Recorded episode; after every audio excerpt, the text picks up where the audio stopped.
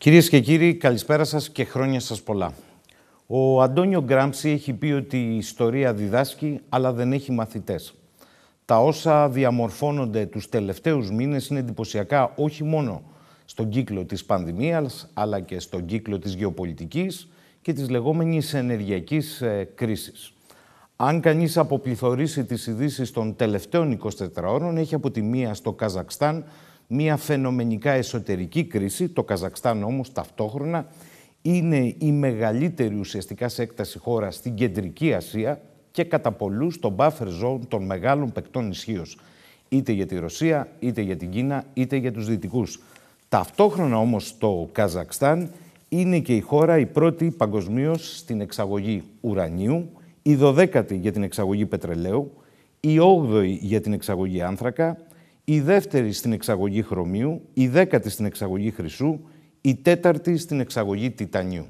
Το πράγμα λοιπόν δεν είναι τόσο απλό. Δεν είναι το ζήτημα της εκπομπής απόψε. Αν το συνδυάσετε όμως με το πακέτο των νέων μέτρων στήριξης νοικοκυριών και επιχειρήσεων, αντιλαμβάνεστε ότι το μείγμα γίνεται εκρηκτικό από κάθε άποψη.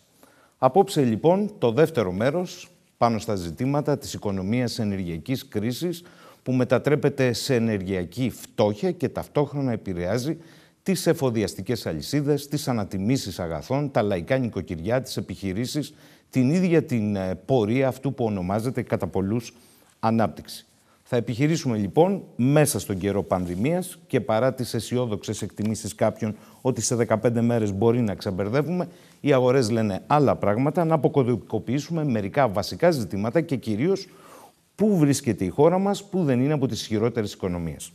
Θέλω αρχικά απόψε να καλησπερίσω στην παρέα μας τον κύριο Κωστή Σταμπολή, πρόεδρο και εκτελεστικό διευθυντή του Ινστιτούτου Ενέργειας Νοτιοανατολικής Ευρώπης και ταυτόχρονα μαζί του να καλησπερίσω τον πρόεδρο του Τεχνικού Επιμελητηρίου Ελλάδας στο τμήμα Ανατολικής Κρήτης, τον κύριο Γιώργο Ταβερναράκη και τον κύριο Βασίλη Λίκο, βιολόγο και διδάκτορα ολοκληρωμένης περιβαλλοντικής διαχείρισης στο Πανεπιστήμιο Κρήτης. Κύριοι, Καλησπέρα σας. Α, βλέπω έχουμε και τον κύριο Παναγιωτάκη, τον πρώην πρόεδρο και διευθύνοντα σύμβουλο της ΔΕΗ. Άρα σας καλησπερίζω και τους τέσσερις. Χρόνια πολλά.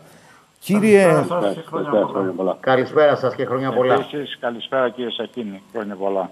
Κύριε Σταμπολή, από εσάς θα ξεκινήσω. Μπορεί να συνδέονται μεταξύ όλων των άλλων οι εξελίξεις στο Καζακστάν με όλο το πλέγμα της ενεργειακής κρίσης σε καιρό πανδημίας; Κοιτάτε, αυτό που συμβαίνει στο Καζακστάν ε, θα πρέπει να το δούμε σε συνάρτηση με την ε, οξυμένη πλέον κρίση μεταξύ Ηνωμένων Πολιτειών και Ρωσίας με επίκεντρο την Ουκρανία και ως δορυφόρο την Ευρώπη η οποία προσπαθεί να συμπλεύσει με τα κελεύσματα των Ηνωμένων Πολιτειών δεν ανέβηκαν οι τιμές ξαφνικά τόσο πολύ στο Καζακστάν για να υποχρεώσουν ένα σημαντικό τμήμα του κόσμου να βγει στους δρόμους. Πρόκειται περί κουντετά. Είναι μια και καλυμμένη επιχείρηση ε, ανατροπής του καθεστώτος. Διότι αυτοί οι οποίοι εμφανίστηκαν στους δρόμους, οπλοχωρούσαν, γίνανε βίες συγκρούσεις, ε, έχει ξεσπάσει ένα ευρύτερο κύμα και αυτό κυρίως στο Αλμάτι που είναι το εμπορικό κέντρο και στο νότιο, νότια πλευρά της Κίνας, όχι όμως την πρωτεύουσα στο Ναζαλτάμ, το, το, το, την παλιά ε, Ασμάνα, πώς λεγόταν. Αστάνα. Αστάνα. Λοιπόν, ε, είναι καθαρά ε, πολιτική κίνηση, ε, δεν έχει σχέση με τις τιμές του πετρελαίου. Ε, οι τιμέ του πετρελαίου μπορεί να αυξήθηκαν όπως αυξήθηκαν και εδώ.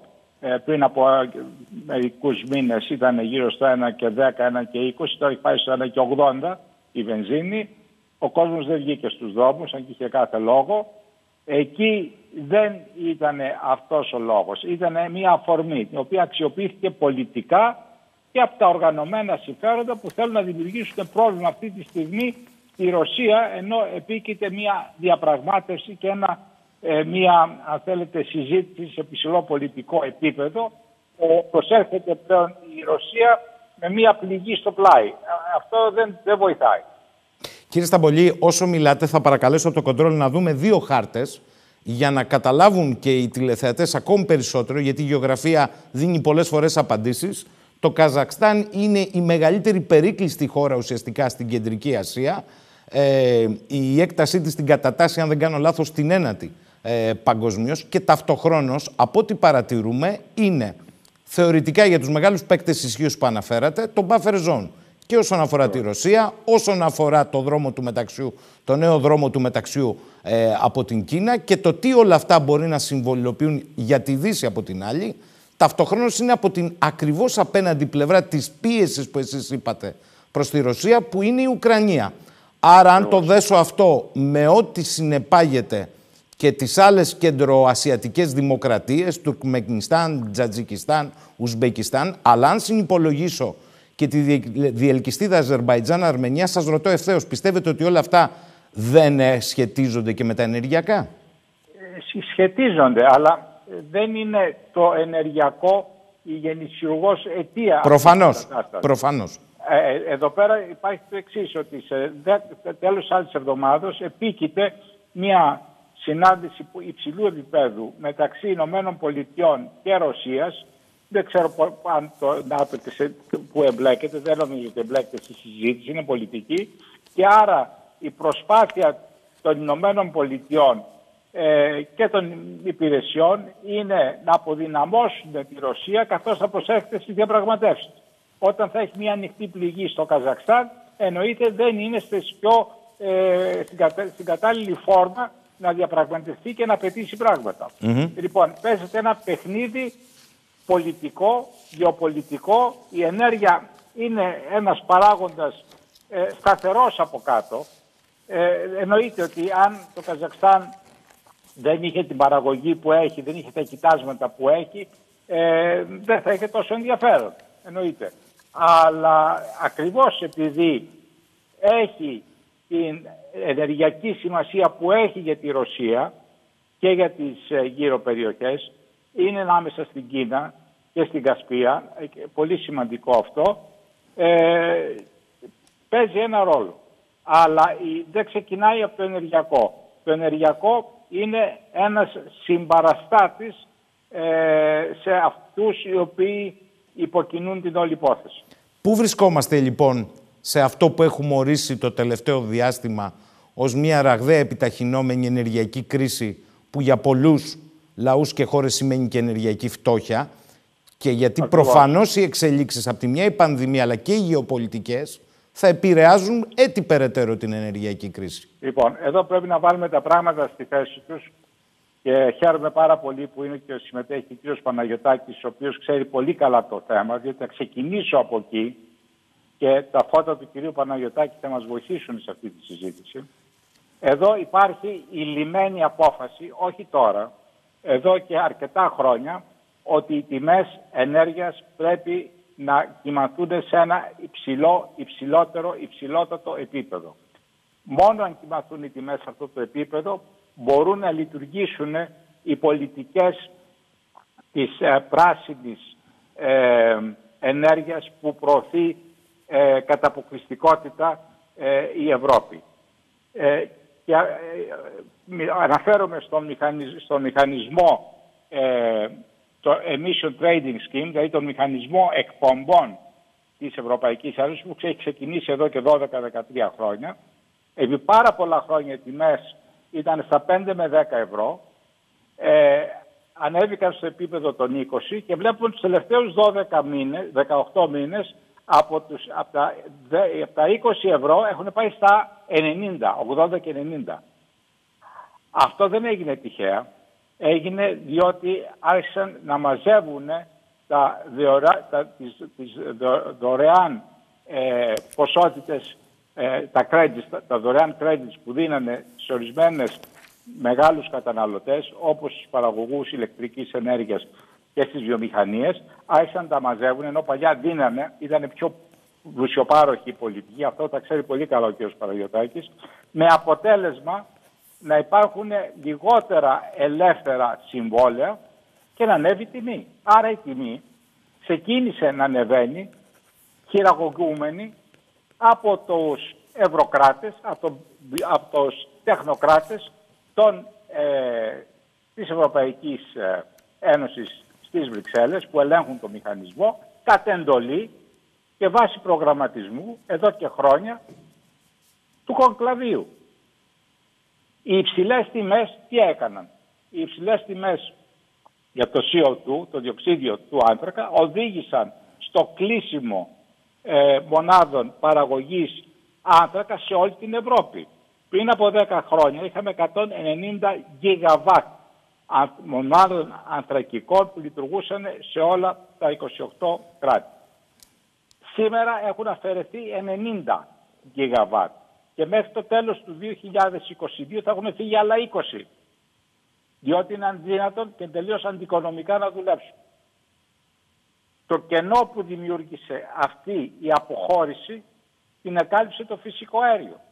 Υπήρξε υπερβάλλουσα ζήτηση φυσικού αερίου, ε, δεν υπήρξαν επαρκείς ποσότητες ε, αποθηκευμένες στις ε, υπόγειες δεξαμενές και αυτό όθησε τις τιμές του αερίου να πάνε πάρα πολύ ψηλά. Μην επιμείνετε λίγο κύριε Σταμπολή, κάνω μια έκκληση γιατί έχουμε ένα πρόβλημα στη ναι. σύνδεση να βλέπουμε την εικόνα σας. Θα επιστρέψω. Ας κάνω ένα πρώτο γύρο και με τους υπόλοιπους εκλεκτούς φιλοξενούμενους. Κύριε Παναγιωτάκη. Καλησπέρα σας κύριε Σαχίνη, καλησπέρα στους εκλεκτούς προσκεκλημένους σας, ιδιαίτερα στον κύριο Σταμπολή, του οποίου, ε, ο οποίος προείσταται του ΙΕΝΕ, του οποίου η συμβολή στην, ε, στα ενεργειακά πράγματα της χώρας είναι εξαιρετική και βέβαια στους τηλεθεατές και καλή χρονιά. Έχουμε, δεν είμαι ειδικός φυσικά να μιλήσω για γεωστρατηγικά ζητήματα Όχι. και για όπως Πάτε παρακάτω τη συζήτηση όμως. Αλλά θα πω κάτι. Ναι, θα ναι. πω κάτι.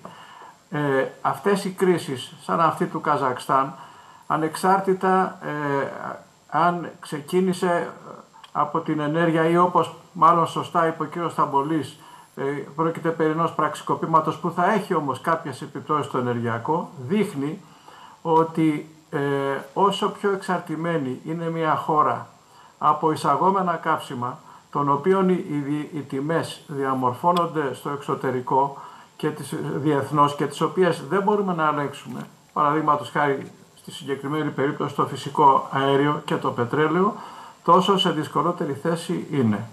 Έχουμε μιλήσει ε, κατ' επανάληψη στρατηγικά για το ενεργειακό της χώρας και εδώ στην εκπομπή σας και έχει αναδειχθεί πάρα πολύ καλά και από όλους όσους έχουν συμμετάσχει στη σειρά των εκπομπών που έχετε κάνει. Ε, έχουμε μιλήσει για την απότομη απολιγνητοποίηση, έχουμε μιλήσει για την εξάρτηση και την υπερβολική εξάρτηση ε, από το φυσικό αέριο. Ο κ. Σταμπολής πρόσθεσε ε, το θέμα των, του χρηματιστηρίου του διοξιδίου του άνθρακα και το, την αιτία για την οποία ανέβηκαν οι τιμές, θα το πω λίγο πιο συγκεκριμένα, ε, μέχρι το 2018 οι τιμές ήταν γύρω στα 5 με 6 ευρώ τον τόνο. Αυτό σημαίνει ότι είχε μία επίπτωση στη, στις τιμές του, της κιλοβατόρας, της μεγαβατόρας, για μένα το φυσικό αέριο γύρω στα 3 ευρώ, για δε το, τις λιγνητικές μονάδες από 8 έως 12 ευρώ περίπου. Ε, μετά το 18 και μετά από παρέμβαση διαφόρων χωρών, παραδείγματος χάρη έχω υπόψη μου την παρέμβαση της γαλλικής κυβέρνησης που πρότεινε που, στην Κομισιόν να πάρει μέτρα ώστε οι τιμές του χρηματιστηρίου να ανέβουν, των δικαιωμάτων δηλαδή του διοξιδίου του άνθρακα να ανέβουν στα 30 ευρώ και τότε μας το είχαμε θεωρήσει υπερβολικά ψηλή αυτή την τιμή, αυτό είναι το 2017, η Κομισιόν απέσυρε από το χρηματιστήριο ε, διαπρα... ποσότητες διαπραγματευομένων δικαιωμάτων διοξιδίου του άνθρακα με αποτέλεσμα η, η πλάστιγκα να γύρει ε, υπέρ της ζήτησης και όχι, ε, και όχι υπέρ της προσφοράς.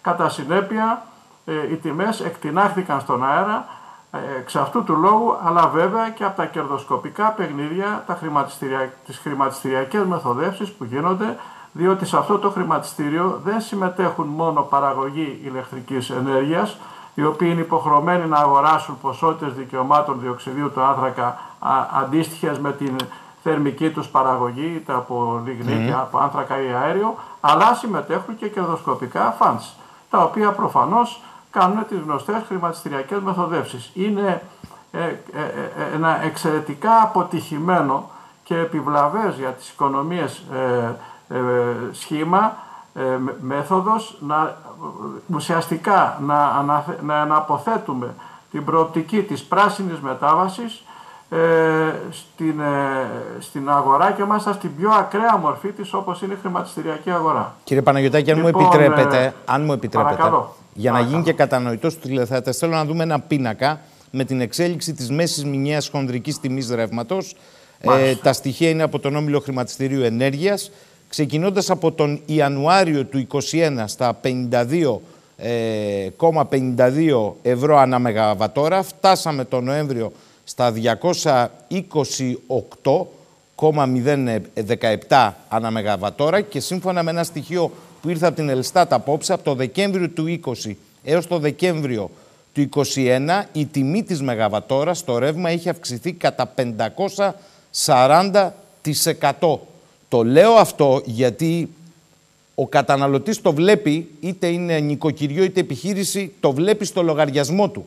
Αλλά τι σημαίνει μια τέτοια αύξηση σε ένα χρόνο 540% στη μέση μηνιαία χονδρική τιμή ρεύματος; Ε, είναι πολύ σωστά αυτά τα στοιχεία. Προσθέτω ότι το Δεκέμβρη ε, η τιμή προβλέπεται να διαμορφώθηκε περίπου στα 250 ε, ευρώ τη Μεγαβατόρα.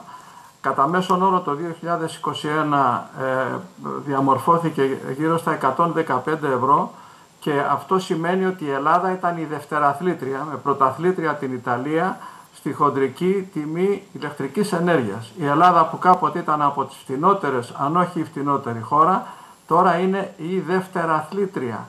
Η Ιταλία η οποία έχει καταργήσει τα πυρηνικά, έχει καταργήσει τον άνθρακα, εξαρτάται 100% από το φυσικό αέριο και από ανανεώσιμες πηγές, έχει γύρω στους 117-118 ευρώ μέσον όρο είχε τιμή χοντρικής, η Ελλάδα έχει 115.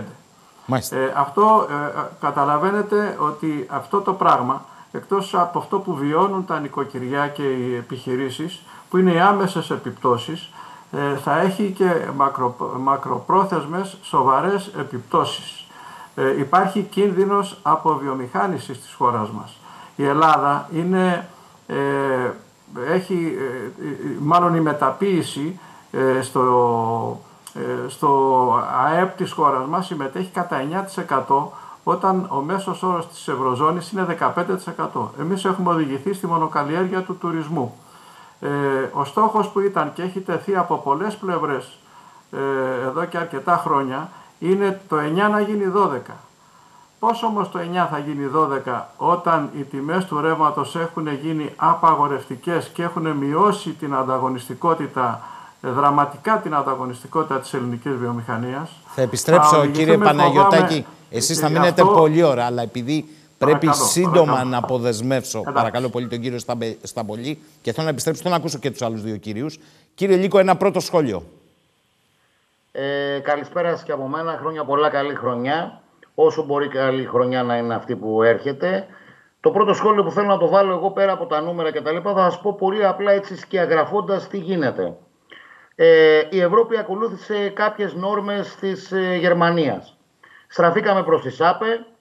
Ε, υπήρχαν και από τις τράπεζες, οι οποίες, ε, ξέρετε, από ένα κράχ που είχε γίνει παλιότερα το 16-17, αν δεν κάνω λάθος, σε σχέση με τα ενεργειακά, στραφήκανε προς τη ΣΑΠΕ, δηλαδή χρηματοδοτούσαν προς τη ΣΑΠΕ. Δεν κοιτάξανε οι εταιρείες προς νέα αποθέματα, οι εταιρείες εξορίξεων λοιπόν, λοιπόν μιλάω προς νέα αποθέματα και στραφήκαν προς τη ΣΑΠΕ.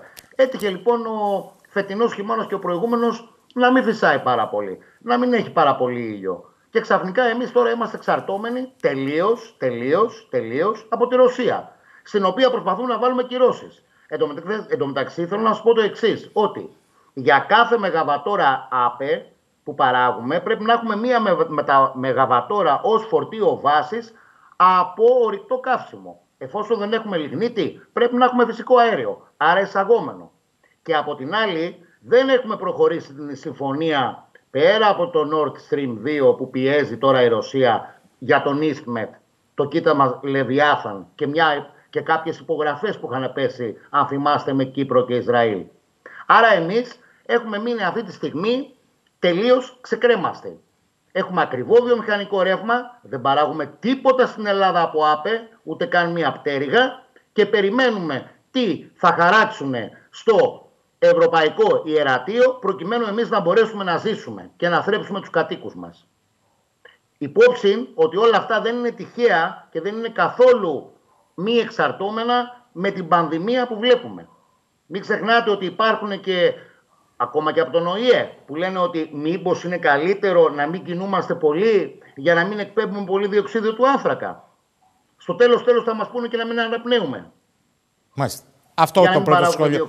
Θα μείνετε κύριε Λίγο και εσείς. Κύριε Ταβερναράκη, πώς θα ακούτε σαν ένας άνθρωπος που εν πάση περιπτώσει εκτός όλων των άλλων έρχεται σε καθημερινή επαφή εκ της ιδιότητάς του; Ε, τότε είναι ο επιστημονικός σύμβουλος της πολιτείας από τη μια, αλλά από την άλλη είναι και ο σύμβουλος επιστημονικός και των οικοκυριών και των επιχειρήσεων σε κρίσιμα ζητήματα. Πώς το βλέπετε όλο αυτό, διότι αυτή η αύξηση 540% είναι κρυκτική αύξηση, είναι αδιανόητη. Καλησπέρα σας και μου μένα κύριε Σαχίνη, καλησπέρα και στους εκλεκτούς καλεσμένους σας. Ε, χρόνια πολλά και καλή χρονιά εύχομαι. Ε, μια δύσκολη χρονιά όπως φαίνεται σε διάφορα επίπεδα. Θα μου επιτρέψετε να κάνω κι εγώ ένα σχόλιο όσον αφορά την ενεργειακή κρίση και το πώς φτάσαμε σήμερα να συζητάμε ε, την ενεργειακή φτώχεια πλέον που βρίσκονται μπροστά τα νοικοκυριά, οι βιομηχανίες, η παραγωγή της χώρας. Ε, η μηχανική, το ξέρετε, είμαστε η καρδιά του, της παραγωγής σε πολλά επίπεδα ε, σε ολόκληρη τη χώρα. Ε, προφανώς ε, οι, οι προηγούμενοι μιλητές αναφέρθηκαν στα γεωπολιτικά παιχνίδια που παίχτηκαν και που παίζονται ακόμα και σήμερα όσον αφορά την διαχείριση των ε, ορυκτών υλών, την, του, του, του, αύξηση των πετρελαιοειδών, το πώς η χώρα βέβαια προχώρησε σε μια εξάρτηση από το φυσικό αέριο και σήμερα ε, χωρίς να έχει ένα plan B, ε, χωρίς να έχει προχωρήσει στην ε, πιεστική, όπως αναφέρθηκε, μείωση των, του διοξιδίου του άνθρακα, των οξυδίων του αζότου και του, του θείου που ε, μέσα από το Green Deal της, ε, της Ευρώπης, ε, της Ευρωπαϊκής Επιτροπής Προφανώς θα πρέπει να προχωρήσουμε το 2030 και το 2050 σε αντίστοιχα ποσοστά μείωση σε σχέση με το 1990 στο 55% θα θυμίσω και στο 100% ε, το 2050. Αντιλαμβάνεστε λοιπόν ότι όλη αυτή η πιεστική πολιτική η οποία προήρθε από την Γερμανία, συνηγορώντας και των υπόλοιπων κρατών, έφερε σήμερα ε, την αύξηση του φυσικού αερίου, την εξάρτηση της χώρας σήμερα από το φυσικό αέριο, χωρίς να έχει ένα plan B.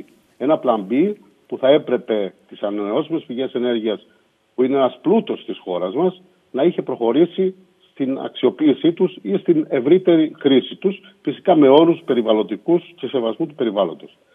Ε, αυτό το οποίο συμβαίνει ε, σήμερα όσον αφορά την, ε, την ενεργειακή φτώχεια πλέον και στην χώρα μας, αντιλαμβάνεστε ότι η, η ενεργειακή κρίση, η οποία έχει ε, χτυπήσει και τα νοικοκυριά και την, τις επιχειρήσεις. Ιδιαίτερα σε εμάς, τον ξενοδοχειακό τομέα, όπως αναφέρθηκε ότι είναι ουσιαστικά ένας ε, ε, υπάρχει μια μονομερή ή τέλος πάντων μεγάλη ανάπτυξη, ιδιαίτερα στο νησί μας. Ε, αντιλαμβάνεστε ότι θα πληγεί ε, ε αρκετά ε, και μάλιστα τους καλοκαιρινούς μήνες που θα έχει ενεργειακές ανάγκες πολύ μεγαλύτερες και οι λογαριασμοί στο, στην ε, χρήση των, ε, των μονάδων θα εκτοξευθούν.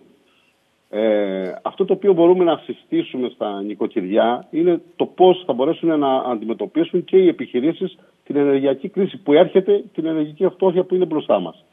Ε, υπάρχουν δράσεις και μην τις πείτε ακόμη, το... μην τις πείτε, είναι το δεύτερο ναι. κεφάλαιο. Μείνετε λίγο. Επειδή πρέπει να αποδεσμεύσω τον κύριο Σταμπολή. Ωραία, κλείνοντας, ναι, ναι. λοιπόν, θα ήθελα να πω ότι πρέπει να, να δώσουμε ε, ε, αυτή τη στιγμή το στίγμα της, ε, ε της ενεργειακής κρίσης και της αύξησης των υλικών, το οποίο είναι προφανές ότι δημιουργεί πολλαπλά προβλήματα και στα πρώτης ε, ε ανάγκης υλικά, αλλά και στα, στα ευρείας κατανάλωσης, αλλά και στα υλικά τα οποία χρησιμοποιούνται από τις βιομηχανίες, από τις βιοτεχνίες και ακόμη και στην στην οικονομική δραστηριότητα. Αντιλαμβάνεστε και μάλιστα και πρόσφατα έγινε μια παρέμβαση από την, από την πολιτεία όσον αφορά την αναθεώρηση των τιμών στα δημόσια έργα και στις κατασκευές.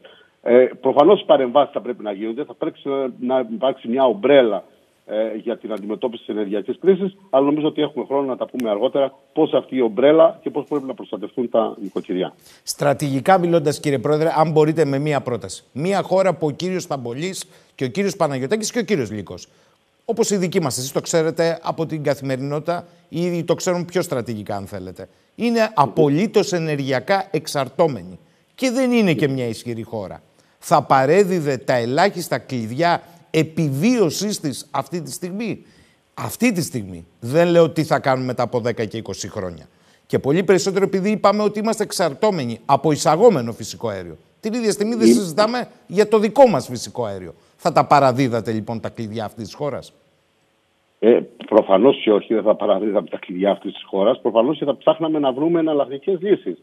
Ε, η απολιγνητοποίηση η οποία συζητήθηκε ή το φυσικό αέριο το οποίο ευελπιστούμε ότι υπάρχει ή κάποια στιγμή θα μπορέσουμε να το αξιοποιήσουμε, είναι προφανές ότι θα, θα, θα έχουμε τη δυνατότητα να, να το αξιοποιήσουμε. Όμως η πράσινη ενέργεια, η πράσινη ανάπτυξη είναι, είναι ένα γεγονός που ε, ε, επιβάλλει πλέον την, ε, οι συνθήκες της κλιματικής αλλαγής, οι οποίες έχουν δημιουργήσει όλα τα φαινόμενα αυτά και που πρέπει οι χώρες πλέον να πάνε. Και η Ευρώπη πρωτίστως για μένα καλώς προχώρησε σε, σε τέτοιες πολιτικές, αλλά δεν ε, προχώρησε με βίαιο τρόπο και μάλιστα η χώρα μας, η απολιγνητοποίηση της χώρας από το 55% που ήταν το 2021 η, η αξιοποίηση των, των, των, mm-hmm. των, ε, της παραγωγής ηλεκτρικής ενέργειας από λιγνίτη έπεσε σήμερα στο 15% το οποίο αντικαταστήθηκε από, φυσικό αέριο. Ήταν φυσικό λοιπόν μια τέτοια ενεργειακή κρίση να χτυπήσει η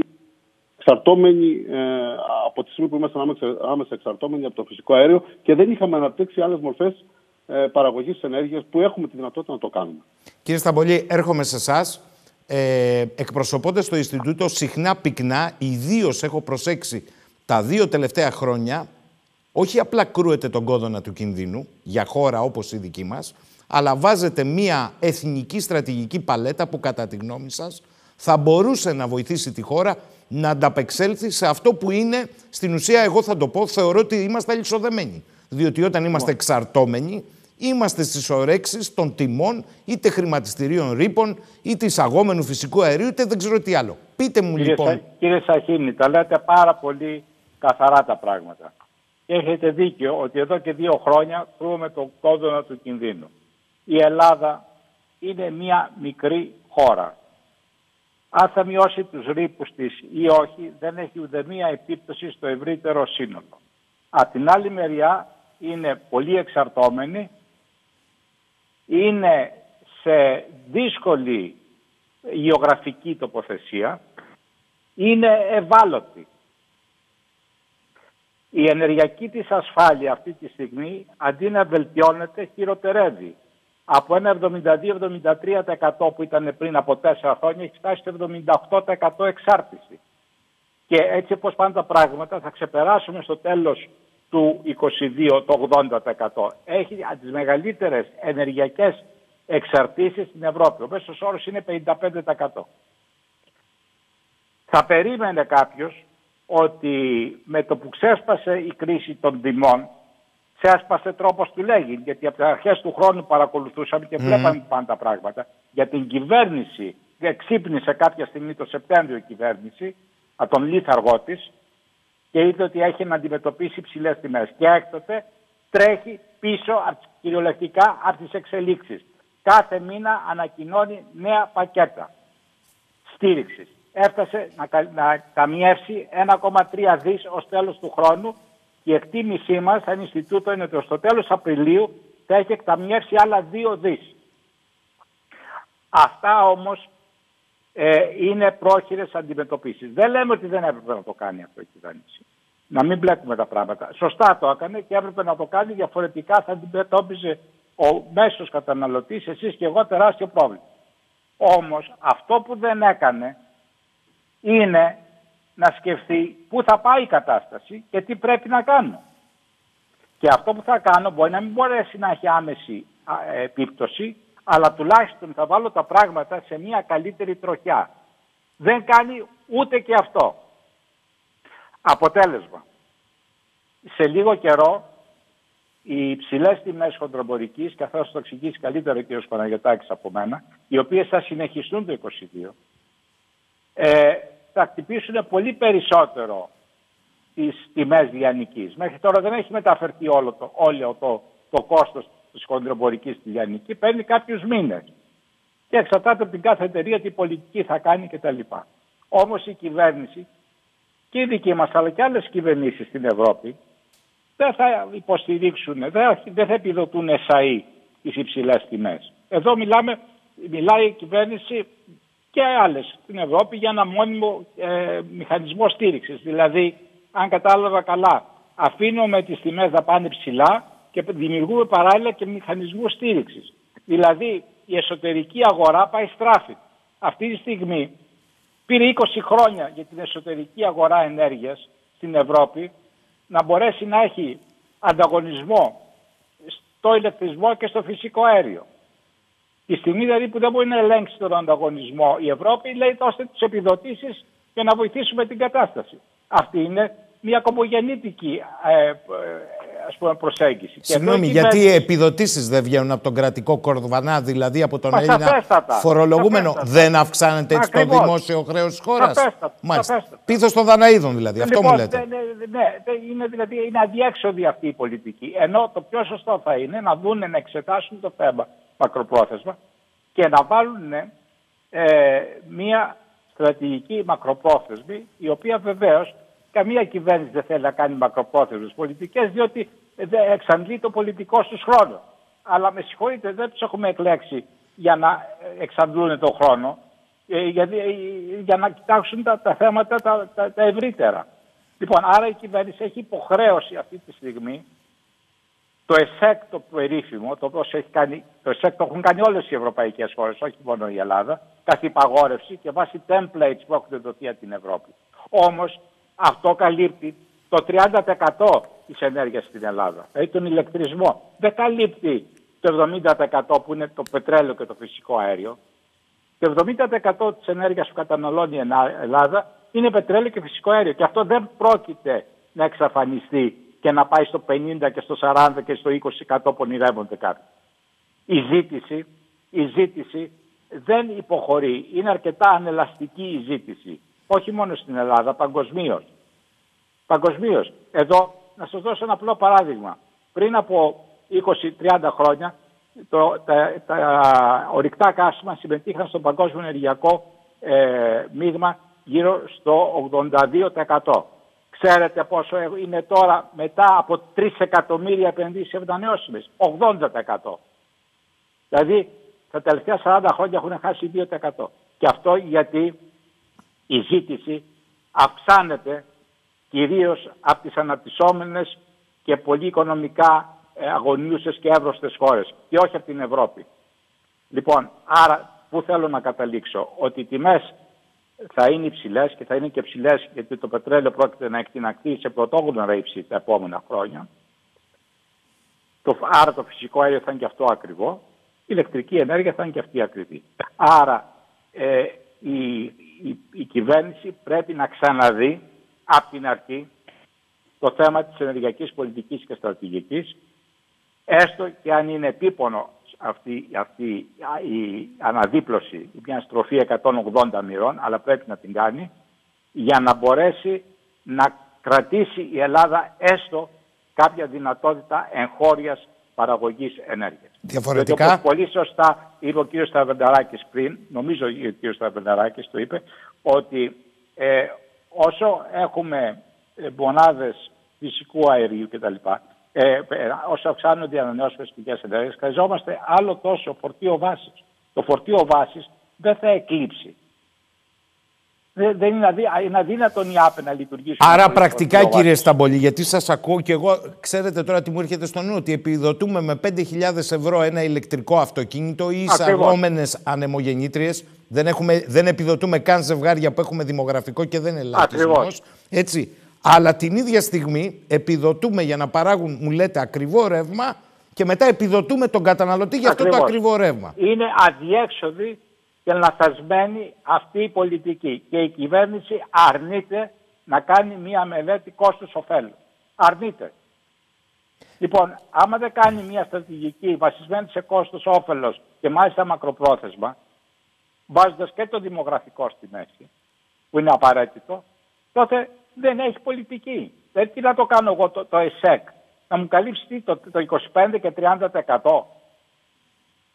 Πείτε δηλαδή δεν βλέπουμε, δεν βλέπουμε τον ελέφαντα στο δωμάτιο. Αυτή, αυτή είναι η, η, αν θέλετε να στρογγυλοποιήσουμε την κουβέντα μας, είναι ότι δεν βλέπουμε τον ελέφαντα στο δωμάτιο. Κύριε Σταμπολή, πριν σας αποδεσμεύσω και θα χαρώ πολύ κάποια στιγμή να βρεθείτε εδώ στο στούντιο για μια συνολική συζήτηση. Δεν μπορεί να την καλύψει. Θέλω να σας ρωτήσω και να μας διευκολύνετε εν είδη τίτλων, κατά τη γνώμη σας, σε αυτή τη συγκυρία και τη συνθήκη, αν θέλετε για να ανατροφοδοτήσετε και τη συζήτηση που θα ακολουθήσει. Ποιες θα έπρεπε να είναι εθνικά στρατηγικά, 5-6 δεν ξέρω, οι δράσεις που άμεσα θα έπρεπε να συμβούν. Διότι εδώ, από ό,τι καταλαβαίνω, από μήνα σε μήνα θα ανακοινώνουμε επιδοτήσεις σε καταναλωτές που να σας πω και κάτι. Ο κόσμος, κύριε Σταμπολή, λέει ότι όσο και να επιδοτηθώ είναι τέτοια εκρηκτική άνοδος που δεν πρόκειται να μου καλύψει τίποτα από, το οικονομικό μου, από τον οικογενειακό μου προπολογισμό. Σας φαίνεται υπερβολικό; Όχι, καθόλου. Καθόλου. Ε, καθόλου υπερβολικό δεν είναι και μάλιστα ε, ο μεγάλος φόβος ε, που το βλέπουμε μπροστά μας είναι ότι θα εκτιναχθεί ο πληθωρισμός ε, σε πρωτόγνωρα επίπεδα και αυτό θα καθυλώσει την οικονομία. Ε, θα, θα κινδυνεύουμε ε, να, να μπούμε σε μια ύφεση. Η, στην Ευρωζώνη ο ίδιο πληθωρισμός ανεβαίνει πολύ επικίνδυνα και ανησυχεί και η Ευρωπαϊκή Κεντρική Τράπεζα γι' αυτό. Πρώτη φορά εδώ και 25 χρόνια. Λοιπόν, τώρα, τα, τι θα μπορούσαμε να κάνουμε, δηλαδή τι θα, θα μπορούσε να κάνει η κυβέρνηση. Είναι πολύ απλό. Θα, θα έπρεπε να ξαναπάρει το ΕΣΕΚ, να το ε, συνθέσει και να, το, και να φτιάξει μια καινούρια πολιτική. Δε, αυτή η πολιτική δεν θα πει όχι σε αυτά τα οποία θέλει η Ευρώπη, γιατί τα καλύπτουμε ήδη. Θα πρέπει όμως δηλαδή πέρα και πάνω από αυτά. Δηλαδή, και εδώ, και το, εδώ πηγαίνει και το σύμφωνο, αν θέλετε, ε, η συμφωνία που έχει η, ε, η Ελλάδα με την Ευρώπη όπου της επιτρέπει για λόγους εθνικής ασφάλειας να λάβει τα ενδεικνυόμενα μέτρα. Τα ενδεικνυόμενα μέτρα αυτή τη στιγμή ναι. είναι να αυξήσει την εγχώρια παραγωγή υδρογονανθράκων. Οι υδρογονάνθρακες είναι μαζί μας για τα επόμενα 30, 40, 50 χρόνια. Δεν πρόκειται να εξαφανιστούν από τη μια μέρα στην άλλη. Άρα η Ελλάδα έχει αυτή τη στιγμή κάθε λόγο να θέλει να αυξήσει την παραγωγή της δεν μπορεί να είμαστε στα 3.000 βαρέλια του πριν. Λοιπόν, άρα και έχουμε και ανατολικά της Θάσου και νότια της Κρήτης και δυτικά της Κρήτης όπως ξέρετε πολύ καλά. Άρα θα πρέπει να υπάρξει μια εθνική στρατηγική ο Πρωθυπουργός να φωνάξει τις εταιρείες οι οποίες είναι παραχωρησιούχοι και να τους παρακαλέσει διότι μόνο ε, όσο και αν παράλογο μπορεί να ακούγεται να τους παρακαλέσει ο Πρωθυπουργός, είναι παραχωρησιού και έχουν πρόγραμμα. Αυτό που μπορεί να πει όμως, κύριοι, θέλουμε να επιταχύνετε τους ρυθμούς ερευνών και να σταματήσει να ακούει την Greenpeace και την WWF και τους άλλους ακτιβιστές οι οποίοι έχουν πολύ συγκεκριμένα συμφέροντα και δεν τους ενδιαφέρει ποσός η ευμάρεια του ελληνικού λαού. Καθόλου. Λοιπόν, άρα και, και, και τα οικονομικά της χώρας. Άρα θα πρέπει να επιταχυνθούν οι έρευνες με τους υπάρχοντες παραχωρησιούχους. Είναι ευτύχημα η Ελλάδα αυτή τη στιγμή που έχει δύο τις μεγαλύτερες εταιρείες του κόσμου, Total και ExxonMobil, να είναι παραχωρησιούχοι σε μια πάρα πολύ μεγάλη έκταση. Έχει και άλλες εταιρείες όπως είναι η Energean, όπως είναι και τα ΕΛΠΕ που θα πρέπει να τις δραστηριοποιήσει και το ένασμα θα το δώσει η κυβέρνηση. Άμα η κυβέρνηση δείξει ότι είναι θετική προς αυτό. Και αυτή τη στιγμή να σας πω και κάτι άλλο. Έχει ακόμα μια αναπάτημα η κυβέρνηση να το κάνει αυτό, διότι τις επόμενες ημέρες περνάει από την Ευρωπαϊκή ε, Επιτροπή, από το Κονκλάβιο, η πρόταση να, να συμπεριληφθεί το φυσικό αέριο και η πυρηνική ενέργεια στο περίφημο ταξόνομι. Το, το ίδιο ταξόνομι είναι είναι αυτό που οι Γερμανοί κατηγορούν την κυβέρνησή τους ότι κάνει πίσω στους Γάλλους και στο Μακρόν. Ναι, Αυτός είναι, είναι ο συμβασμό. Ναι, αλλά δεν είναι θέμα. Ωραία. Προφανώς δεν θα διαφωνήσουμε, κύριε Σταμπολή. Ε, λοιπόν, για την οικονομία της συζήτησης. Μόνο αυτά θα σας πει κάποιος. Αν αυτή τη στιγμή κινδυνεύει η ασφάλεια του συστήματος και με αυτό θέλω να κλείσουμε, δεν πρέπει να πάρεις και άλλες αποφάσεις. Σαφέστατα πρέπει να πάρει. Όπως... εγώ σας ανέφερα, εγώ σας ανέφερα το μακρό... ένα, ναι, ναι. Ένα, ένα, θέμα που καίει άμεσα, διότι αυτά παίρνουν χρόνο. Λοιπόν, άρα όσο, όσο καθυστερούν οι έρευνες, οι γεωτρήσεις κτλ., δεν μπορούμε να κάνουμε μια, μια πολιτική. Δεύτερον, δεν πρέπει να εγκαταλειφθεί ο EastMed. Αυτή τη στιγμή οι Αμερικανοί πιέζουν να εγκαταλειφθεί ο EastMed. Είναι μια συμφωνία διακρατική, Ελλάς, Κύπρος, Ισραήλ, ενδέχεται, όχι ενδέχεται, θα είναι και σε λίγο και η Ιταλία. Ένα σημαντικό έργο χρηματοδοτείται από την Ευρωπαϊκή Επιτροπή. Είναι όριμο το έργο τεχνικά και μπορεί με τις υπάρχουσες τιμές και το διαφορικό τιμών που υπάρχει ανάμεσα σε Αίγυπτο, Ισραήλ και Ευρώπη, έχουμε ένα διαφορικό τιμών γύρω στα 25 ε, ε, ευρώ ανά εκατομμύριο BTU. Είναι πολύ μεγάλη διαφορά. Άρα αυτή τη στιγμή μπορούν να κλειστούν συμφωνίες αγοράς πώλησης και να αξιοποιηθεί και να κατασκευαστεί ο EastMed. Άρα διαφοροποίηση των πηγών ενέργειας στο, στο φυσικό αέριο. Διότι το 70% του αερίου που έρχεται στην Ελλάδα περνάει μέσω Τουρκίας. Όλοι οι αγωγοί μας περνάνε μέσω Τουρκίας. Όλοι οι αγωγοί. Το μόνο που μας σώζει είναι το LNG αυτή τη στιγμή, αν έχουμε ένα πρόβλημα. Το οποίο όμως είναι πανάκριβο και αυτό αυτή τη στιγμή. Στη χώρα έρχεται ναι, πανάκριβο. Είναι ένα, μα είναι ένα διεθνές, είναι κομμάτι. Είναι, ένα διεθνές προϊόν. Άρα γι' αυτό λοιπόν. λέτε ότι πρέπει να απεξαρτηθούμε ακόμη και στη λογική του φυσικού αερίου και να στηριχθούμε. Ακριβώς. Ναι. Με ρωτάνε εδώ πάρα πολύ κατά τη γνώμη σας, σε αν ο χειμώνας να βάλει ο καιρός στο χεράκι του να είναι ήπιος. Αν είναι βαρύς, κατά τη γνώμη σας, πρέπει να επιστρέψουμε full στη λειτουργία των λιγνητικών μονάδων. Ρωτάει πάρα πολλοί κόσμος. Ναι, αυτό θα σας το εξηγήσει καλύτερα ναι, ο η εκτίμησή σας. Κοιτάτε, οι σταθμοί οι οποίοι έχουν ενεργοποιηθεί πλέον και δεν είναι σε ψυχρή εφεδρεία και έχουν ανακληθεί, αυτοί θα πρέπει να συνεχίσουν. Διότι ε, δίνουν, ένα, ε, δίνουν την ε, ενέργεια, την ηλεκτρική ενέργεια βάσης. Γίνεται πρώτα η λιγνητική και μετά πέφτει το φυσικό αέριο. Και έτσι έχουμε την ηλεκτρική ενέργεια βάσης που καλύπτει τα φορτία βάσης και μετά πάνω σε αυτά έρχονται και κάθονται ανανεώσιμοι. Μάλιστα. Λοιπόν, Κύριε Σταμπολή, α... επειδή πρέπει να πάω σε διάλειμμα, θα σας ρωτήσω ένα ακόμη ερώτημα τηλεθεατών. Δίνω πάντα προτεραιότητα. Είπε, λέει ο κύριος Σταμπολής, ότι θα πρέπει με τις δικές μας δυνάμεις στρατηγικά και εθνικά να χαράξουμε ως επιλογή γρήγορα να πιεστούν οι εταιρείες να προχωρήσουν στην ιστορία του δικού μας φυσικού αερίου. Θεωρεί ότι υπάρχει πολιτική βούληση γι' αυτό, γιατί εμείς, λέει εδώ ο κόσμος, άλλα καταλαβαίνουμε. Ναι. Ε, μέχρι τώρα η κυβέρνηση με τη στάση της, τις κινήσεις της έχει δείξει ότι αδιαφορεί για το θέμα για να μην πω χειρότερα πράγματα, ότι αδιαφορεί. Ε, δεν μπορεί, έχουν υπογράψει οι παραχωρήσεις, δεν μπορεί να τους πει φύγετε, αλλά δεν τους διευκολύνει. Και απόδειξη αυτού είναι ότι κάποιες εταιρείες στη Δυτική Ελλάδα αποχώρησαν. Δεν είχαν πλέον κίνητρα. Μάλιστα. Και τους είχαν κυνηγήσει οι περιβαλλοντικές ε, οργανώσεις και πήραν τα ηματιών τους και αποχώρησαν. Λοιπόν, άρα εδώ η κυβέρνηση θα πρέπει να δείξει ένα σθένος και να πει ακούστε δείτε είναι θέμα εθνικής ασφάλειας. Εγώ εξαρτώμαι αυτή τη στιγμή από το πετρέλαιο και το φυσικό αέριο. Δεν μπορώ να τα αφήσω στην τύχη.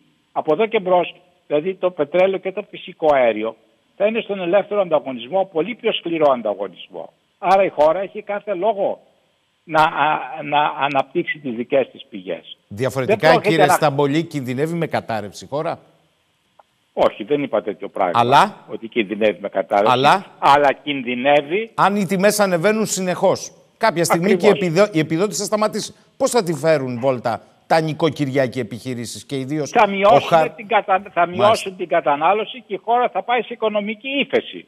Αυτό, αυτό είναι το... Εκεί οδηγούμεθα. Μάλιστα. Κύριε Σταμπολή, θέλω να σας ευχαριστήσω. Ελπίζω να έχουμε χρόνο την επόμενη φορά να συζητήσουμε περισσότερο. Χάρηκα, χάρηκα πάρα πολύ και τους χαιρετισμούς μου στους ε, συνειδητημόνες σας. Λοιπόν, πάμε σε διακοπή. Κύριοι, με εσάς θα επιστρέψουμε. Σύντομη διακοπή. Επιστροφή εδώ στις αντιθέσεις. Αν κρίνω από τις παρεμβάσεις των τηλεθεατών, φαίνεται ότι η συζήτηση έχει ανάψει το ενδιαφέρον. Επιστρέφω και καλησπερίζω στην παρέα μας και τον κύριο Γιώργο Αδαλή, οικονομέτρη, αναλυτή. Καλησπέρα, κύριε Αδαλή. Καλησπέρα κύριε Σαχίδη, καλησπέρα σε όλους. Κύριε Παναγιωτάκη, από εσάς θέλω να ξεκινήσω αυτό τον κύκλο, γιατί και ο κύριος Σαδαλής έχει φέρει ενδιαφέροντα στοιχεία, αλλά κρατώ αυτό που ρωτούν πάρα πολλοί τηλεθεατές. Επειδή βρεθήκατε και στο τιμόνι της ΔΕΗ ε, για ένα μεγάλο χρονικό διάστημα. Σε τι βαθμό λένε δημιουργεί δυσκολία η χάραξη αυτή τη στιγμή μιας ενεργειακής πολιτικής στη χώρα με ένα βιώσιμο πλάνο και με όρους περιβαλλοντικούς και οικονομικούς η πλήρης ουσιαστικά ιδιωτικοποίηση της ΔΕΗ; Δεν ακούω τον κύριο Παναγιωτάκη. Ελάτε κύριε Παναγιωτάκη. Μάλιστα. Ε, δεν υπάρχει πλήρης ιδιωτικοποίηση της ΔΕΗ. Υπάρχει μείωση της συμμετοχής του δημοσίου, περιορισμός της συμμετοχής στο μετοχικό κεφάλαιο της ΔΕΗ στο 34%. Τι ωραία το λέτε κύριε Παναγιωτάκη. Η κυβέρνηση αλλά... ισχυρίζεται... Επιτρέψτε μου, δεν είναι μόνο η κυβέρνηση αυτή, είναι και η προηγούμενη. Έχει ξεκινήσει από την προηγούμενη αυτή η ιστορία. Όχι, όχι. Ωραία, όχι, ωραία η μείωση της συμμετοχής, αλλά μπορείς να χαράξεις ως χώρα στρατηγική όταν ο βασικός σου πυλώνας που ήταν όλα τα προηγούμενα χρόνια η ΔΕΗ δεν εξαρτάται από σένα. Να το θέσω διαφορετικά. Λοιπόν, ακούστε. Άλλο η στρατηγική, και βέβαια μπορεί να χαράξει στρατηγική, και άλλο τα εργαλεία για να υλοποιηθεί αυτή η στρατηγική. Και βέβαια το, ένα βασικό, ίσως το ουσιαστικότερο εργαλείο, εκτός από τους άλλους θεσμούς, είναι η δημόσια επιχείρηση ηλεκτρισμού, που η συμμετοχή του δημοσίου αποδυναμώθηκε. Ωστόσο, όπως ισχυρίζεται η ίδια η κυβέρνηση, εγώ το επικαλούμε αυτό και θα καταλάβετε γιατί, δεν έχει απολέσει τον έλεγχο έτσι μας είπε.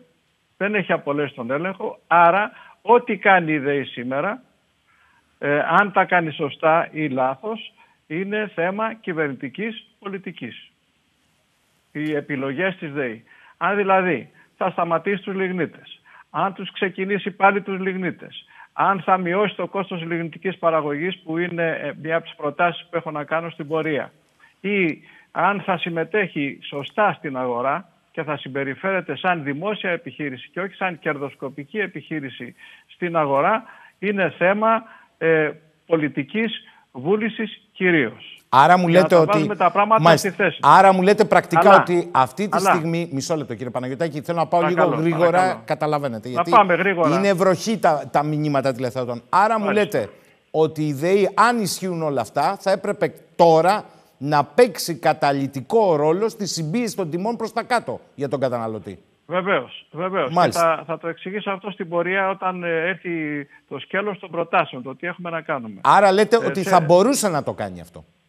Βεβαίως μπορεί να το κάνει. Μάλιστα. Βεβαίως γιατί, μπορεί να το γιατί κάνει, έχουμε μείνει σε επιδοτήσεις παρά τις δυσκολίες. Ναι, βέβαια, μα οι επιδοτήσεις, όπως είπε πολύ σωστά ο κ. Σταμπολής, αν και είναι απαραίτητες τώρα, Προφανώς. και είναι μια από τις προτάσεις που θα κάνω και μάλιστα πρέπει να ενισχυθούν γιατί αυτές, αυτά που ανακοινώθηκαν τώρα, ε, ιδιαίτερα για τις επιχειρήσεις αλλά και για τα νοικοκυριά, αλλά ιδιαίτερα για τις επιχειρήσεις είναι ε, ανεπαρκέστατες, για να μην πω τίποτα άλλο.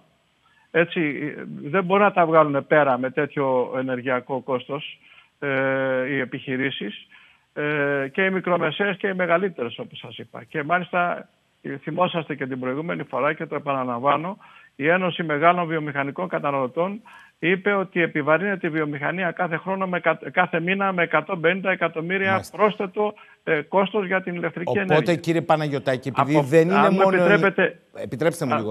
επειδή ναι. δεν είναι μόνο οι ανατιμήσεις στο ρεύμα, στην ενέργεια. Αυτό συμπαρασύρει, το ξέρετε καλύτερα από εμένα. Βεβαίως. Τη μεταποίηση, τα πάντα. Τα, τα τρόφιμα, τα όλα. τα είδη θα, πάμε σε, θα πάμε σε αποβιομηχάνηση. Μάλιστα. Ο κ. Σταμπολής είπε πολύ καλά θα, ότι θα έχουμε πληθωρισμό. Για πρώτη φορά η Ευρωζώνη έφτασε σε αυτά τα επίπεδα πληθωρισμού. Θα τον δούμε και στη χώρα μας, ήδη τον βλέπουμε. Ε, θα έχουμε ε, οικονομική επιβράδυνση. Όλα αυτά θα οδηγήσουν ε, σε σε οικονομική δυσπραγία για να μην πω τίποτα περισσότερο. Δεν θέλω να καταστροφολογήσω, αλλά το μέλλον δεν προϊονίζεται ευίωνο. Και μάλιστα ε, δεδομένου ότι οι τιμές ε, του φυσικού αερίου ε, και όπως είπε ο κύριος Σταμπολής και του πετρελαίου ε, θα είναι, δεν προβλέπεται ότι θα πέσουν. Και οι προβλέψεις που γίνονται τώρα οι άμεσες είναι ότι θα διατηρηθούν σε πάρα πολύ υψηλά επίπεδα. Ε, είπε κάτι ο κ. Σταμπολής, αν θέλετε, ε, ένα, ε, μια, ε, ίσως, ίσως, ίσως το, το σημαντικότερο από αυτά που ακούστηκαν προηγουμένως είναι ότι θα πρέπει να χαραχθεί εθνική στρατηγική. Πράγματι το ενεργειακό είναι στρατηγικής εμβέλειας ζήτημα. Δεν είναι υπόθεση μιας κυβέρνησης, πολύ περισσότερο δεν είναι υπόθεση ενός Πρωθυπουργού, ο οποίος όπως θυμόσαστε το Σεπτέμβριο του 19 εξάγγειλε στον ΟΗΕ χωρίς ε, ως κεραυνό ενεθρία και δύο μήνες μετά τις ε, προγραμματικές δηλώσεις όπου δεν είχε αναφέρει τίποτα ώστε να συζητηθεί στη Βουλή ότι θα, θα σταματήσει η λιγνητική παραγωγή το 2028 χωρίς να υπάρχει καμία προετοιμασία, καμία μελέτη, κανένας διάλογος. Τώρα ήρθε η ώρα, εν πάση περιπτώσει, εφόσον δραματικά τα γεγονότα ε, ε, ε έδωσα, ε, έδωσαν τη σημασία, ανέδειξαν τη σημασία του ενεργειακού και το, το πόσο κέριο ζήτημα είναι η εξάρτηση της χώρας μας, είναι να υπάρξει εθνική συνεννόηση. Για μένα θα πρέπει πριν κατατεθεί ε, και πριν γίνει η επεξεργασία του νέου ΕΣΕΚ που είπε ο κ. Σταμπολής, θα πρέπει να κληθούν τα κόμματα, οι πολιτικές δυνάμεις να συνεδριάσουν, να διαβουλευτούν εκτός από τους άλλους φορείς, τους επιστημονικούς, τους επαγγελματικούς κτλ. κτλ ώστε να χαραχτεί μια εθνική στρατηγική. Σας υπενθυμίζω αυτό που είχα πει την προ φορά στην εκπομπή σας, ότι στη Γερμανία για το θέμα της απανθρακοποίησης ε, ε, συναισθήθη επιτροπή από όλους αυτούς τους φορείς που είπα η οποία ε, διεβουλεύεται επί τρία χρόνια από το 2014 μέχρι το 2017 για να καταλήξει τελικά στην εθνική στρατηγική της Γερμανίας. Κύριε Παναγιωτάκη, τι είμαστε; κύριε Παναγιωτάκη, λοιπόν, επειδή το ένα, το ένα συμπαρασύρει το άλλο και επειδή είμαστε και σε συνθήκες πανδημίας και επειδή στις συνθήκες πανδημίας, το είπε εύστοχα ο κ. Σταβερναράκη, έχει πληγεί και η λεγόμενη μοναδική βιομηχανία της χώρας, ο τουρισμός. Εδώ με αυτά που θέτετε εσείς, και νομίζω δεν θα, θα διαφωνήσει κανείς από τους υπόλοιπους, τίθεται ανοιχτά το ζήτημα του ίδιου του παραγωγικού μοντέλου της χώρας. Εν πάση περιπτώσει, τι, χώρα θέλουμε, πώς πρέπει να πορευτεί με όλα αυτά. Και γι' αυτό σας παρακαλώ πάρα πολύ, απαντήστε μου σύντομα, έχετε πολύ χρόνο απόψε και θα πάτε σε αυτά που θέλετε, απαντήστε μου στα εξής. Καλά το είπατε εσείς. Τα στοιχεία λένε ότι ο πληθωρισμός στην Ευρωζώνη είναι στο 5%. Στην Ελλάδα ο εναρμονισμένος δείκτης, εναρμονισμένος δείκτης τιμών καταναλωτή ανέβηκε στο 4,4 από το 4 του Νοεμβρίου και αυτό σημαίνει ότι ο αντίστοιχος δείκτης τιμών καταναλωτή της Ελστάτ που το Νοέμβριο είχε κάνει άλμα στο 4,8 θα αγγίξει όταν βγουν τα στοιχεία το 5% το Δεκέμβριο. Αυτό σημαίνει ανατιμήσεις συνολικά. Σας ρωτώ λοιπόν γιατί ρωτά πάρα πολλοί κόσμος. Έχουμε ανακοινώσεις παρεμβάσεων 400 σήμερα. Αυτή είναι η ανακοίνωση εκατομμυρίων ευρώ. Γιατί, με ρωτάει πολλοί κόσμος, δεν τέθηκε το θέμα του ειδικού φόρου κατανάλωσης στα καύσιμα και στο ΦΠΑ; Δεν είναι, είναι κυρίαρχο αυτό; Είναι μία από τις προτάσεις που έχω να κάνω. Είναι Αυτή. κρίσιμο; Διότι, βεβαίως Μην το αναλύσετε τώρα, πείτε μου. Είναι κρίσιμο; Μπορεί να γίνει; Βεβαίως, Διότι, διότι είναι ακριβώς τη λογική ότι πρέπει να παρεύουμε στο κόστος παραγωγής ηλεκτρικής ενέργειας. Μάλιστα. Τώρα. Εκτός από την αγορά υπάρχουν δύο παράγοντες οι οποίοι φτιάχνουν ε, την, την τελική τιμή. Το, ο ένας είναι το κόστος παραγωγής και ο δεύτερος είναι η λειτουργία της αγοράς. Για το, για το οποίο αν θέλετε μπορώ να αναφερθώ. Το κόστος παραγωγής έχουμε, έχουμε, υπάρχουν συγκεκριμένες προτάσεις, τις έχω διατυπώσει με διάφορες ευκαιρίες. Κύριε Παναγιωτάκη, θα τα ακούσω. Δώστε μου σύντομες, βοηθήστε με λίγο. Παρακαλώ, Αντιλαμβάνομαι, έχετε ένα πλούτο πληροφοριών και γνώσεων όπως όλοι, αλλά βοηθήστε με λίγο για να, να πάω λίγο γρήγορα, θα τα πείτε όλα. Θέλω επί του πρακτέου, επειδή διαχειριστήκατε από υπεύθυνη θέση της ΔΕΗ, το τιμόνι, να μου πείτε τα εξής. Ανακοινώθηκε σήμερα στα νοικοκυριά η επιδότηση.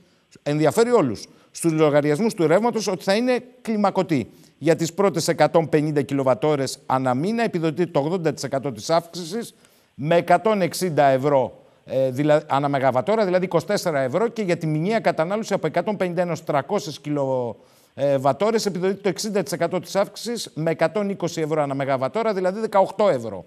Άρα συνολικά, ναι. μου λένε εδώ, για τις πρώτες 300 κιλοβατόρες η επιδότηση θα είναι 42 ευρώ. Αυτό δεν είναι μειωμένο κατά 7,5 ευρώ σε σχέση με την επιδότηση των 49,5 που ίσχυε το Δεκέμβριο. Ε, βέβαια. Είναι. Ε, βέβαια. Δεύτερο, ε, βέβαια. στα οικιακά τιμολόγια μου γράψαν εδώ του φυσικού αερίου η επιδότηση θα είναι 20 ευρώ αναθερμική μεγαβατόρα για όλους τους παρόχους. Για όλη τη μηνιαία κατανάλωση. Θα δοθεί επιπλέον έκπτωση από τη ΔΕΠΑ ύψους 20 ευρώ ανά μεγαβατόρα για όλη τη μηνιαία κατανάλωση. Άρα μου λένε το σύνολο της επιδότησης θα είναι 40 ευρώ το μήνα.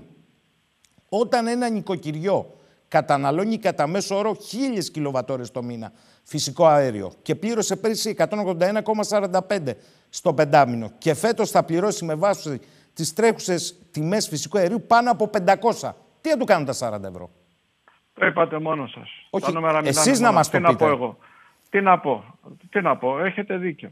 Δεν, δεν καλύπτεται ούτε κατά διάνοια. Ούτε κατά διάνοια το κόστος. Έχουμε μπει σε ένα φαύλο κύκλο τον οποίο τον ανέλησε πάρα πολύ σωστά ο κ. Σταμπολής. Ωστόσο είναι απαραίτητο να δοθούν όσο το δυνατόν περισσότερες ενισχύσεις στα νοικοκυριά και στις επιχειρήσεις για να σταθεί και η κοινωνία και η οικονομία. Αυτό είναι σίγουρο. Κύριε Ταβερναράκη, μπορούν να αντέξουν ε, κοινωνία, επιχειρήσεις, οικονομία με τέτοια νούμερα; Τις παρεμβάσεις των συνομιλητών μας εδώ ε, και τις απόψεις όσον αφορά το εθνικό σχέδιο, στρατηγικό σχέδιο ε, για την ενέργεια και πώς πρέπει να αλλάξει, πώς πρέπει να προσαρμοστεί. Είπαμε κάποια πράγματα στην αρχή, όπου ομολογουμένω ε, ε, θα, θα, ήθελα να, να δίνω στην άποψη που έχουμε εκφράσει στο τεχνικό δεν ακούω καλά τον κύριο Ταβερναράκη, θα επιστρέψω. Ναι. Κύριε Αδαλιέ, ναι. κύριε Αδαλιέ, ένα πρώτο σχόλιο δικό σας επ' αυτών. Μην μου παρουσιάσετε ακόμη τα στοιχεία σας. Καταρχάς, καλή χρονιά και καλή πορεία ε, στο νέο έτος για την εκπομπή. Καλή χρονιά στους καλεσμένους και στους ε, τηλεθεατές. Άκουσα με πολύ προσοχή τον κύριο Σταμπολή και τον ε, κύριο Παναγιωτάκη. Συμφωνώ ε, σχεδόν σε όλα όσα έχουν πει. Ε, το μόνο που διαφωνώ είναι στο διατάφτα. Υπάρχει ένα χρυσό μαλλοδέρας για όλα αυτά. Δηλαδή θέλω να πω ότι δεν γίνονται όλα αυτά ας πούμε, με βάση κάποια συγκυρία ή κάτι που έγινε και δεν μπορούμε να το εξηγήσουμε ή ανάγεται σε κάποιες ε, αστοχίες. Εδώ υπάρχει ε, ένα θέμα το οποίο πρέπει να το αναλύσουμε. Το κόστος έχει επιμετρηθεί και μιλάω για το κόστος της πράσινης μετάβασης έως το 2050 θα στοιχήσει συνολικά 117 δισεκατομμύρια δολάρια. Γιατί επιμένω λοιπόν ότι όλο αυτό, οι αυξημένες τιμές ηλεκτρικού ρεύματος, οι αυξημένες τιμές των πόρων, της, της χοντρικής αγοράς μάλλον του ηλεκτρικού ρεύματος, της τελικής τιμής στον καταναλωτή, οι αυξημένες τιμές των, των πόρων ανατομέα θα συνεχιστούν για όλη τη δεκαετία, αυτή την κρίσιμη δεκαετία και υπάρχει εξήγηση σε αυτό το πράγμα. Διότι εδώ τα 117 τρισεκατομμύρια δεν έχει βγει κάποιο σχέδιο να μας πούν ποιος και πώς θα τα πληρώσει. Θα επιμεριστούν σε κάθε κράτος στον πλανήτη πληθυσμιακά, θα επιμεριστούν ανάλογα με τη συμμετοχή του κάθε κράτους στη ρήπανση.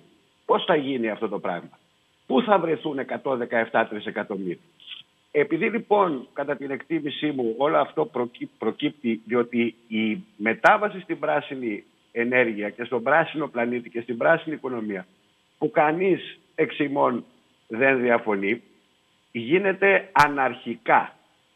Υπάρχει αναρχία και μάλιστα εσκεμμένη αναρχία, ειδικά τώρα στα πρώτα χρόνια, στην πρώτη δεκαετία θα έλεγα εγώ, γιατί με την τεχνική αυτή, για κοιτάξτε να δείτε τι γίνεται.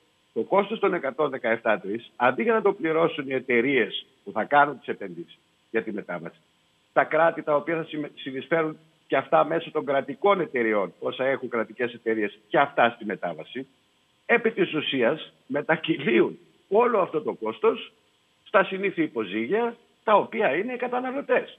Πώς; Με τις υπέρογγες αυξήσεις των τιμών του ηλεκτρικού ρεύματος. Δηλαδή, μ' αρέσει να λέω ότι είναι αναρχική αυτή η μετάβαση, αλλά ως οικονομέτρης, αν τα απλώσουμε τα χαρτιά, τα σπάσουμε και τα δούμε ξανά από την αρχή τα πράγματα σε πολύ μεγάλο βάθος, εδώ πρόκειται επί της ουσίας για μετακύληση του κόστους της μετάβασης με βίαιο και πάρα πολύ άσχημο τρόπο στους τελικούς καταναλωτές. Δεν είναι λοιπόν αυτό κάτι πρόσχερο κατά την άποψή μου. Και δεν είναι και τόσο, αν το θέλετε, αν το θέλετε τυχαίο όλο αυτό.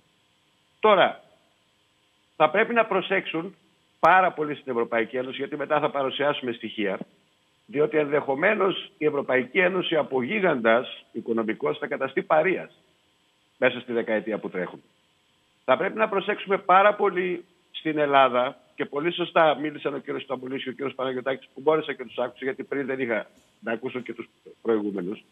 θα πρέπει να προσέξουν πάρα πολύ και η παρούσα κυβέρνηση και η επόμενη, όποια και αν είναι αυτή που θα προκύψει.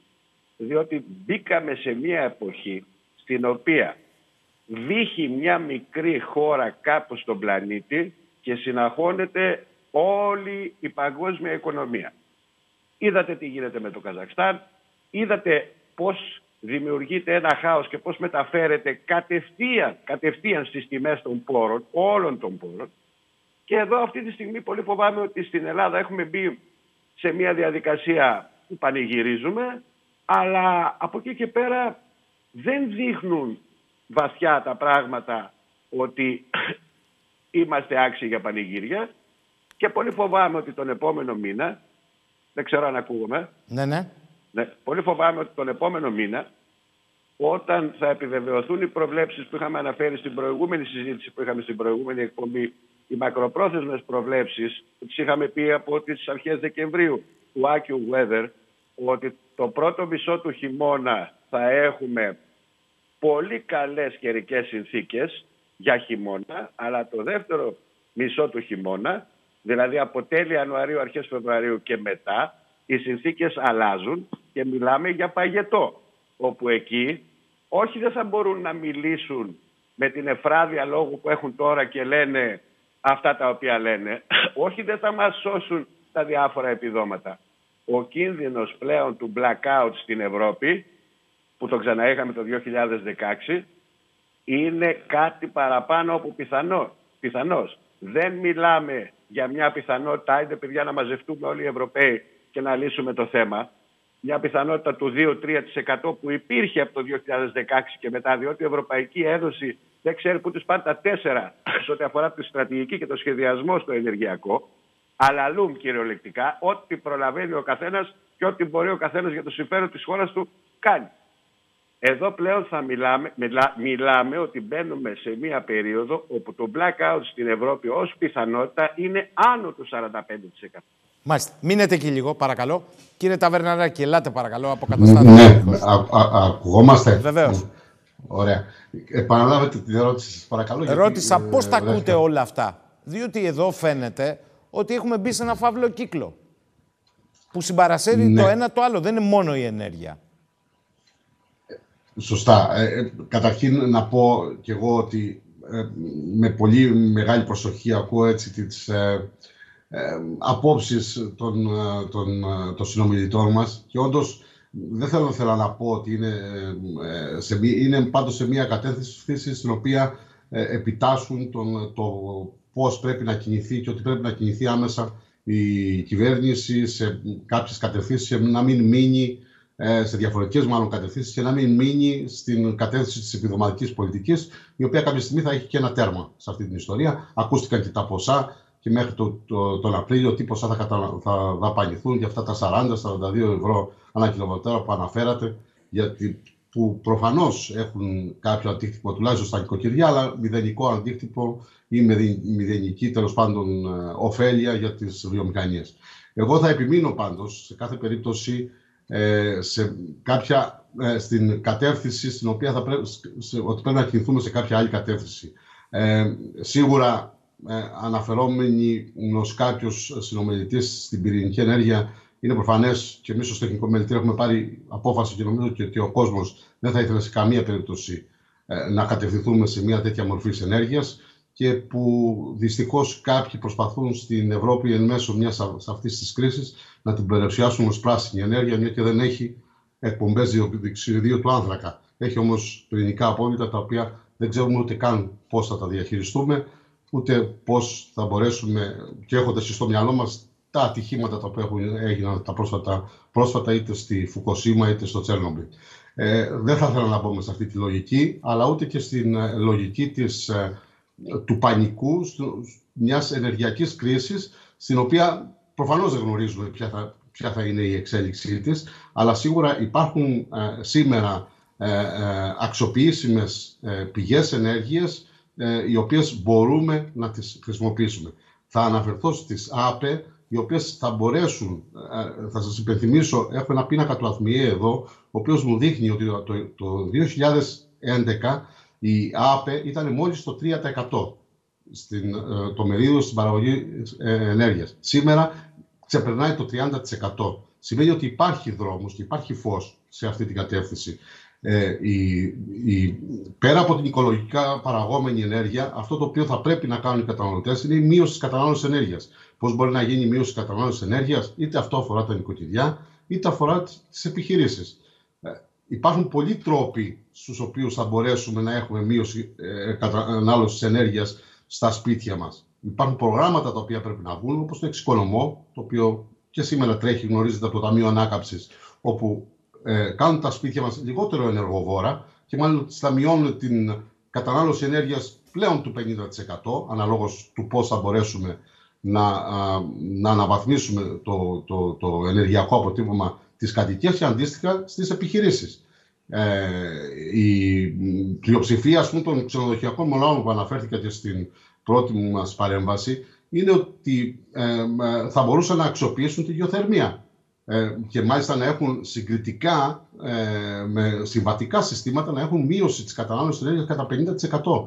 Ε, απλά ε, με μία γιότρηση 100 μέτρων, στην οποία θα μπορούσαν να χρησιμοποιούν ως ψήξη 18 βαθμούς Celsius το, από τον υδροφόρο ορίζοντα ή από την θάλασσα και όχι να χρησιμοποιούν ε, με, ε, ψυχτικά με, με αέρα ή με ηλεκτρισμό. Αντιλαμβάνεστε λοιπόν ότι υπάρχουν τρόποι στους οποίους θα μπορέσουμε να μειώσουμε το ενεργειακό αποτύπωμα και την κατανάλωσή μας. Παραδείγματος χάρη η ηλεκτροκίνηση είναι προφανές ότι μπορεί να, να, να αυξήσει από 2,5 μονάδες καταναλωτικής ενέργειας στα σημαντικά εσωτερικής ε, καύσης απαιτούν μόλις 1,2 μονάδες καταλυσκόμενης ενέργειας. Αντιλαμβάνεστε ότι και αυτό ξεπερνάει το 50% της εξοικονόμησης ενέργειας. Είναι δράσεις οι οποίες μπορεί να φαίνονται ε, επιμέρους, αλλά συνολικά θα μπορέσουν να μας βγάλουν από το δρόμο της ενεργειακής εξάρτησης τις οποίες έχουμε σήμερα και που ζούμε τις επιπτώσεις της.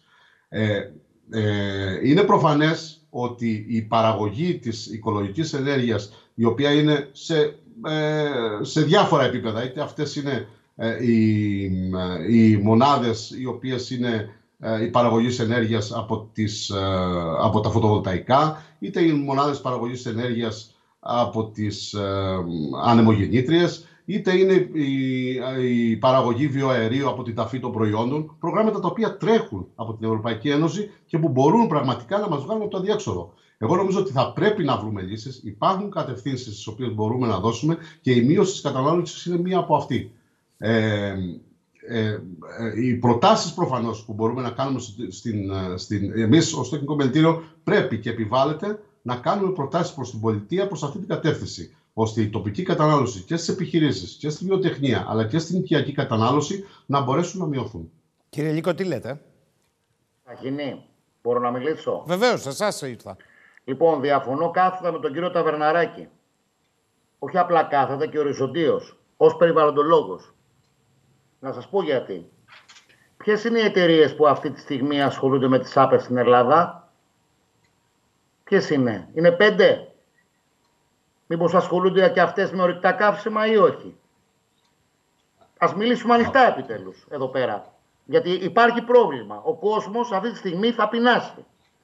Πάμε στην ενεργειακή φτώχεια. Είναι θέμα πολιτικής όμως. Έχουμε ναι, αύξηση. Δεν είναι θέμα πολιτικής, κύριε Ταβερναράκη. Είναι θέμα ότι, κατανα... είναι θέμα ότι παραχωρησιούχοι από πάνω επιβάλλουν την πολιτική η οποία εφαρμόζουν οι πολιτικοί από κάτω. Με όμικρον γιώτα. Ε, Μήπως κάπου εκεί καθαρά. πρέπει να αλλάξει η κατεύθυνση. Να μιλήσουμε καθαρά. Επιπλέον, μου λέτε για ΑΠΕ. Σας μίλησα για φορτίο βάσης. Δεν μπορούν να υπάρξουν ΑΠΕ. Στην Κρήτη δίδατε τι γίνεται. Τραβάνε αγωγό με τη Siemens για να μεταφέρουν εκεί πέρα και φυσικό αέριο.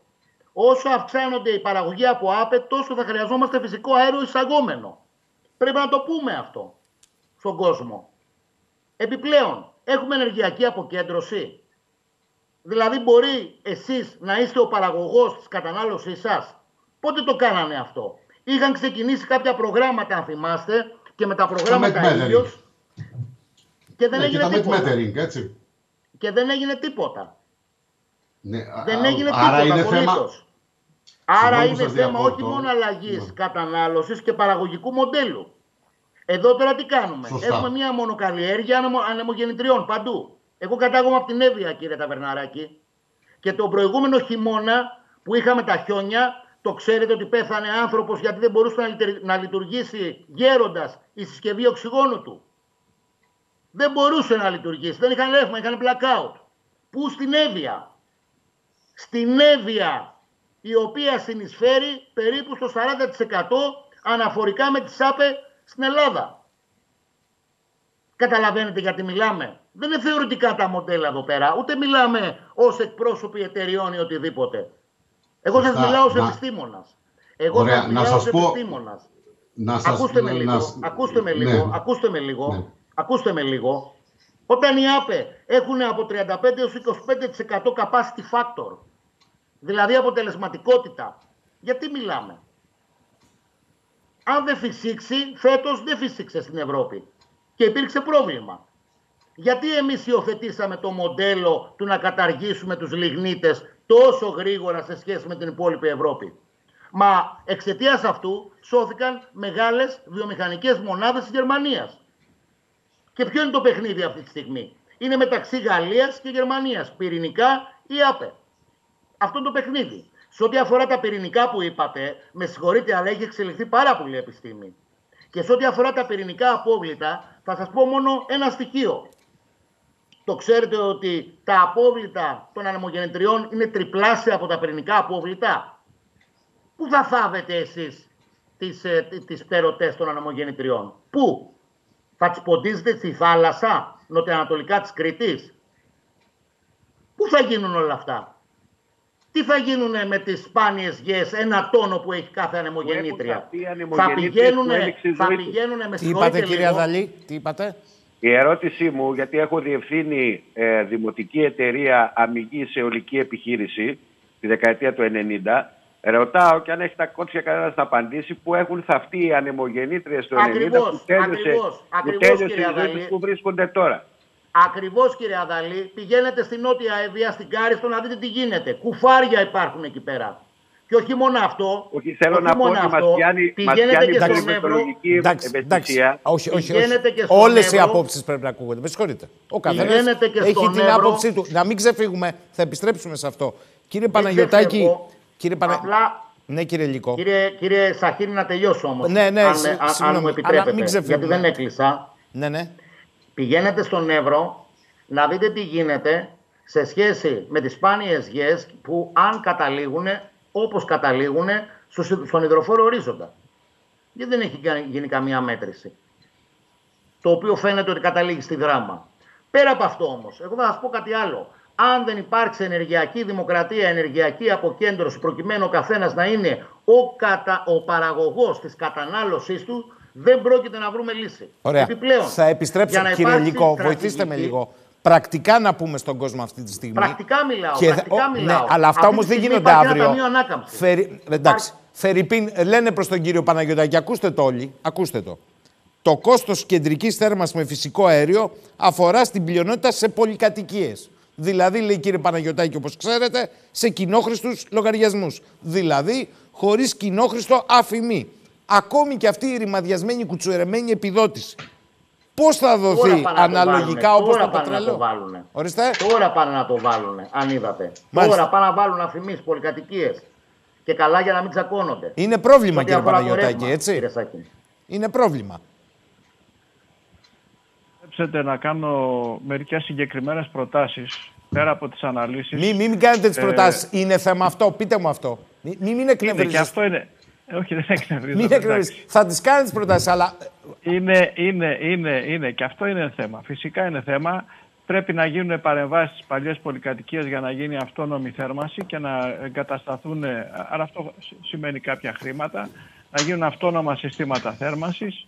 Ε, οι καινούργιες πολυκατοικίες, τουλάχιστον μετά το 1990, όλες είχαν, οι περισσότερες, στην τριπτική πλειοψηφία έχει αυτόνομη θέρμανση ε, πιστεύω ότι στα πλαίσια της ενεργειακής αναβάθμισης των κτηρίων που ναι. πρέπει να γίνει και μάλιστα με πολύ γενναιό, πιο γενναίο τρόπο και πιο δραστικό από αυτό που γίνεται σήμερα με το εξοικονομώ, ε, μπορεί να αντιμετωπιστεί και αυτό το ζήτημα πέραν της ε, ενεργειακής ε, αναβάθμισης συνολικά της μείωσης, δηλαδή της εξοικονόμησης της ενέργειας που καταναλώνουν τα κτίρια. Μάλιστα. Άρα λέτε ότι είναι ένα θέμα και αυτό μέσα σε όλα τα άλλα. Αλλά το βασικό, το βασικό για σας αυτή τη στιγμή είναι η αναγκαία άμεση, το είπαν και άλλοι, χάραξη μιας εθνικής στρατηγικής που θα έχει Ακριβώς άμεσα αυτό, μεσοπρόθεσμα και... Εκ των ουκάνευ. Εκ των ουκάνευ.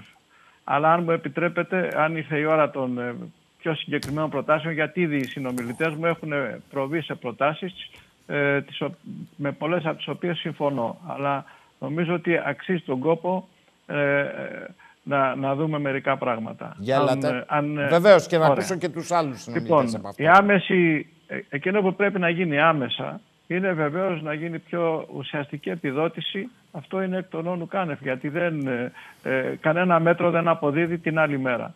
Αυτό όμως, ε, τα, οι δαπάνες που καταναλώνουν τα νοικοκυριά και επιχειρήσεις για την ηλεκτρική ενέργεια είναι σήμερα. Άρα λοιπόν σήμερα θα πρέπει να ενισχυθούν. Το δεύτερο είναι να μειωθούν οι, οι φόροι. Όσο το δυνατό περισσότερο. Ο, φόρος, ο ειδικός φόρος ε, καυσίμων. Ο τρίτος ε, το τρίτο είναι ότι θα πρέπει να ε, γίνουν πιο ουσιαστικοί έλεγχοι της λειτουργίας της αγοράς. Όπως σας είπα προηγουμένως, το κόστος της ενέργειας διαμορφώνεται από δύο παράγοντες. Από το κόστος παραγωγής και από τη λειτουργία της αγοράς. Πρέπει να ξέρετε ότι υπάρχει σοβαρή απόκληση μεταξύ του κόστους παραγωγής, ακόμα και με την άνοδο των τιμών του φυσικού αερίου και της, ε, του κόστους της χονδρευορικής Πρέπει λοιπόν να γίνουν πολύ πιο ουσιαστικοί έλεγχοι και εδώ ε, ήρθε η ώρα να τονίσουμε ε, και στο ζήτημα αυτό το ρόλο της ΔΕΗ. Ε, εφόσον η κυβέρνηση επιμένει ότι υπάρχει το ΔΕΛΤΑ, υπάρχει το ΔΕΛΤΑ στη ΔΕΗ, θα πρέπει το, η ΔΕΗ να συμπεριφέρεται ως δημόσια επιχείρηση. Η δημόσια επιχείρηση πέραν των, του εύλογου κέρδους που πρέπει να έχει, θα πρέπει να σκέφτεται και να ενεργεί ε, σε όφελος της, ε, του κοινωνικού συνόλου όπως λέμε γενικά, δηλαδή της οικονομίας και της κοινωνίας. Θα πρέπει να αναθεωρηθεί ριζικά το, ε, το, το ΕΣΕΚ και ειδικότερα το μείγμα καυσίμου. Συγκεκριμένα ναι. θα πρέπει να αξιοποιήσουμε στο μέγιστο δυνατό βαθμό το λιγνίτι μας και εξηγούμε πολύ συγκεκριμένα να, λειτουργήσουν ε, όλες οι διαθέσιμες μονάδες αυτή τη στιγμή. Υπάρχουν, ε, υπάρχει η Μελίτη, υπάρχει η Μεγαλόπολη 4, υπάρχουν τρεις μονάδες του Αγίου Δημητρίου και άλλες δύο με περιορισμένη λειτουργία και επίκειται επιτέλους με καθυστέρηση η λειτουργία της πιο σύγχρονης λιγνητικής μονάδας στην Ευρώπη που είναι το Λεμαΐδα 5. Αυτές όλες μπορούν να παράγουν περίπου το 25% των αναγκών σε ηλεκτρική ενέργεια. Και όπως σας είχα πει προηγουμένως, τα κόστη, τα κόστη μπορεί, μπορεί να είναι ε, θεαματικά μικρότερα και πάνω απ' όλα ελεγχόμενα και παραγόμενα στην Ελλάδα. Σας είχα πει παραδείγματος χάρη ότι το κόστος παραγωγής ε, ηλεκτρικής ενέργειας από την Πτολεμαίδα 5 πρόσεο του είναι, θα είναι κάτω από 20 ευρώ. Όταν αυτή τη στιγμή οι τιμές του αερίου και αφήστε αυτή τη στιγμή. Όταν θα ισορροπήσουν οι τιμές του αερίου θα είναι πάνω από 60.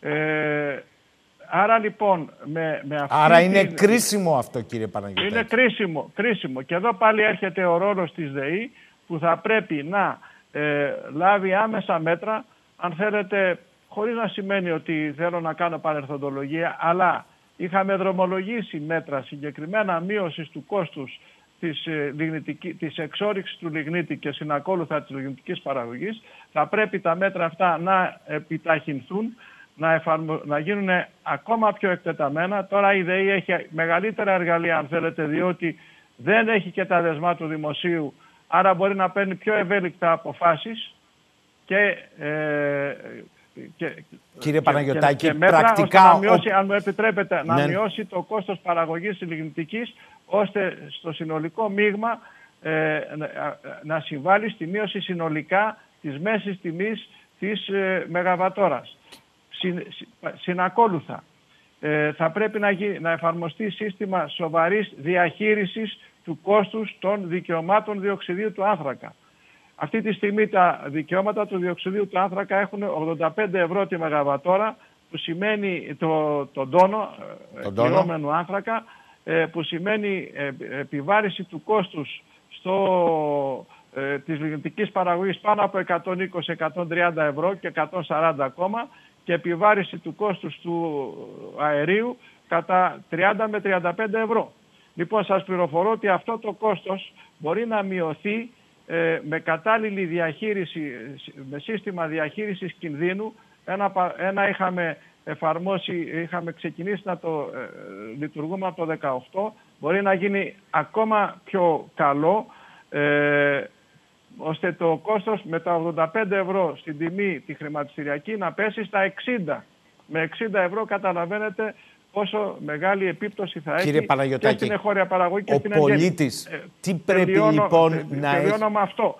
Τελειώνω, τελειώ, ε, τελειώνω με μία-δύο προτάσεις ακόμα. Θα πρέπει, ε, θα πρέπει να γίνει, όπως είπα, ένα πολύ πιο γενναιόδωρο, ε, γενναιόδωρο ε, πρόγραμμα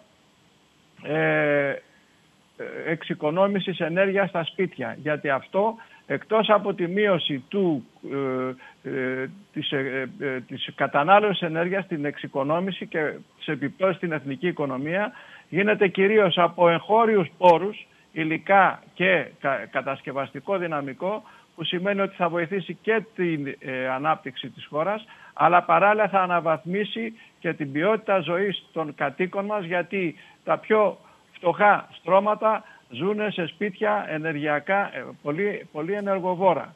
Ε, θα πρέπει να αξιοποιήσουμε μια άλλη ε, παράμετρος είναι να αξιοποιήσουμε τη γεωθερμία και για παραγωγή ηλεκτρικής ενέργειας. Τα γεωθερμικά μας πεδία μπορεί αυτή τη στιγμή να, ε, να δώσουν γύρω στο 4 με 5% των αναγκών της ηλεκτρικής ενέργειας. Η γεωθερμία είναι μια ανανεώσιμη πηγή, είναι πραγματικά ε, δεν ρηπαίνει καθόλου και είναι εγχώρια πηγή.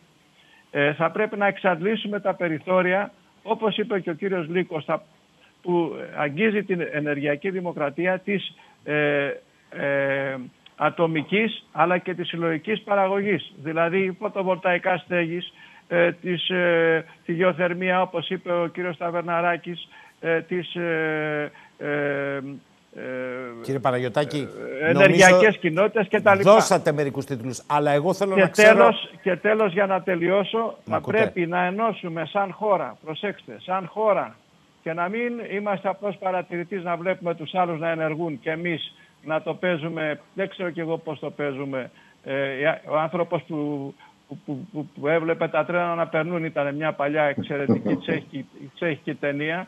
Λοιπόν, υπάρχουν χώρες αυτή τη στιγμή που κάνουν παρέμβαση στην Ευρωπαϊκή Ένωση για να αλλάξει το σύστημα ε, προσδιορισμού των τιμών των, ε, του διοξιδίου, των ε, δικαιωμάτων διοξιδίου του άνθρακα.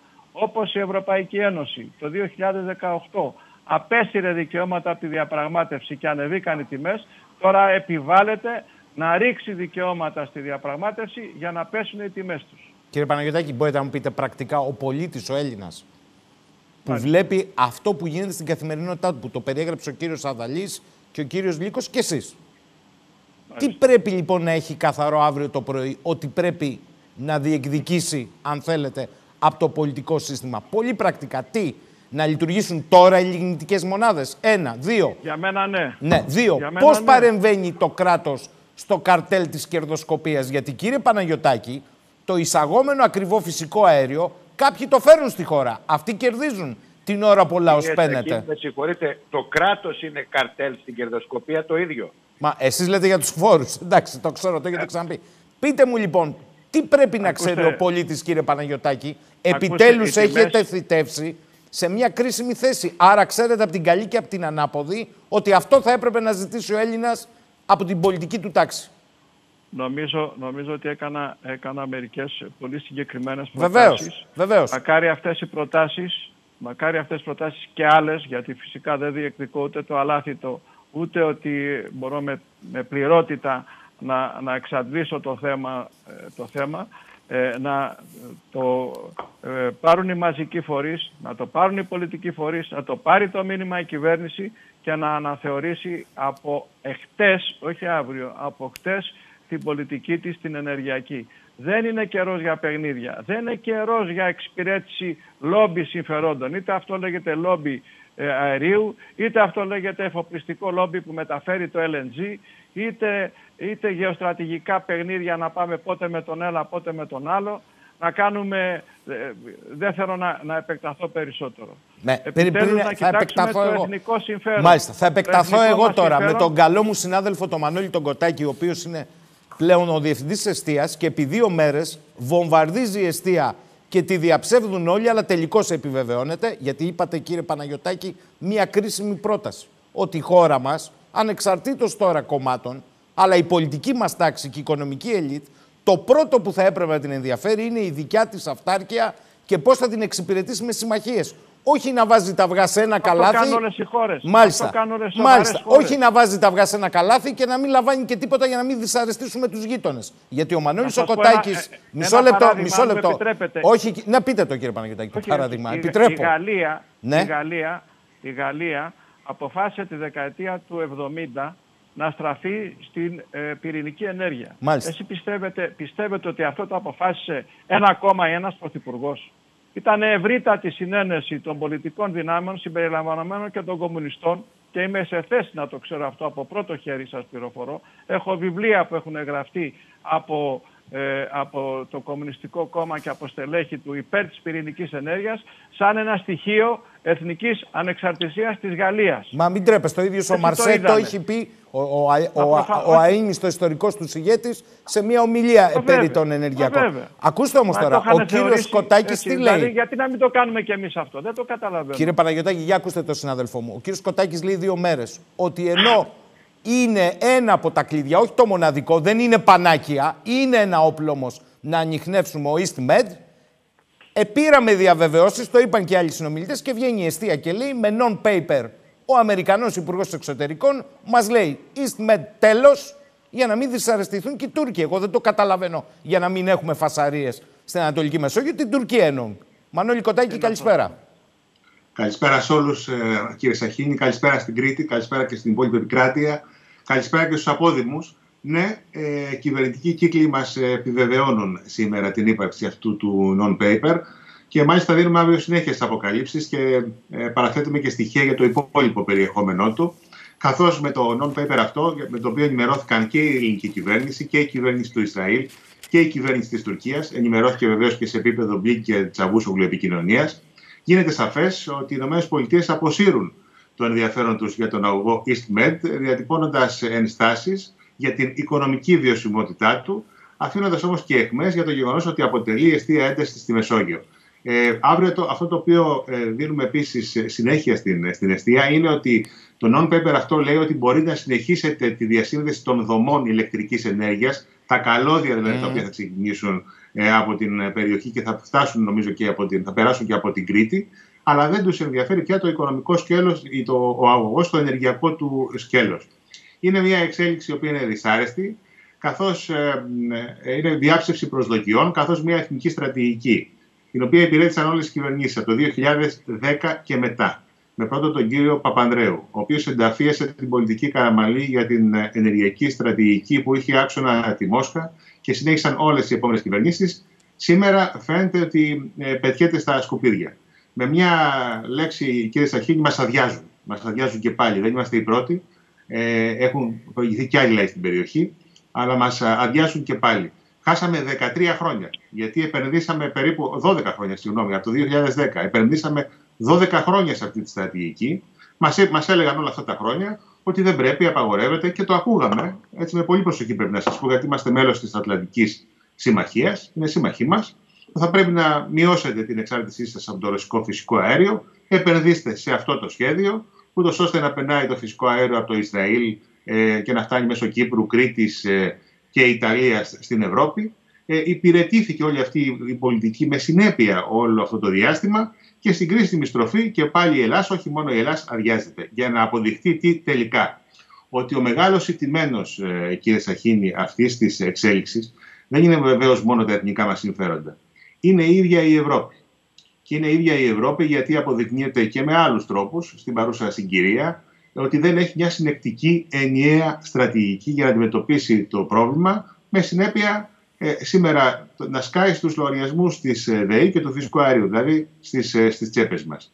Δεν μπορώ να καταλάβω γιατί οι Γερμανοί πολλούν θράσος στους Ρώσους ε, στην Ουκρανία τη στιγμή που τους έχουν ανάγκη με τον Nord Stream για τον, για τον δεύτερο αγωγό, τον βόρειο αγωγό φυσικού αέριου. Είναι εκτός λογικής, αβεβαίως ε, μπορεί να το καταλάβει κανείς γιατί υπάρχει η γεωπολιτική. Δεν μπορώ να καταλάβω και πρέπει κάποιος να απολογηθεί στην Ευρώπη γι' αυτό σε επίπεδο Ευρωπαϊκού Κοινοβουλίου, σε επίπεδο κομισιών, δεν ξέρω, σε, επίπεδο συνόδου κορυφής. Γιατί η Ευρώπη που παράγει τους λιγότερους ρήπους σε ολόκληρο τον κόσμο έσπευσε να προχωρήσει στην, στην πράσινη μετάβαση, σε αυτό το οποίο εγώ ορίζω ως νέα περιβαλλοντική ε, διαπλοκή, τη στιγμή τους, ε, που τους περισσότερους ρήπους στον κόσμο τους παράγει, αν δεν κάνω λάθος, η Κίνα. Όταν λοιπόν έχεις αυτή τη στιγμή αυτό το πρόβλημα και αρνείσαι να το αντιμετωπίσεις με όρους λογικής και το αντιμετωπίζεις με όρους γεωπολιτικής και ως Ευρώπη ε, γενικά, αλλά και ως Ελλάδα ειδικότερα, ε, κάνεις αυτές τις επιλογές, έρχεται κάποια στιγμή η, η μαύρη ώρα που ο καταναλωτής που πλήρωνε 28 ευρώ φυσικό αέριο μηνιαίο λογαριασμό ε, ανοίγει το φάκελο που του έρχεται και βλέπει ότι πληρώνει 200. Έρχεται η μαύρη ώρα που ο επιχειρηματίας στην Άωσα, να σας πω ένα παράδειγμα ε, που, που έχω εικόνα από επιχειρήσεις που κάνουν εκεί, καταψύχουν προϊόντα, που πληρώνει λογαριασμό 100.000 ευρώ στη ΔΕΗ πληρώνει 400.000 ευρώ και τίθεται ζήτημα βιωσιμότητας της ε, επιχείρηση. Έτσι ακριβώς. Ξέρετε, γιατί, ξέρετε γιατί όμως φτάσαμε εκεί. Άκουσα με μεγάλη προσοχή όλους τους συνομιλητές σας, οι οποίοι είναι εξαίρετοι, και του συγχαίρω, και παρατήρησα και τις προτάσεις τις οποίες επισημαίνουν. Και είναι σωστές οι, οι περισσότερες. Όμως αυτά τα ζητήματα λύονται σε επίπεδο στρατηγικής επιλογής. Είχαμε μια μεγάλη ευκαιρία και την πετάξαμε στα σκουπίδια το 2009. Ο αγωγός South Stream, καταρχάς, πρέπει να πούμε, δημοσιεύω και μερικά ε, στοιχεία στο καινούργιο μου βιβλίο Η απόρριτη φάκελη Καραμαλή, το οποίο κυκλοφορεί από τις εκδόσεις Λιβάνη, ήταν ευρωπαϊκή επιλογή και όσο σε ό,τι αφορά την τότε κυβέρνηση ήταν αντιτουρκική επιλογή. Δεν ήταν ούτε φιλορωσική επιλογή, ούτε αντιαμερικανική επιλογή. Ο αγωγός αυτός είχε τη συνένεση της Γαλλίας, είχε τη συνένεση της Ιταλίας και μάλιστα στο επίπεδο του Πρωθυπουργού Πρόντι, όχι του Μπερλουσκόνη, ε, είχε την συνένεση του Επιτρόπου Ενέργειας τότε, είχε τη συνένεση χωρών της περιοχής όπως είναι το Κατάρ, όπως ήταν το Ιράν και άλλες που ήθελαν να, να, να μετάσχουν στον αγωγό και είχε επίσης περιελάμβανε και ένα σχέδιο ίδρυσης χρηματιστηρίου φυσικού αερίου σε τιμές ευρώ. Γι' αυτό λέω ότι η, η Ευρώπη έχει χάσει πολύ μεγάλη ευκαιρία και όχι βεβαίως σε τιμές ε, δολαρίων. Πέρασε το τρένο όμως. Το χάσαμε. Έφυγε αυτή η ευκαιρία. Τη χαιρετήσαμε. Δεν χρειάζεται να πω γιατί τη χαιρετήσαμε το 2009. Ε, ο ιστορικός του μέλλοντος θα γράψει πολύ περισσότερα πράγματα. Αλλά διερωτώ με, κύριε Σαχίνη, εάν είχε περάσει ο αγωγός που θα, που θα είχε διέλευση από Αλεξανδρούπολη, ε, Κιλκή, όπου θα ήταν, δια, όπου θα ήταν διακλαδωτής, θα υπήρχε διακλαδωτής εκεί, Θεσσαλονίκη, Κοζάνη, Γουμενίτσα κτλ. Και αν η Ελλάδα ήταν ενεργειακός κόμβος, ερώτηση πρώτη. Θα είχε τολμήσει κανείς να επιβάλλει μνημόνια στη χώρα και να την είχε καταδικάσει σε καθεστώς δεκαετούς χρεοκοπίας; Πρώτον. Και δεύτερον, αυτή τη στιγμή, αυτή τη δύσκολη ώρα που πιεζόμαστε από τις, τιμές, ε, τις διεθνείς τιμές ε, του φυσικού αέριου, που, υπάρχουν, που το πρόβλημα υπάρχει στην Ευρώπη, δεν υπάρχει στην Αμερική. Αν, αν, αν είχε περάσει ο αγωγός από την Ελλάδα, ο South Stream, θα μπορούσε η Ελλάδα, έχοντας και αποθηκευτικούς χώρους, να αντιμετωπίσει με μεγάλη άνεση αυτή την πρωτοφανή άσκηση πίεσης στις τιμές φυσικού αερίου και όλοι εμείς σήμερα να ήμασταν άνετοι και ωραίοι. Η απάντηση είναι ναι θα μπορούσαμε να το είχαμε κάνει αυτό. Αλλά δυστυχώς δεν το θελήσαμε. Αντιλαμβάνεστε βεβαίως γιατί. Ε, αγαπητέ συνάδελφε, επειδή το ρέθινος σου έχει και μία δυναμία. Εγώ θέλω Είναι να... απότερος ναι, τόπος ναι. καταγωγής μου. Μάλιστα. Εγώ θέλω να σε ρωτήσω και κάτι άλλο πρακτικά όμως. Ναι. Καλά όλα αυτά. Αλλά εδώ δεν συζητάμε καν για τις δυνατότητες ενεργειακών πόρων σε συνθήκες κρίσης που διαθέτει η χώρα με πρώτα και καλύτερα το τι συμβαίνει νοτίως της Κρήτης. Αυτό το κεφάλαιο και από αυτή την κυβέρνηση είναι ένας άγνωστος χ. Χ. Και είναι Καθόλου. αδιανόητο. Καθόλου. Καταρχάς, πρέπει να θυμίσουμε ότι τα ΕΛΠ είχαν προκηρύξει στην ε, προκήρυξη του διαγωνισμού, αν θυμάμαι καλά, επί ΣΥΡΙΖΑ. Ε, πρέπει να ήταν το 2019, αν κάποιος Σωστά, σωστά. η τελευταία πράξη ήταν. Ναι, ναι. Έτσι. Και το εξαιρετικά ενδιαφέρον ήταν με το που άλλαξε η κυβέρνηση, εμφανίστηκε ο κύριος Τσίπρας, είχε προηγηθεί βέβαια ο κύριος Βαρουφάκης, εμφανίστηκε ο κύριος Τσίπρας και είπε ότι όχι για λόγους περιβαλλοντικούς δεν πρέπει να προχωρήσει αυτός ο διαγωνισμός. Εκεί πραγματικά έμεινε άχρονος, πρέπει να σας πω. Πρώτη φορά είδα πρωθυπουργό να αναιρεί τον εαυτό του ως αρχηγός της αξιωματικής αντιπολίτευσης την επόμενη μέρα των εκλογών.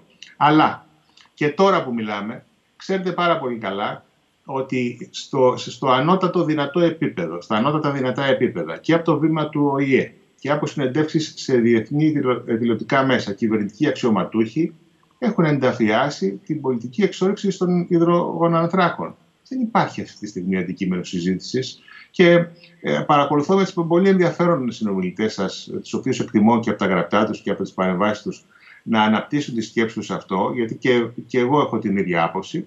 Αλλά από αυτά τα οποία ακούμε δημοσίως, στον ΟΗΕ, ε, στην τελευταία Γενική Συνέλευση το Σεπτέμβριο, νομίζω ήταν ξεκάθαρα αυτά τα οποία ακούστηκαν από το βήμα ε, της Γενικής Συνέλευσης, από ελληνικά χείλη, ότι ήρθε το τέλος της ε, εποχής των υδροχονατράκων, πρέπει να πάμε, είναι ξεπερασμένο μάλιστα το καύσιμο αυτό, αν θυμάμαι καλά τη διατύπωση, πρέπει να πάμε σε, σε άλλα επίπεδα.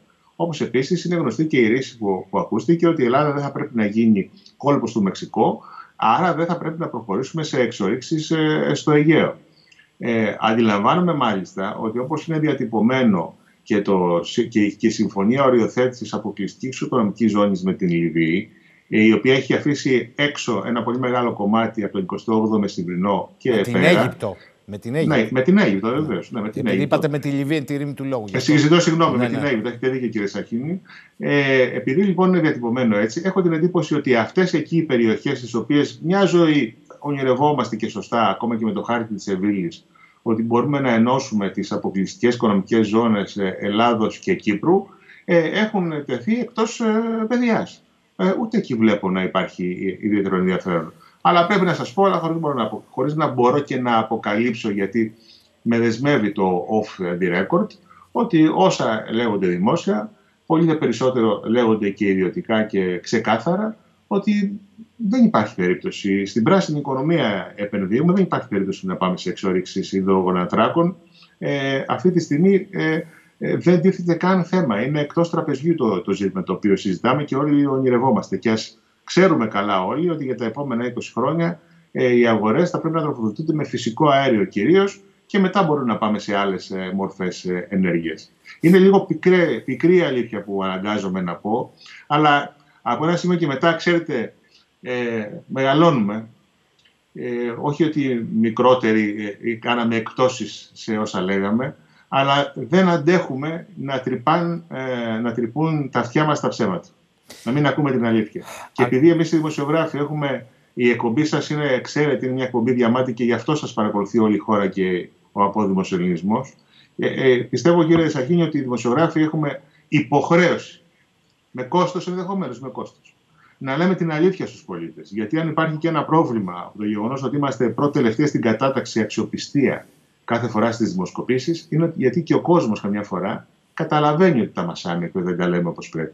Πρέπει λοιπόν να λέμε την αλήθεια και να μην ε, καλλιεργούμε φρούδες ελπίδες στους πολίτες με βάση τα σημερινά βεβαίως δεδομένα, γιατί αύριο δεν ξέρω, μπορεί να αλλάξει κάτι. Και μακάρι να αλλάξει κάτι. Μανώλη Κοτάκη, θα μου επιτρέψεις τον προσωπικό τόνο και θα ναι, σε ναι. ρωτήσω κλείνοντας ναι, ε, την παρέμβασή σου αυτή και θα περιμένουμε και με ενδιαφέρον αύριο να δούμε τις περαιτέρω πληροφορίες στην αιστεία. Μπορώ να σας πω και θα σας δώσω και συνέχεια γι' αυτό. Υπάρχει και καταδίκη της Τουρκίας στο non-paper για τις παρενοχλήσει που έκαναν ε, τουρκικά ε, πολεμικά σκάφη, φρεγάτες, αν θυμάμαι καλά, νοτίω της Κρήτης, στο ερευνητικό, το γαλλικό ερευνητικό, το ε, Νότικα Αγκαίο και καλείται η Τουρκία να απέχει από επιθετικές ενέργειες ε, στα, στα ερευνητικά. Κοιτάξτε, θα σας πω μια φράση πριν με ρωτήσετε κάτι. Στους επόμενους μήνες θα δούμε ένα παιχνίδι το οποίο θα παιχθεί νοτίω της Κρήτης, όπου κάποιοι λένε, δεν το λέω, αλλά κάποιοι λένε ότι έχουμε ισχυρότερους τίτλους ιδιοκτησίας στην ΑΟΣ μεταξύ ε, Ελλάδος και Αιγύπτου από όσους τίτλους έχουμε ενδεχομένως στο Καστελόριζο. Εγώ δεν το πιστεύω αυτό, αλλά σας λέω τι, τι λένε κάποιοι. Ούτως ώστε να πάμε σε μια νέα Γιάλτα στην ε, Ανατολική Μεσόγειο. Ε, η Ελλάδα να αξιοποιήσει ή και αν μπορεί να κάνει εξόριξη, αν μπορεί, ε, στα, στα, στην αποκλειστική οικονομική ζώνη μεταξύ Ελλάδος και Αιγύπτου, αλλά στο κομμάτι με το Καστελόριζο φοβάμαι ότι τα νέα είτε με διεθνή διαιτησία, είτε με διμερή διαπραγμάτευση, είτε με χάγη, δεν θα είναι καλά, αν και η πατρίδα μας και το Υπουργείο Εξωτερικών προσπαθούν να οικοδομήσουν μια ισχυρή νομική βάση για να αποτρέψουν τα χειρότερα. Το ερώτημά μου λοιπόν είναι και φεύγω από αυτά, γιατί περίπου μας είπατε και για αύριο, είναι το εξής. Ναι. Επειδή ξέρω ότι είστε από εκείνους δημοσιογράφους που δεν κάθεται στο γραφείο, κυκλοφορεί μες στον κόσμο. Πώς θα τη βγάλει αυτός ο κόσμος με όλα αυτά που περιγράφουμε και με όλα αυτά τα μείον η χώρα μας είναι πλήρως εξαρτημένη, το είπε ο κύριος Παναγιοτάκη, το είπε ο κύριος Σταμπολής, συμφώνησε ο κύριος Λίκο, ο κύριος Αδαλής, ενεργειακά. Αλλά αυτό δεν σημαίνει μόνο αύξηση στην τιμή του ρεύματος, σημαίνει αύξηση στην παραγωγική διαδικασία, στα βασικά είδη διατροφής. Τι θα γίνει με τον κόσμο και τι βλέπετε, τι εκτιμάτε, θα τραβήξει πολύ αυτό; Εύχομαι να μην τραβήξει πολύ, αλλά αν και πρέπει να σας πω ότι τον περασμένο Σεπτέμβριο, όταν προέκυψε το ζήτημα, ε, κυβερνητικοί αξιωματούχοι επικοινώνησαν με την ε, πρόεδρο της Ευρωπαϊκής Κεντρικής Τράπεζας, την κυρία Κριστίν Λαγκάρντ, η οποία τους διαβεβαίωσε στο ανώτατο δυνατό επίπεδο ότι η κρίση ενεργειακή και αυτή η έκρηξη των τιμών και ο πληθωρισμός που συνεπάγεται, εν πάση περιπτώσει, είναι προσωρινή. Μάλιστα. Τώρα, το Δεκέμβριο, ε, κάποιοι μας είπαν ότι ε, τελικά διαψευστήκαμε και δεν είναι τόσο προσωρινή όσο νομίζουμε. Εύχομαι, κύριε Σαχίνη, μέσα από την καρδιά μου, να μην, να μην είναι η ενεργειακή κρίση τα μνημόνια του μέλλοντος. Το κρατώ. Θέλω να σας ευχαριστήσω. Καλό ξημέρωμα. Μένουν οι άλλοι τρεις. Πάω σε διακοπή και επανερχόμαστε. Επιστροφή εδώ στις αντιθέσεις. Θέλω να καλωσορίσω στην παρέα μας τον κύριο Πρόδρομο Εμφιετζόγλου, πρόεδρος του Ομίλου Εταιριών Μηχανικής και ιδρυτής προσφάτως πολιτικής κίνησης Πανελλήνια Πατριωτική Ένωση. Σας χαιρετώ κύριε Εμφιετζόγλου και εσάς. Θα μου κάνετε όμως τη χάρη να περιμένετε λίγο, γιατί θέλω οι τρεις συνομιλητές να σημειώσουν τα εξής. Κύριε Παναγιωτάκη, προς εσάς. Καλησπέρα. Πέρυσι, σαν αγρότης, πλήρωσα 4.000 ευρώ ρεύμα για τη σεζόν, φέτος 6.185. Η τιμή λιπάσματος ένα τσουβάλι πήρε αύξηση 40%. Το πετρέλαιο πέρυσι πλήρωσα ένα 10, τον τόνο φέτος ένα 45. Πώς λέει κύριε Παναγιωτάκη ο πρωτογενής τομέας μπορεί να επιβιώσει με αυτή την αύξηση; Και συνάμα οι τιμές στα αγαθά θα πάρουν αύξηση με τη σειρά τους, όταν η τιμή στον Καλαμπόκι πέρυσι είχε 18 λεπτά και φέτος 26, το στάρι 18 λεπτά και φέτος έφτασε μέχρι και 45, για τον Έλληνα καταναλωτή είναι δυσβάσταχτη πολιτική που η κυβέρνηση και η κάθε κυβέρνηση εφαρμόζει ακολουθώντας τους εταίρους. Αυτό είναι προς εσάς. Το άλλο ερώτημα που έρχεται και είναι προς τον κύριο Αδαλή είναι το εξής. Μήπως τα κέντρα αποφάσεων, λέει κύριε Αδαλή, είδαν τον πληθωρισμό να ανεβαίνει συνέπεια της αύξησης της ζήτησης λόγω δημιουργίας αποθέματος από τα νοικοκυριά όλο αυτό τον καιρό της πανδημίας και το έχουν βάλει σκοπό να αφαιρέσουν με τον τρόπο αυτό το όποιο περίσευμα των ε, νοικοκυριών; Και επίσης ε, προς τον κύριο Λαγό και προς τον κύριο Αδαλή η ερώτηση ε, λένε ότι πρέπει να μπουν επιδοτήσεις οι καλεσμένοι για να μπορούν να ανταπεξέλθουν οι καταναλωτές. Υπάρχει χρήμα στα ταμεία του κράτους για τέτοια πολιτική; Είναι σκάνδαλο όταν βρισκόμαστε εβδομάδες μετά την ιδιωτικοποίηση κατά 51% να ανακοινώνονται επιδοτήσεις που οφειλούν με τους καταναλωτές αλλά και τους ιδιώτες, να μην το ξεχνάμε, που διαχειρίζονται πάνω απ' όλα; Και τελευταίο ερώτημα, ισχύει ότι η εκάστοτε χώρα, εν προκειμένου η δική μας, το φυσικό αέριο που προμηθεύεται είναι με προσυμφωνημένο σε εσάς, κύριε Παναγιωτάκη, συμβόλαιο χαμηλής τιμής; Δηλαδή, μήπως η αύξηση στην τιμή που πληρώνει αυτή τη στιγμή ο καταναλωτής δεν αντιπροσωπεύει την πραγματική τιμή αγοράς και παίζεται εξ αρχής ένα βρώμικο κερδοσκοπικό παιχνίδι σε βάρος μας; Κύριε Εμφιετζόγλου, ένα πρώτο σχόλιο από εσά θέλω. Διότι είστε επί δύο χρόνια φωνάζετε, ιδίως για να μην κλείσουν σε αυτές τις συνθήκες οι λιγνητικές μονάδες της χώρας. Θα ξεκινήσω από την ουσία. Η πολιτική Μητσοτάκη μας οδηγεί σε βία απολιγνητοποίηση και βία πράσινη μετάβαση. Αυτή η βία πράσινη μετάβαση μας οδηγεί στην καταστροφή. Λοιπόν, το θέμα είναι απλό. Ή ο Μητσοτάκης θα πρέπει να αλλάξει πολιτική άμεσα ή θα πρέπει ο ελληνικός λαός να την επιβάλλει. Αλλιώς λυπάμαι, δεν βλέπω τίποτε το ευχάριστο. Θα έχουμε ένα 2022 πολύ άσχημο που θα μας θυμίζει το 1922. Κάνει λάθος ο Μητσοτάκης και παρασύρει όλη τη χώρα στον εγωισμό του. Να κρατήσει ότι δήθεν είναι πρωτοπόρος στην πράσινη ανάπτυξη και να οδηγήσει τον ελληνικό λαό σε νέα μνημόνια και στην καταστροφή. Και οι επιδοτήσεις είναι ασπιρίνες, δεν λύνουν κανένα πρόβλημα.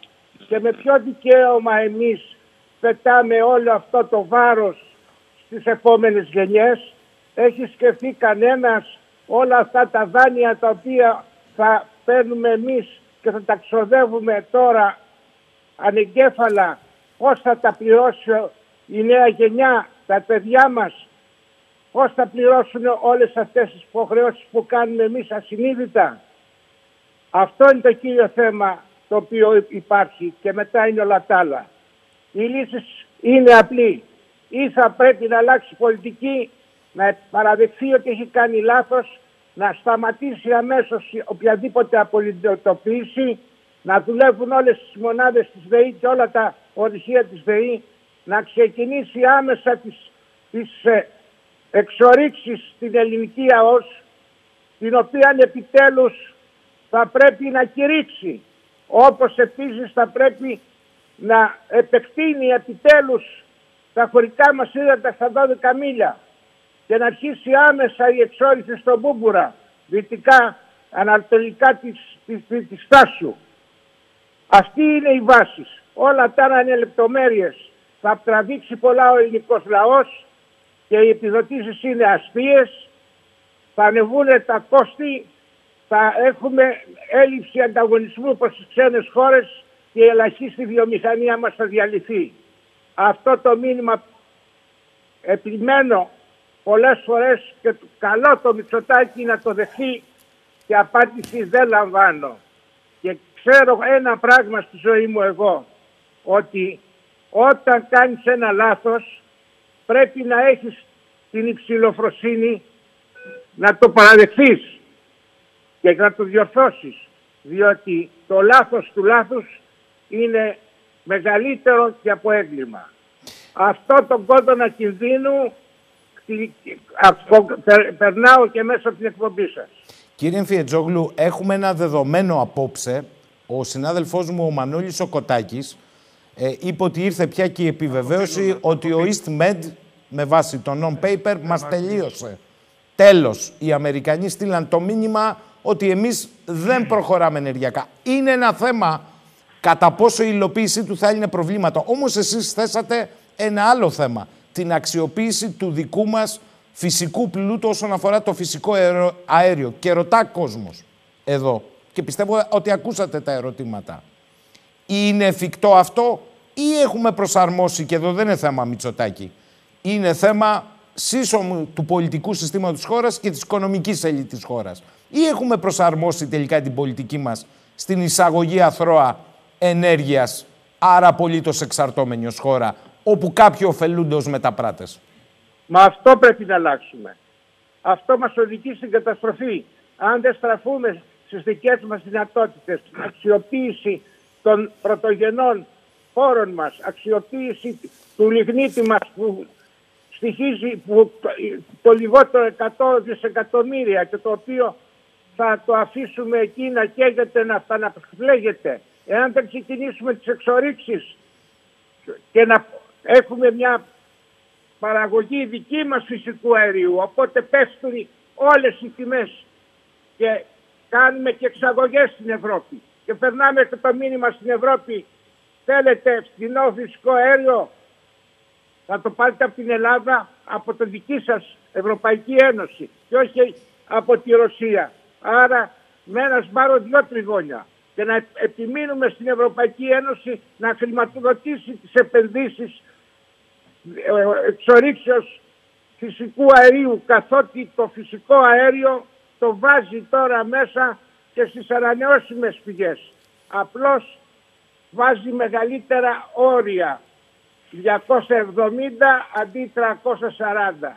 Λοιπόν, άρα με το φυσικό αέριο το οποίο ουσιαστικά το οδηγεί σε μορφή ανανεώσιμη θα μπορέσουμε εμείς να καλύψουμε όλες τις ανάγκες της χώρας, να έχουμε εξαγωγές και να μπορούμε να έχουμε έσοδα με τα οποία να μειώσουμε και το, και το ε, χρέος μας και την επόμενη γενιά διότι δεν πρέπει να σκεπτόμαστε ποτέ μόνο τον αυτό μας αλλά και την επόμενη γενιά και κάτι άλλο. Εγώ τι θα έβλεπα. Εάν ήταν ο Ελευθέρος Βενιζέλος τώρα εκείνο που θα ήθελε είναι να, να βγαίνει το φυσικό αέριο από την Κρήτη δίπλα και στα Χανιά δίπλα στο μουσείο του να υπήρχε ένα τεχνολογικό ίδρυμα να μαθαίνουν τα παιδιά μας την τεχνολογία πετρελαίου και να φέρνουν τους καλύτερους καθηγητάς και να δώσουμε δουλειά στα παιδιά μας. Αυτή είναι η ουσία. Τα άλλα λεπτομέρειες. Κάτι τελευταίο κύριε Φιετζόγλου, δεν σας ταλαιπωρήσω περισσότερο. Ε, εκτός από εσάς ακούω το τελευταίο διάστημα και άλλους στο χώρο των επιχειρήσεων, μεγάλους επιχειρηματίες. Προσφάτως διάβασα δύο άρθρα του κυρίου Μητυλινέου που λένε ότι αυτή η απότομη μετάβαση, σοκ στην πράσινη ουδετερότητα, εν πάση περιπτώσει, της Ευρώπης, για την Ελλάδα είναι βεβαιασμένη, θέλει προσοχή και πρέπει τώρα να βρούμε εναλλακτικές μορφές, σαν και αυτές που περιγράφετε, διότι διαφορετικά θα υποφέρουμε σε όλους τους τομείς και σε όλη την πυραμίδα. Είτε βιοτεχνία, είτε μεταποίηση, είτε βιομηχανία, είτε πρωτογενής τομέας, είτε καταναλωτές. Η εκτίμηση σας είναι ότι οδεύουμε προς τα πού λοιπόν.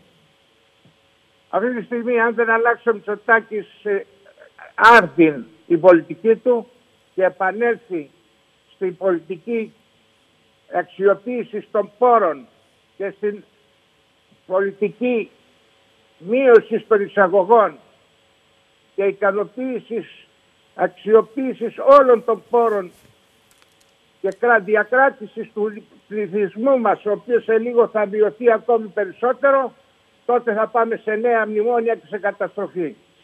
Λυπάμαι πολύ, αλλά δεν θέλω να έχουμε ένα 2022 που να μας θυμίζει τα λάθη του 1922. Πείτε μου και κάτι τελευταίο. Είπα, επειδή ξέρω ότι έχετε γυρίσει τη Δυτική Μακεδονία, επισταμένος, η ΔΕΗ σήμερα με τη μετοχική σύνθεση που έχει, ρώτησα τον κύριο Παναγιωτάκη, πρώην πρόεδρος ΔΕΗ, μου είπε την άποψή του. Μπορεί να παίξει το ρόλο που ακούμε τουλάχιστον από τους πολιτικούς, ως δημόσια επιχείρηση ηλεκτρισμού που αν θέλετε θα σηματοδοτήσει και θα σπάσει και την καρτελοποίηση και την κερδοσκοπία ή δεν μπορεί πια; Εάν θέλει μπορεί. Αν θέλει μπορεί. Τώρα μάλιστα έχει και μεγάλη οικονομική άνεση. Είναι δημόσια έχει... όμως; Αυτό είναι το ερώτημα. Εν πάση περιπτώσει έχει ένα ποσοστό αρκετό στο δημόσιο και έχει και δημόσια διοίκηση. Λοιπόν, το θέμα είναι η πολιτική η οποία είναι γενική πολιτική.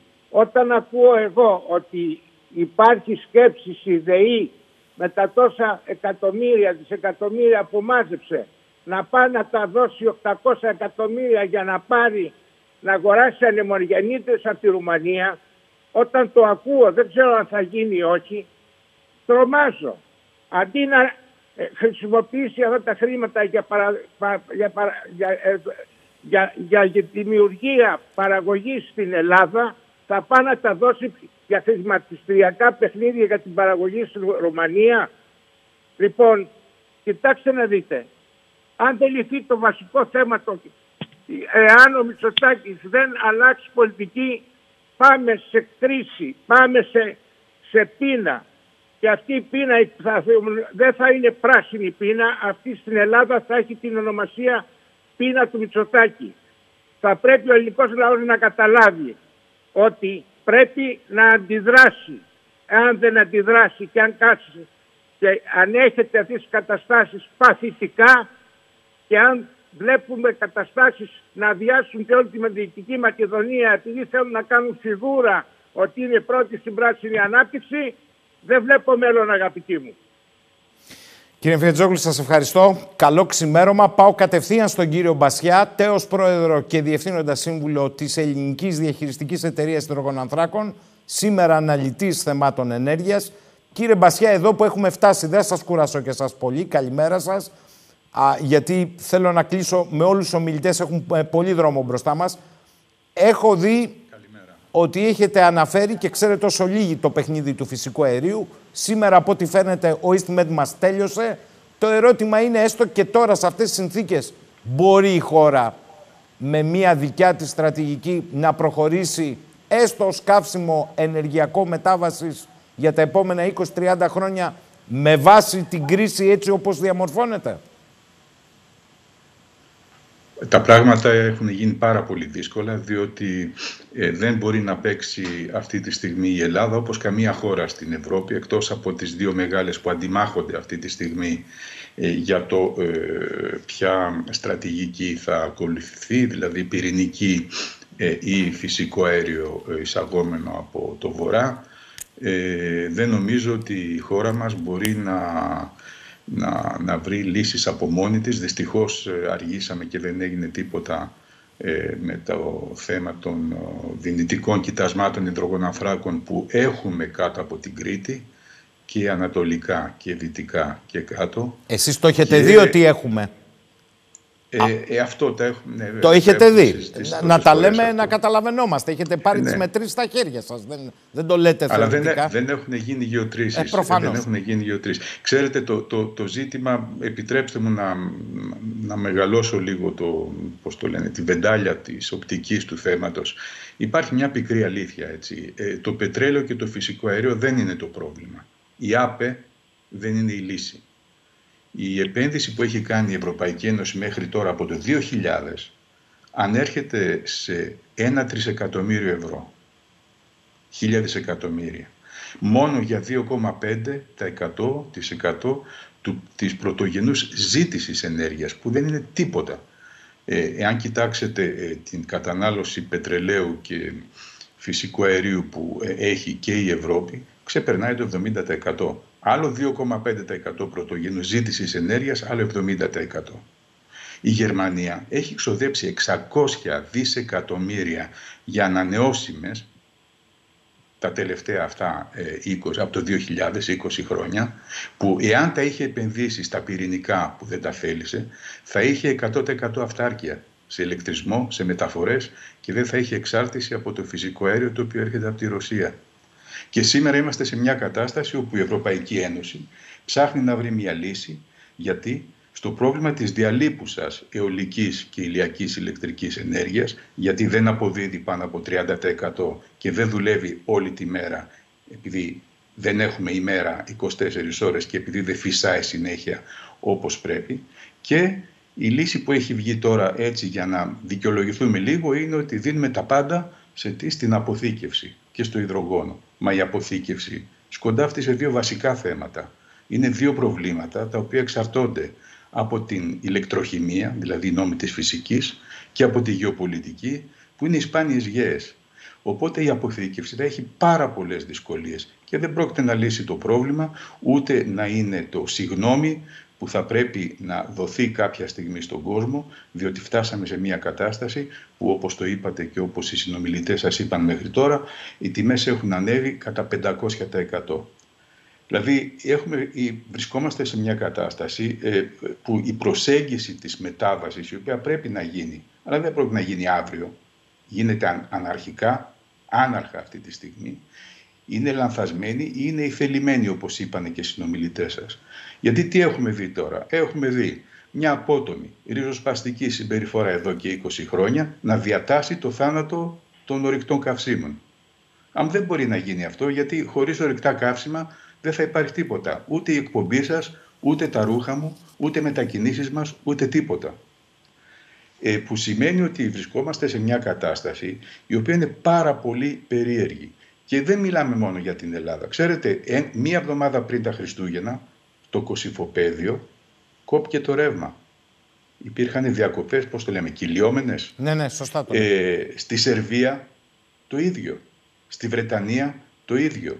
Στη Γαλλία, ναι, στη Γαλλία επίσης. Είπατε και, μία λέξη Ελλάδα, κλειδί, κάνουμε, κύριε Μπασιά. Τι στην Ελλάδα; Είπατε και ο δημόσιος εχθρός που ήταν yes. ο άνθρακας, μας τώρα ακούτε, κύριε Μπασιά; σεβασμό. Κύριε Μπασιά, μας ακούτε; Είπατε και μία άλλη κρίσιμη έκφραση, οι σπάνιες γιες. Και θέλω να πω ναι. ότι αν τώρα φιγουράρει 2-24 ώρα η περιπέτεια μεταξύ κυβέρνησης Αυστραλίας και Τζόκοβιτς περί του αν θα παίξει ή όχι, πριν δύο εβδομάδες ο Τζόκοβιτς ναι. ήταν ο βασικός χρηματοδότης των κινητοποιήσεων στη Σερβία κατά της κυβέρνησης και κατά Αυστραλιανού μονοπωλίου για να μην πάρουν τις σπάνιες γιες. Υπάρχουν κι άλλα ναι. από πίσω, έτσι. Ε, ναι, ναι, ναι, ναι, ναι. Το πράγμα έχει γίνει τόσο, η διεθνοποίηση έχει πάρει στραβές, ε, στραβές κατευθύνσεις. Πείτε μου όμως πρακτικά για την Ελλάδα, γιατί και εσείς, και εσείς είστε στη Δυτική Μακεδονία σύμβουλος στη νέα κατάσταση. Γνωρίζετε ναι. την εικόνα.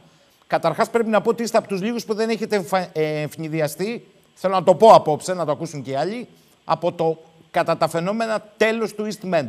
Όταν πριν μερικούς μήνες ο Αμερικανός πρεσβευτής στη χώρα μας, ο κύριος Τζέφρι Πάιατ, που πάει από εδώ και από εκεί επισκέψεις, άφηνε να εννοηθεί σε συνέντευξή του ότι δεν μας κάνει ο EastMed, ήσασταν ο πρώτος που μου είπατε αποχαιρέτατε την Αλεξάνδρεια του EastMed.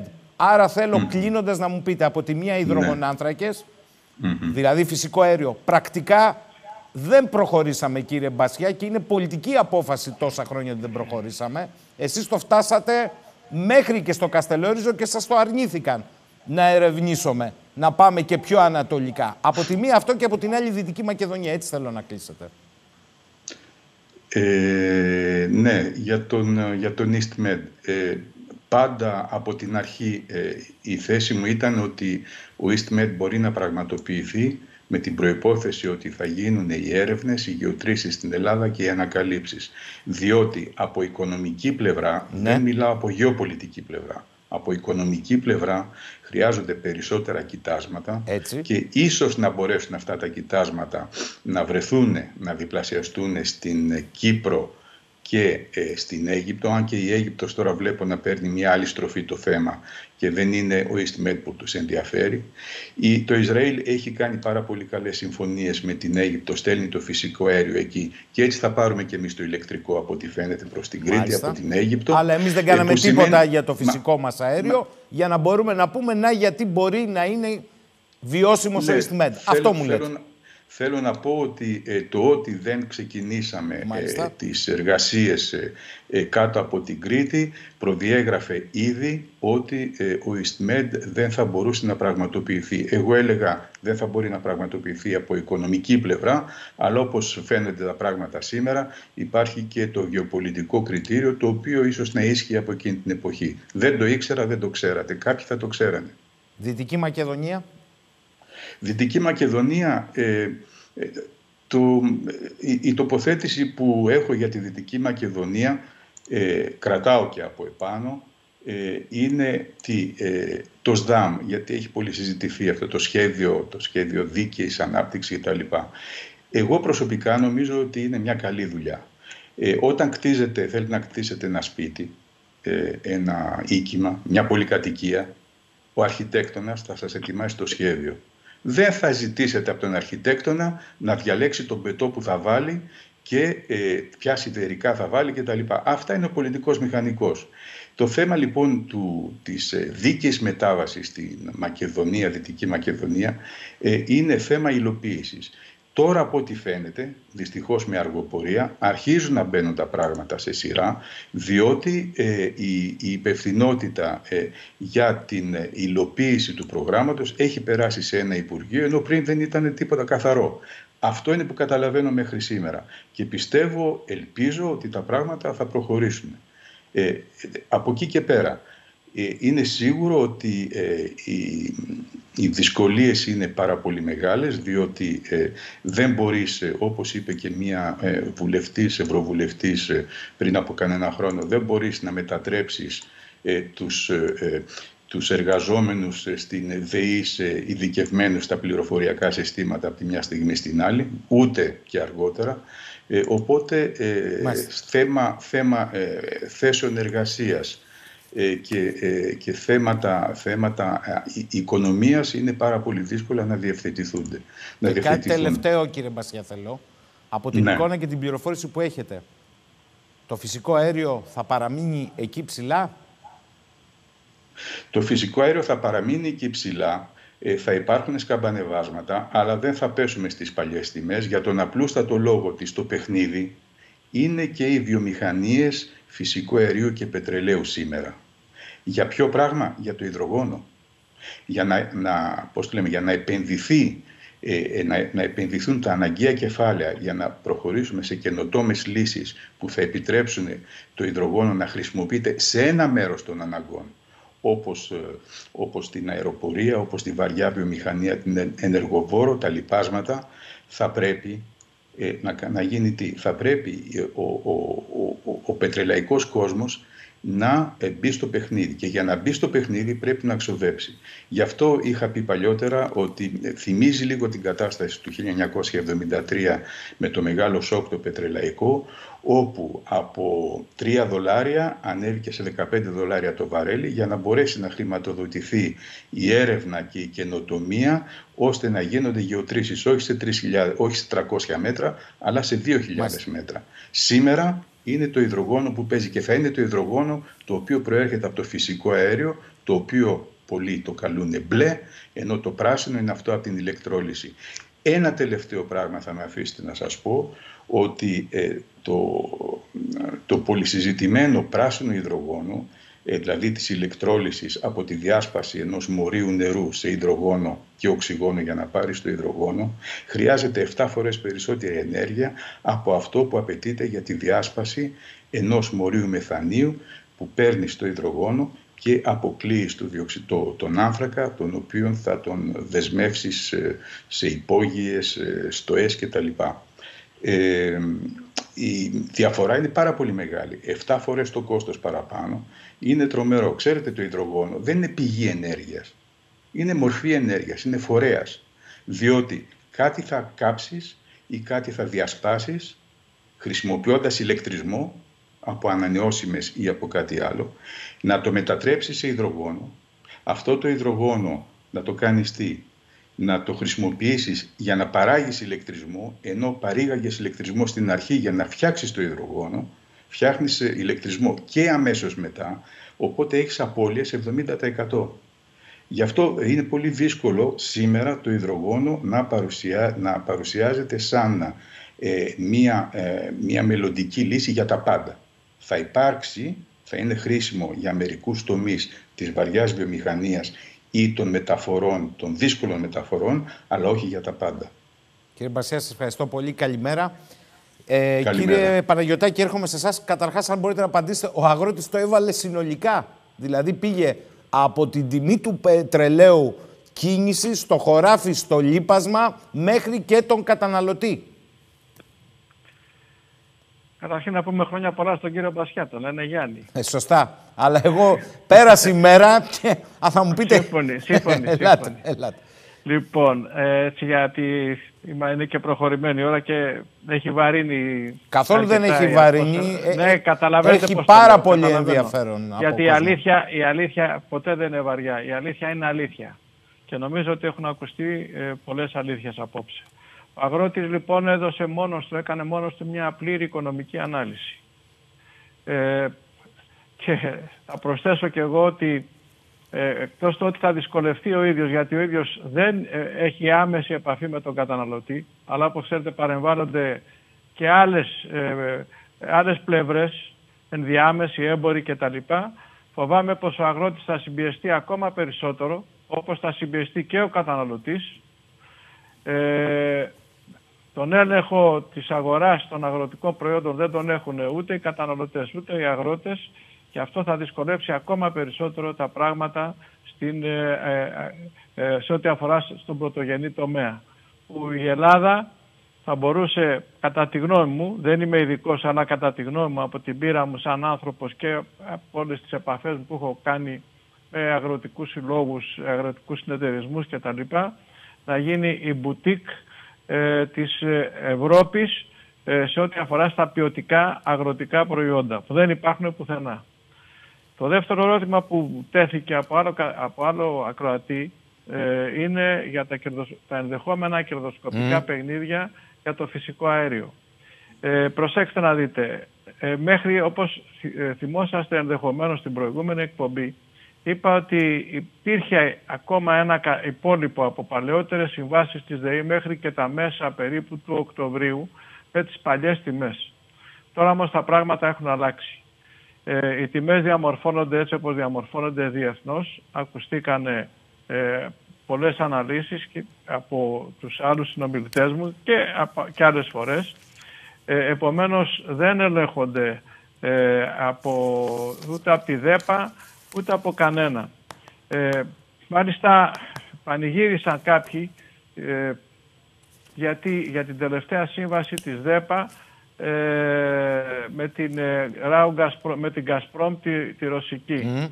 Ε, ότι δήθεν με αυτή τη συμφωνία που έγινε ε, θα αποφύγουμε τις δια, μεγάλες διακοιμάνσεις των τιμών, θα σταθεροποιηθεί κτλ.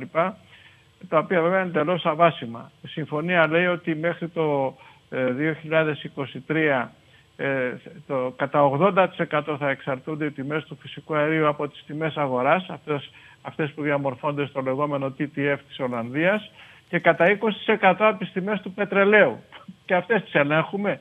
Είναι σταθερές τιμές του πετρελαίου. Ο κ. Σταμπολής έκανε μια πρόβλεψη ότι οι τιμές του πετρελαίου θα εκτιναχθούν στα ύψη το επόμενο ακριβώς, διάστημα. Ακριβώς. Άρα, άρα από πού και ως πού ε, αυτή η συμφωνία η οποία μάλιστα μετά το, μετά το, ε, το, το, 23, το 24 και το 25 και το 26 θα εξαρτάται κατά 85% από τις διεθνείς τιμές του αερίου και 15% από το πετρέλαιο.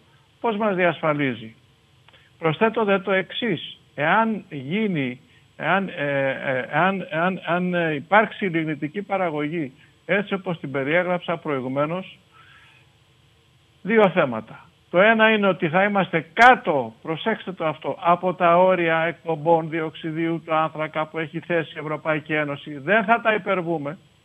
Και μάλιστα το 2030 που θα έχει μειωθεί κι άλλο η λιγνητική παραγωγή και θα έχουν αυξηθεί ανανεώσιμες πηγές κλπ. κλπ.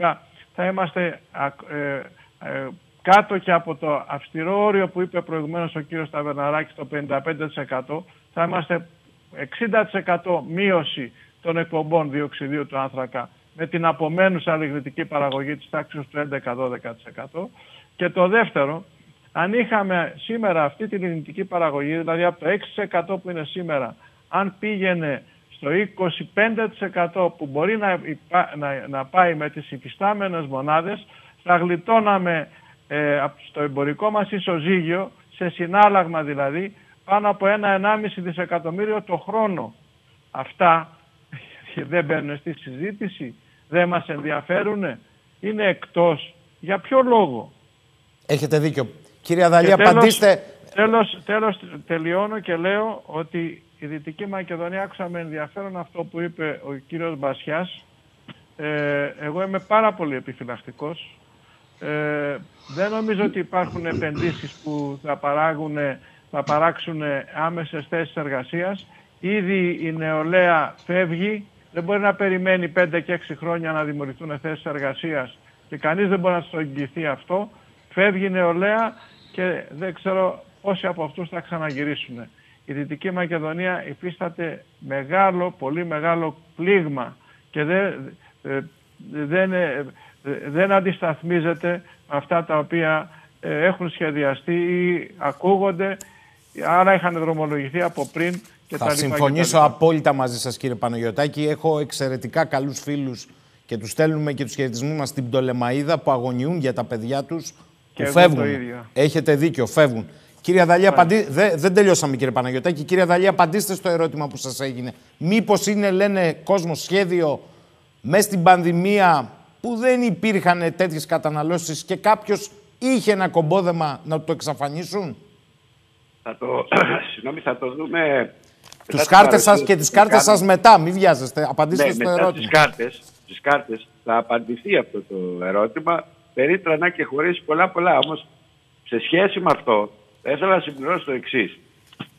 Ε, πάρα πολύ συχνά όταν κάνω μελέτες για λογαριασμούς εταιριών στο εξωτερικό ναι. αναγκαζόμαστε και μετρούμε μακροοικονομικά δεδομένα σε χώρες.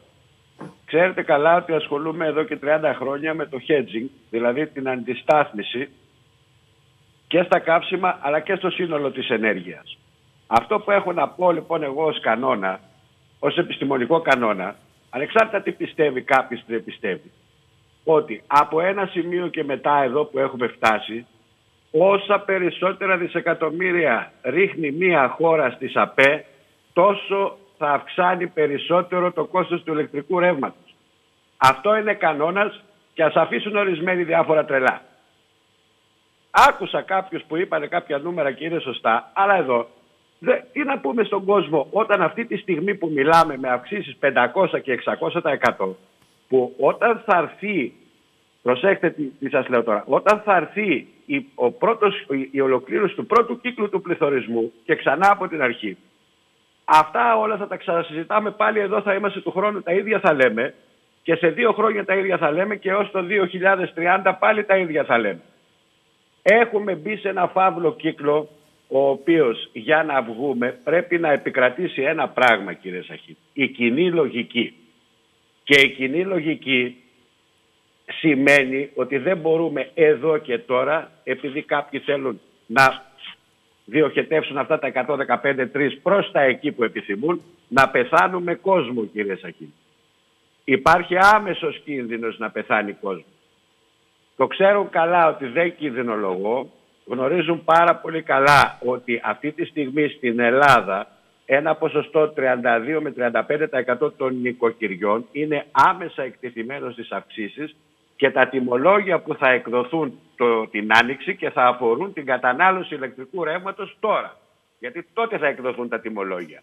Πώς θα πληρώσει ο κόσμος αυτό στο 32% των νοικοκυριών που προσπαθεί να ζήσει με τριψήφια εισοδηματικά, ε, ε, με τριψήφιο εισόδημα. Δηλαδή, τα νοικοκυριά, προσέξτε τι λέω, όχι το φυσικά πρόσωπα, τα νοικοκυριά στην Ελλάδα που έχουν μηνιαίο εισόδημα κάτω από 1000 ευρώ είναι 30 με 32%. Αυτά τα νοικοκυριά δεν μπορούν εκ των πραγμάτων να ανταπεξέλθουν. Αυτές οι ιστορίες με τις επιδοτήσεις είναι σαν να βάζεις τσιρότο σε κάποιον ο οποίος έχει χάσει το πόδι του. Και περιμένεις με το τσιρότο να σωθεί. Γιατί; Τώρα συζητάμε για την κρίση που θα έρθει σε ένα μήνα, αλλά ξεχνάμε ότι η υψηλή ένταση ζήτησης σε ενέργεια και ηλεκτρικό ρεύμα, γιατί εδώ τι κάνουμε τώρα, Καμιά φορά, εν τη ρήμη του λόγου μας, μπερδεύουμε το ηλεκτρικό ρεύμα με την ενέργεια. Η ενέργεια είναι ένα πολύ γενικό πράγμα και δεν αφορά μόνο το ηλεκτρικό ρεύμα που καταναλώνουμε. Προφανώς. Και θα δείτε ότι, από αυτά που θα παρουσιάσουμε μετά, ότι αυτό που κατευθύνει τις τάσεις είναι ο δείκτης των jet fuels, των καυσίμων, των αεροπορικών, που εκεί θα δείτε τι ευρήματα έχουμε, έχουμε βρει. Γιατί σας τα λέω όλα αυτά; Διότι το καλοκαίρι πάλι θα έχουμε ένταση ηλεκτρικού ρεύματος. Τι θα γίνει δηλαδή το καλοκαίρι του 2022. Πάλι τα ίδια; Το Δεκέμβριο θα ξεκινήσει πάλι νέα ένταση συζήτηση του ηλεκτρικού ρεύματος, του φυσικού αερίου, των πόρων γενικότερα, των καυσίμων. Τι θα γίνει, θα τελειώσει ποτέ αυτό; Βάλτε το καλά μέσα στο μυαλό σας. Η ιστορία με τη ΣΑΠΕ είναι ένα μαγκανοπήγαδο που κάποιοι στοχεύουν να διαρκέσει περί τα 50 χρόνια επί της ουσίας η ιστορία με τη ΣΑΠΕ θα μπορέσει να επιτευχθεί μόλις, μόλις υπάρξει η πρώτη μπαταρία που μπορεί να αποθηκεύει ρεύμα για 90 μέρες για 5 εκατομμύρια σπίτια. Ξέρετε πόσο απέχουμε από αυτό; Η σημερινή ανακάλυψη είναι μία ώρα για 30.000 σπίτια, για, για 300.000 σπίτια. Απέχουμε τεχνολογικά δηλαδή από την διάσωση όλης αυτής της ιστορίας κάπου στα 30 με 40 χρόνια. Σε 30 με 40 χρόνια οι ΑΠΕ θα είναι αυτές που θα πρωτοστατήσουν. Ως τότε λοιπόν θα παρακαλέσω όλους να κάνουν μία έρευνα να δουν εδώ και έξι μήνες πού στρέφονται όλες οι οικονομίες του πλανήτη και όλες οι μεγάλες εταιρείες, όχι αναγκαστικά οι super major, οι μεγάλες εταιρείες ενέργειας. Πού στρέφονται αυτό το διάστημα, στην πυρηνική ενέργεια στρέφονται. Και θα σας πω κάτι, η πυρηνική ενέργεια, ξέρω ότι θα φάω ξύλο τώρα στα σχόλια από κάτω με αυτό που λέω, αλλά εγώ θα το πω γιατί γνωρίζω καλά σε ένα-δύο χρόνια θα επιβεβαιωθεί. Η πυρηνική ενέργεια κράτησε την Ευρώπη και η πυρηνική ενέργεια θα οδηγήσει στη μετάβαση μαζί με το φυσικό αέριο ως μεταβατικό καύσιμο. Διότι μόνο το φυσικό αέριο στην Ευρώπη δεν γίνεται. Ό,τι αφορά λοιπόν για να κλείσω αυτή την απευθυνόμενο και στον τηλεθέτη. Μου είναι πάρα πολύ αδιανόητο ως επιστήμονας να καταλάβω γιατί κάποιος στην Ελλάδα δεν θέλει να έχουμε όλες τις πηγές ενέργειας. Δηλαδή και φυσικό αέριο, που φωνάζω χρόνια κύριε Σαχίν, το ξέρετε, εξ, άμεση εξόριξη των πόρων του φυσικού αέριου. Και πετρέλαιο, δεν το κατάλαβα γιατί να, μην, γιατί να εξορίσουμε 1500 βαρέλια με τα ζόρια στην Καβάλα, ενώ μπορούμε σε δύο μέρες να το κάνουμε 4.000 βαρέλια. Ένα παράδειγμα. Γιατί να μην έχουμε ανοίξει ακόμα το υδροελεκτρικό στον Αχελό Ωραία. και να είναι ακόμα μη, κλειστό. Μην μη, μη το επαναλάβετε και για την πυρηνική ενέργεια αυτά που έχουμε πει και έχει αλλάξει η τεχνολογία προφανώς. Οι Γάλλοι αυτό που κάνουν, το είπε και ο κύριος Παναγιωτάκης, δεν το κάνουν έτσι. Πρέπει λοιπόν. Όμως, όμως βοηθήστε με λίγο κύριε Αδαλή, ε, βοηθήστε με λίγο. Θέλω να πάω και λίγο στον κύριο Λίκο, ε, ως εξής, επειδή είναι ένα από τα πεδία που του αρέσει. Κύριε Λίκο, θέλω να δείτε μαζί με τους τηλεθεατές, όσο μπορείτε να δείτε ή να ακούσετε. Ο δείκτης τιμών τροφίμων φτάνει στο τέλος του 2021 και παρακαλώ πολύ να δούμε αυτό το δείκτη, σε υψηλό δεκαετίας παρά τη μικρή πτώση που εμφανίζει το Δεκέμβριο. Ούτε λίγο ούτε πολύ, όπως λέει είναι οι σχετικές κάρτες που σας παραθέτουμε, έχουμε 28,1% παγκόσμια αύξηση τιμών μέσος όρος σε σχέση με το 2020. Η πιο εντυπωσιακή άνοδος δε είναι στα λεγόμενα γαλακτοκομικά, τη ζάχαρη και ό,τι αφορά τα σιτηρά. Και επειδή εσείς κύριε Λίκο είστε από αυτούς που έχουν πει ότι δεν είναι μόνο οι εφοδιαστικές αλυσίδες. Θα πάμε και σε διατροφική κρίση και επειδή το ρώτησαν πάρα πολλοί τηλεθεατές θέλω ένα σχόλιο. Ε, κύριε Σαχίνη, κοιτάξτε, είναι δεδομένο ότι θα πάμε σε θα πάμε σε, και σε εφοδιαστική κρίση, αλλά πολύ περισσότερο σε διατροφική κρίση. Διότι τα λοιπάσματα είναι άμεσα συσχετιζόμενα με την ε, τιμή μονάδας ε, του φυσικού αερίου. Όσο αυξάνονται τα, ε, αυξάνεται το φυσικό αέριο, αυξάνονται τα λοιπάσματα, άρα αυξάνεται και το κόστος παραγωγής για τον αγρότη. Θα σας πω κάτι άλλο, μην ξεχνάτε τι είχε γίνει με τα κίτρινα γυλαίκα στη Γαλλία. Γιατί βγήκαν στους δρόμους, γιατί αυξήθηκαν τα καύσιμα και αυξήθηκαν για τους περιφερειακούς κατοίκους. Τους οι οποίοι εργάζονταν στο κέντρο και δεν μπορούσαν Ακριβώς. να ανταπεξέλθουν οικονομικά. Εδώ ναι. όμως θα σας δώσω και μία άλλη διάσταση. Προσέξτε, το είχα πει και στην προηγούμενη εκπομπή σας. Έχουμε λοιπόν τις ανεμογεννήτριες οι οποίες θέλουν για να κατασκευαστούν καταναλώνουν περίπου ένα με δύο γήπεδα ποδοσφαίρου. Φανταστείτε αυτή την επιφάνεια ήδη το πρόβλημα αυτό το αντιμετωπίζουν στις Ηνωμένες Πολιτείες. Δηλαδή, καλύπτουν. Μ' ακούτε; Ναι, ναι, σας ακούμε.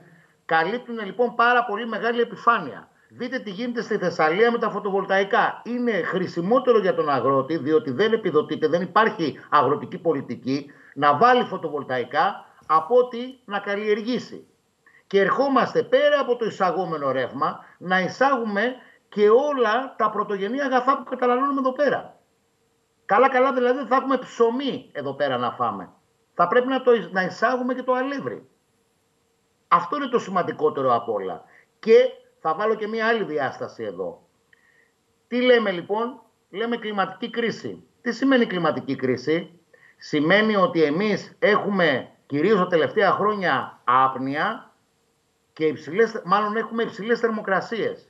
Καύσωνα. Γιατί έχουμε καύσωνα, Μα τι σημαίνει καύσωνας, Ότι δεν έχουμε άνεμο. Έχουμε άπνοια. Με άπνοια μπορούν να λειτουργήσουν οι ανεμογεννήτριες. Πρώτο ερώτημα. Και δεύτερο ερώτημα είναι ότι η μεγαλύτερη παραγωγή διοξιδίου του άνθρακα γίνεται από εντατικές μονάδες κτηνοτροφικές. Πουλερικά και όλα αυτά. Βοηθή και τα λοιπά. Από εντατικές μονάδες όπως και χειροστάσια που έχετε στην Κρήτη εκεί πέρα στο Ρέθυμνο. Αυτά λοιπόν εκλείνουν μεγάλο διοξείδιο του άνθρακα. Άρα πού θα πάμε, θα πάμε σε in vitro παραγωγή κρέατος. Δηλαδή ήδη γίνεται στην Αμερική. Δηλαδή θα παίρνουμε ένα μπουτάκι το οποίο θα είναι από ιστοκαλλιέργεια και δεν θα προέρχεται από ένα ολόκληρο κοτόπουλο. Αυτή θα είναι η καινούργια μετάβαση. Και εδώ μπαίνουν και τα μεγάλα ερωτήματα για την ανθρωπότητα σε σχέση με μεταλλάξεις, σε σχέση με μία σειρά ε, καινούργιες ε, ιογενείς λοιμώξεις και μία σειρά από ερωτήματα. Βλέπετε πώς συνδέονται αυτά τα δύο; Σαφές. Κύριε Ταβερναράκη, θέλω από εσά έχετε ακούσει όλο τον κύκλο και εσείς και ο κύριος Λύκος, αλλά επειδή γνωρίζω ότι έχετε και μια υποχρέωση αύριο πρωί-πρωί και σας έχω κρατήσει αρκετά, θέλω έτσι το δικό σας στίγμα πριν σας αποχαιρετήσουμε, ακούγοντας υπάρχουν προβληματισμοί και εσείς είπατε καλή μετάβαση αλλά δεν μπορεί να γίνει με βίο τρόπο. Υπάρχει όμως και μια πραγματικότητα που είναι η πραγματικότητα, επαναλαμβάνω, του νοικοκυριού, της μικρομεσαίας επιχείρησης, μεσαίας, της μεγάλης επιχείρησης, όλων δηλαδή. Καταρχήν να πω ότι οι απόψεις τις οποίες έχω εκφράσει στις συνδέσεις μας και στο μου στις δύο πρόγραμμες του πολιτισμού εκπροσωπώ ένα συλλογικό φορέα. Προφανώς. Είναι το τεχνικό επιμελητήριο, ε, συναδέλφους μηχανικούς 2.500 μέλη από διάφορες ειδικότητες. Ε, οπότε οι, οι απόψεις που εκφράζω είναι απόψεις από ομάδες εργασίας, από ανθρώπους οι οποίοι είναι ειδικοί ή δουλεύουν ε, στην, ε, στην ενέργεια, είτε στις ΑΠΕ, ε, είτε σε μονάδες παραγωγής ηλεκτρικής ενέργειας. Αντιλαμβάνεστε λοιπόν ότι η μηχανική και ο ρόλος των, των συναδέλφων μηχανικών σε αυτή την κρίση για μια ακόμη φορά θα είναι σημαντικός. Και μάλιστα θα είναι σημαντικός στο επίπεδο το οποίο θα μπορέσουμε, και μάλιστα το τόνισα στην προηγούμενη ε, τοποθέτηση, ότι η επιδομοτική πολιτική η οποία ακολουθείται αυτή τη στιγμή σήμερα ε, με την έννοια της επιδότησης του ηλεκτρικού ρεύματος όπως σήμερα ανακοινώθηκε από την κυβέρνηση, νομίζω ότι είναι ένα τσιρότονο, νομίζω το είπαν και οι προηγούμενοι ομιλητές.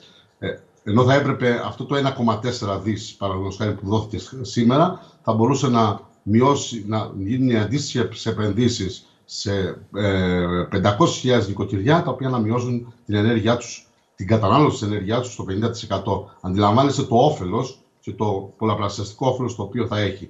Δεν, δεν είναι υπερφύαλα αυτά που ακούγονται, είναι μετρημένα και μάλιστα είναι, ε, ε, μπορούν και πρέπει να έχουμε μια τέτοια ροπή και να μπορέσουμε να, η, η, η ροπή στην οποία έχει δώσει το Green Deal και η Ευρωπαϊκή Ένωση θα πρέπει να το ακολουθήσουμε και υποχρεώμαστε να το ακολουθήσουμε. Είναι προφανείς οι προβληματισμοί οι οποίοι δόθηκαν σε μια συγκυρία σήμερα, στην οποία όντως είναι δύσκολη και μπορεί να οδηγήσει τα πράγματα σε μια διατροφική κρίση, σε μια κρίση στην οποία ε, ενεργειακή κρίση, η οποία μπορεί να είναι και ανεξέλεγκτη. Όντως, η, η χώρα μας θα μπορούσε να ήταν ενεργειακό αυτόνομη. Ε, η, η είδηση την οποία άκουσα από εσάς και θα ήθελα και εγώ έτσι θα ήθελα να μην ήταν αληθινή η, η, μη, ε, ε, η πιθανότητα μη υλοποίησης του ΙΘΜΕΘ νομίζω ότι και της Κρήτης μας ως ενεργειακός κόμμος όπως αυτό τουλάχιστον είχε σχεδιαστεί κεντρικά νομίζω ότι για μας είναι μια δυσάρεστη είδηση σήμερα και νομίζω μακάρι να, αυτό να μην, να μην συμβεί. Ε, εμείς ως ε, μηχανικοί νομίζω ότι ο ρόλος μας και η προσωπική μου άποψη είναι ότι θα μπούμε σε όλη, όλη αυτή την περίοδο ε, ε, καταρχήν η πολιτεία σε μια νομοθετική ε, αλλά ε, και σε μια εκτελεστική παρέμβαση στην οποία από τη μία θα πρέπει να εμπλακούν να, αυτή τη βίαιη προσαρμογή στην οποία έκανε, ήταν επιλογή της κυβέρνησης να γίνει πέρα από τους δείκτες τους οποίους αναφέραμε στην αρχή για το 2030 ή το 2050. Προφανώς αυτοί οι δείκτες μπορούμε και πρέπει να μπορέσουμε να τους πραγματοποιήσουμε για να μηδενίσουμε τους ρήπους, αλλά νομίζω ότι ε, οι, οι όποιες ε, ε, απαιτήσεις και η πρόκληση των απαιτήσεων αυτών είναι, μένει να αποδειχθεί ότι θα μπορέσουμε να σταθούμε στο ύψος των περιπτώσεων, των περιστάσεων και αυτής της δύσκολης στιγμής, αλλά και για το μέλλον, για την Ευρώπη που όλοι μας ονειρευόμαστε, για την Κρήτη που όλοι μας ονειρευόμαστε. Ε, θέλω να σας ευχαριστήσω κύριε Ταβερναράκη. Κύριε Λίκο, πριν πάω στον κύριο Αδαλή, κύριε Παναγιωτάκη, δεν ξεμπερδεύετε εύκολα απόψε. Υπάρχει ένα ερώτημα προς εσάς. Η παρέμβαση από την Ευρωπαϊκή Ένωση σχετικά με την απότομη μετάβαση στην παραγωγή ενέργειας από ΑΠΕ μήπως έχει μικρότερο περιβαλλοντικό ουσιαστικό αποτύπωμα αλλά μεγαλύτερο φορολογικό λέει αποτύπωμα; Μήπως εδράζεται στο γενικότερο πλαίσιο των πράσινων πολιτικών οι οποίες έχουν μόνο οικονομική στόχευση; Ρωτάει εσάς ως περιβαλλοντολόγο. Κοιτάξτε, εγώ σας το είπα και στην προηγούμενη παρέμβασή μου. Αυτό το, το οποίο γίνεται αυτή τη στιγμή στην Ευρώπη συγκρούνται δύο δυνάμεις. Από τη μία έχουμε τη Γαλλία και τους δορυφόρους της με την πυρηνική ενέργεια τη σύγχρονη πυρηνική ενέργεια και από την άλλη είναι οι ανανεώσιμες πηγές ενέργειας με τη Γερμανία και τους δορυφόρους της. Προκειμένου να σωθούν κάποια σημαντικά εργοστάσια της Γερμανίας. Μην ξεχνάτε ότι η Energon και η Siemens απολύανε υπαλλήλους πριν βγουν πριν βγει η τελευταία κυβέρνηση και πει ότι εμείς θα γίνουμε η μπαταρία της Ευρώπης. Αυτό είναι το μεγαλύτερο πρόβλημα. Και κυρίως εδώ τι γίνεται, μιλάμε για μονοκαλλιέργεια ανεμογεννητριών. Δεν μιλάμε για γεωθερμία. Δηλαδή αν δείτε τα ποσοστά απόδοσης και σε ό,τι αφορά τις ανανεώσιμες πηγές ενέργειας, θα δείτε ότι 35% είναι ανεμογεννήτρες, 25% είναι ηλιακή ενέργεια, 40% είναι ο λιγνίτης, 56% είναι το φυσικό αέριο, η πυρηνική ενέργεια 92,5% προσέξτε, και η γεωθερμία που την έχουμε ανεκμετάλλευτη τελείως εδώ πέρα στην Ελλάδα, 74,3%. Αυτό είναι το μεγαλύτερο πρόβλημα. Ναι, ΑΠΕ. Αλλά ΑΠΕ είναι ένα σύνολο α, μορφών παραγωγής ενέργειας. Είναι από κυματισμό, είναι από οτιδήποτε. Που κανονικά εδώ πέρα θα πρέπει να κάνουμε, κάνει αυτό που λέμε R&D. Δηλαδή πρέπει να υπάρχουν εργαστήρια που να δουλεύουν για αυτό και να δουλεύουν για την επόμενη μέρα. Το ξέρετε ότι είχαμε παράξει ανεμογεννήτριες το 1983 με νόμο του κράτους στην Ελλάδα από την ελληνική αεροπορική βιομηχανία και ότι το πρόγραμμα αυτό σταμάτησε. Σταμάτησε. Γιατί και στην Πορτογαλία έχουν ΑΠΕ, αλλά δουλεύουν 30.000 άνθρωποι. Μικρότερες, 800, αν δεν κάνω, ε, 800 είναι αν δεν κάνω λάθος, τις οποίες παράγουν οι ίδιοι. Αυτό είναι το μεγαλύτερο πρόβλημα. Μάλιστα. Πάντως δεν θα ξημερώσουμε ευχάριστα πρέπει να πω, ε, γιατί από ό,τι φαίνεται εδώ έχουμε ε, ένταση πια, στις, ανοιχτή ένταση στις αμερικανο-ρωσικές σχέσεις με αφορμή το Καζακστάν, ο Αμερικανός Υπουργός Εξωτερικών και αυτά είναι για αυτά που συζητάμε, διότι η ένταση θα περιπλέξει και τα πράγματα ενεργειακά και όχι μόνο. Ο Αμερικανός λοιπόν Υπουργός Εξωτερικών, ο Άντωνι Πλίκεν, έκανε μια δήλωση για την παρέμβαση των Ρώσων στο Καζακστάν στα πλαίσια βεβαίως του οργανισμού της συνθήκης συλλογικής ασφάλειας που έχουν φτιάξει τα κράτη εκεί. Δεν είναι μόνο η Ρωσία, είναι και άλλες χώρες. Ε, είπε λοιπόν ότι ένα μάθημα από την ιστορία του παρελθόντος λέει ότι όταν οι Ρώσοι είναι στο σπίτι σου μπορεί να είναι δύσκολο να τους κάνεις να φύγουν. Μετά από αυτό πριν από λίγο ε, απάντησε το Ρωσικό Υπουργείο Εξωτερικών, έχουμε δηλαδή ένταση στις σχέσεις, ε, επιλέξει αν στον Αμερικανό Υπουργό Εξωτερικών αρέσουν τα μαθήματα ιστορίας, ας έχει κατά νου του το εξής. Απαντάει τώρα το Ρωσικό Υπουργείο. Όταν έχεις Αμερικανούς στο σπίτι σου, μπορεί να είναι δύσκολο να μείνει ζωντανός χωρίς να σε ληστέψουν ή να σε βιάσουν. Αυτό σημαίνει, κύριε Λίκο, κύριε Αδαλή και κύριε Παναγιωτάκη, ότι την άλλη εβδομάδα δεν πάμε σε καλό κλίμα συνομιλιών, με ό,τι συνεπάγεται αυτό πρωτίστως βεβαίως για την ειρήνη, αλλά και για όλους τους άλλους δείκτες. Κύριε Παναγιωτάκη, θέλετε ένα σύντομο σχόλιο από αυτού; Δεν φαίνεται ωραία εξέλιξη αυτή. Όχι, όχι. Είναι πολύ ανησυχητική και ξέρετε, όλο αυτό το διάστημα, παρά, παρά το γεγονός ότι όπως σας είπα δεν είμαι ειδικός ε, σε αυτά τα θέματα, αλλά, αλλά επειδή, επειδή το ενεργειακό έχει προσλάβει, όχι τώρα τελευταία, εδώ και πολλά χρόνια, πολύ μεγάλη, ε, μεγάλες διαστάσεις και είναι εξαιρετικά κρίσιμο, παίζονται παιχνίδια γεωπολιτικά και γεωστρατηγικά, τα οποία τα, ε, και βλέπουμε ενέργειες τις οποίες τις ερμηνεύουμε περισσότερο εκ των υστέρων. Ε, έχω και εγώ υπόψη μου ορισμένα, ορισμένες άλλες πλευρές. Πρέπει να ξέρετε ότι ε, Ξέρετε ποια είναι η δεύτερη μεγαλύτερη χώρα ε, με αποθέματα φυσικού αερίου στον πλανήτη μετά τη Ρωσία, το Ιράν. Ξέρετε τι σημαίνει αυτό; Μάλιστα. Κύριε Δαλή, έρχομαι... Θα επιστρέψω. Δεν, δεν είναι καλή εξέλιξη.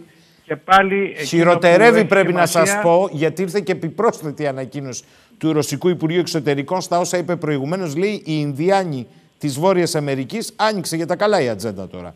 Οι Κορεάτες, οι Βιετναμέζοι, οι Ιρακινοί, οι Παναμέζοι, οι Ιουκοσλάβοι, οι Λίβοι, οι Σύριοι και πολλοί άλλοι άτυχοι που είχαν την ατυχία να δουν τους Αμερικανούς απρόσκλητους επισκέπτες στα σπίτια τους, θα είχαν πολλά να πούν για το θέμα που ανέφερε ο κύριος Μπλίκεν για το ποιος είναι καλός ως φιλοξενούμενος. Κύριε Αδαλή, έρχομαι σε εσάς. Παρακαλώ πολύ, με βάση τους, τις χάρτες, τους χάρτες, τις κάρτες και τις σημειώσεις σας, μία αναφορά από αυτόν και θα επιστρέψω και με τους τρεις στο μεγάλο κεφάλαιο. Ξεκινώντας από την πρόβλεψη της 11 Απριλίου. Ε, μια παρένθεση, αν μου επιτρέπετε. Σήμερα οι Βρετανοί θυμήθηκαν ότι πριν 13 μήνες ένα ρωσικό υποβρύχιο είχε ακουμπήσει μια, ένα, μια κανονιοφόρο τους. Ένα αντιτορπιλικό τους, δεν θυμάμαι ποιο ήταν ακριβώς. Και το έχουν κάνει πρώτο θέμα τώρα.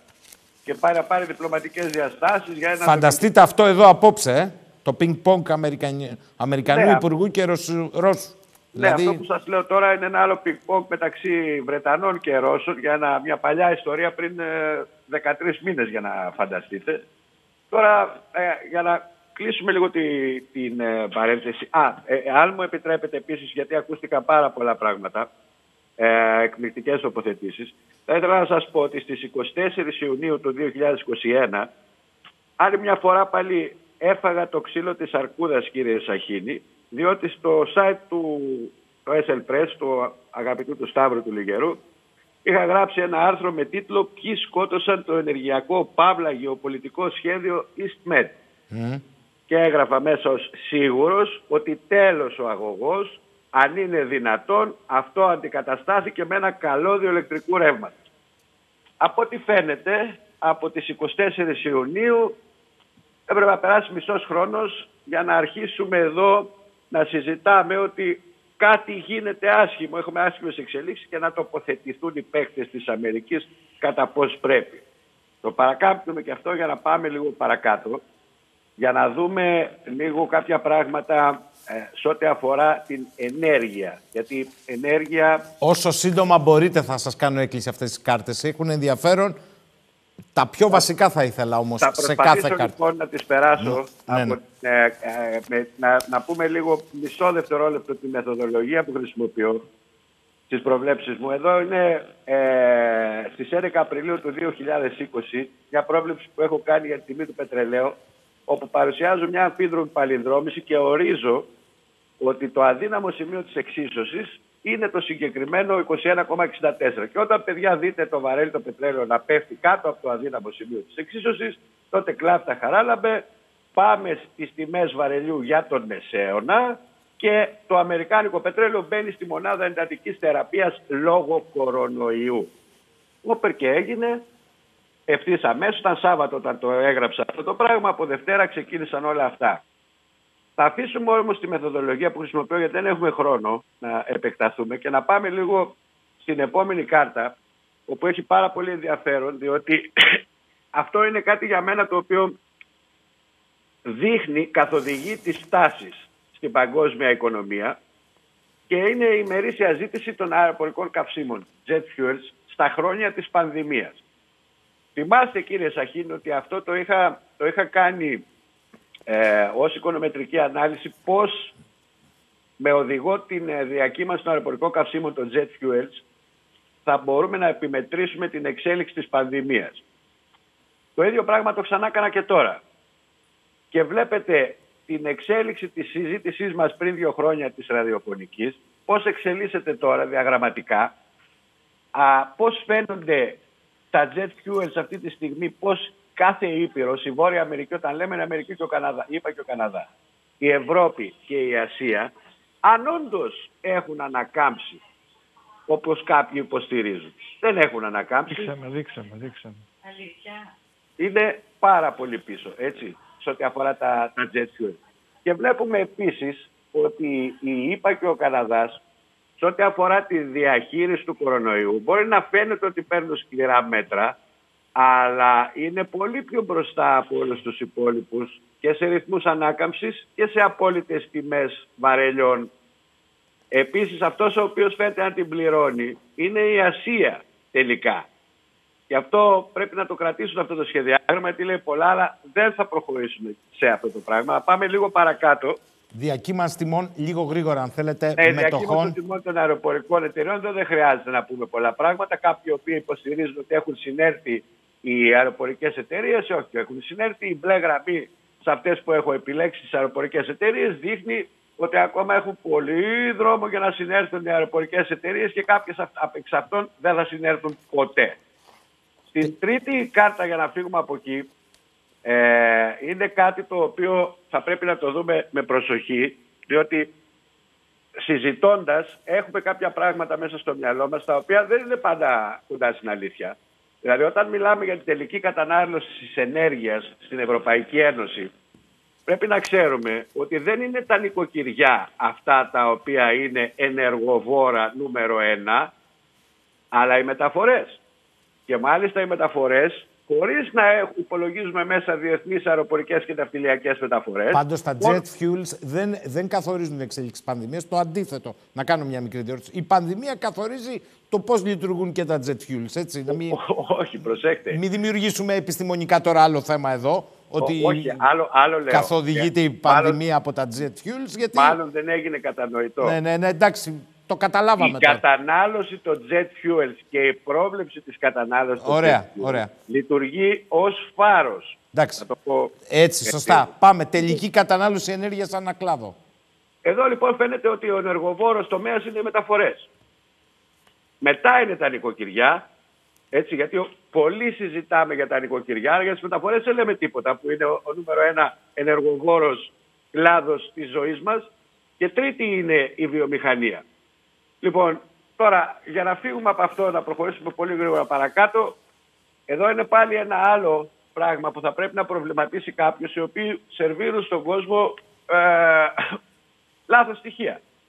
Δηλαδή η, με, η μετεξέλιξη στην ακάθαρτη διαθέσιμη ενέργεια για την ανατομέα στις χώρες της Ευρωπαϊκής Ένωσης από το 1990 στο 2019, 30 χρόνια. Το πετρέλαιο όπως βλέπετε είναι εκεί που είναι. Το φυσικό αέριο από τρίτο που ήταν έχει περάσει δεύτερο. Ο λιγνίτης από δεύτερος που ήταν το 90 έχει περάσει πέμπτο. Σταθερά τέταρτη η πυρηνική ενέργεια. Άρα λοιπόν εδώ όταν έρχονται κάποιοι και μας λένε ότι είμαστε πίσω, για σταθείτε ρε παιδιά, πώς είμαστε πίσω. Εδώ μέσα σε 30 χρόνια έχουμε κάνει θαύματα στο να ρίξουμε το λιγνίτη από τη δεύτερη στην πέμπτη θέση. Λοιπόν, από εκεί και πέρα παρακάτω... Παραγωγή πρωτογενούς ενέργειας ανακάψιμο στην Ευρωπαϊκή Ένωση. Βλέπετε ότι η απέκαιτα βιοκάψιμα ως παραγωγή πρωτογενούς ενέργειας έχουν περάσει πρώτα στην Ευρωπαϊκή Ένωση. Με δεύτερη την πυρηνική και τρίτη το λιγνίτη που κάποτε ήταν πρώτος με διαφορά. η ΔΕΑΠ ήταν ε, προς το τέλος. Άρα και αυτό δεν μπορώ να καταλάβω γιατί τέτοια πρεμούρα εφόσον έχουμε κάνει βήματα στην Ευρωπαϊκή Ένωση. Δηλαδή πόσα βήματα να κάνουμε παραπάνω να σκοτωθούμε πια.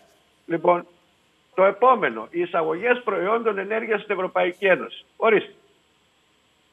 Η Ευρωπαϊκή Ένωση εισάγει τα πάντα, δείτε και σε εκατομμύρια τόνους ισοδύναμου πετρελαίου, τι εισάγουμε σε αργό πετρέλαιο. 500 με 600 εκατομμύρια τόνους ισοδύναμου πετρελαίου. Το ίδιο το φυσικό αέριο από 150 έχουμε πάει στους 400 περίπου εκατομμύρια τόν. Λοιπόν, είναι πολύ σημαντικό να δούμε και τις εξαγωγές προϊόντων ενέργειας. Για κοιτάξτε τι λάθος έχει κάνει εδώ η Ευρωπαϊκή Ένωση και ντρεπόμαστε να το πούμε.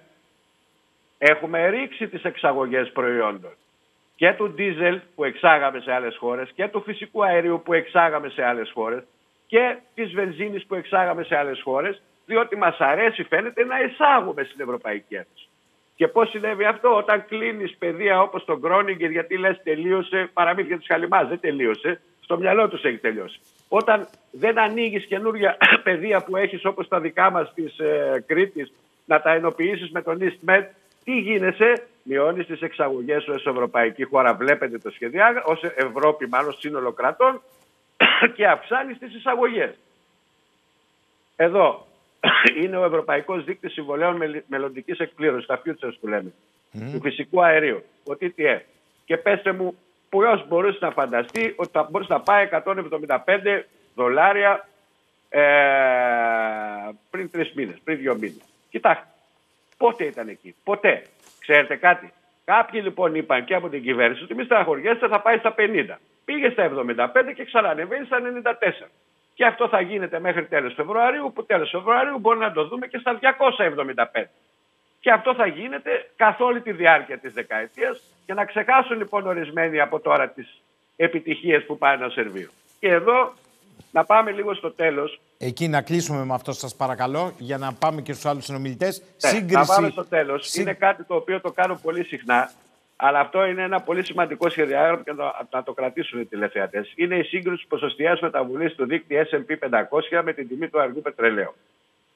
ε, στην κρίζα γραμμή βλέπετε το lockdown και πριν το lockdown από το 18, 19, 20 βλέπετε ότι υπάρχει ένας συσχετισμός του S&P 500, δηλαδή των 500 μεγαλύτερων εταιριών του Αμερικάνικου χρηματιστήριου, με την τιμή του αργού πετρελαίου.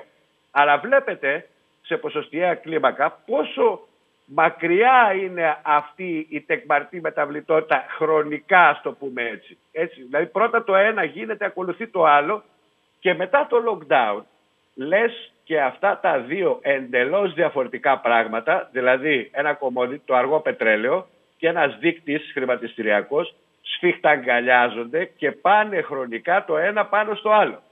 Δεν υπάρχει άλλη απόδειξη και άλλος τρόπος να σας εξηγήσω ως οικονομέτρης ότι μετά το lockdown η πανδημία έφερε χίλιες φορές μεγαλύτερη εξάρτηση του πετρελαίου με τις μεγάλες επιχειρήσεις. Αυτό δείχνει αυτό το σχεδιάγραμμα. Αν κάποτε υπήρχε μία σχέση εξάρτησης χ, σήμερα η σχέση εξάρτησης αργού πετρελαίου και επιχειρήσεων είναι χίλια χ και δυστυχώς κανένας δεν θέλει να το καταλάβει και να το παραδείξει. Σας ευχαριστώ γιατί σε σύντομο χρόνο τελικά το μείζον επετεύχθη να παρουσιάσετε αυτή την εργασία.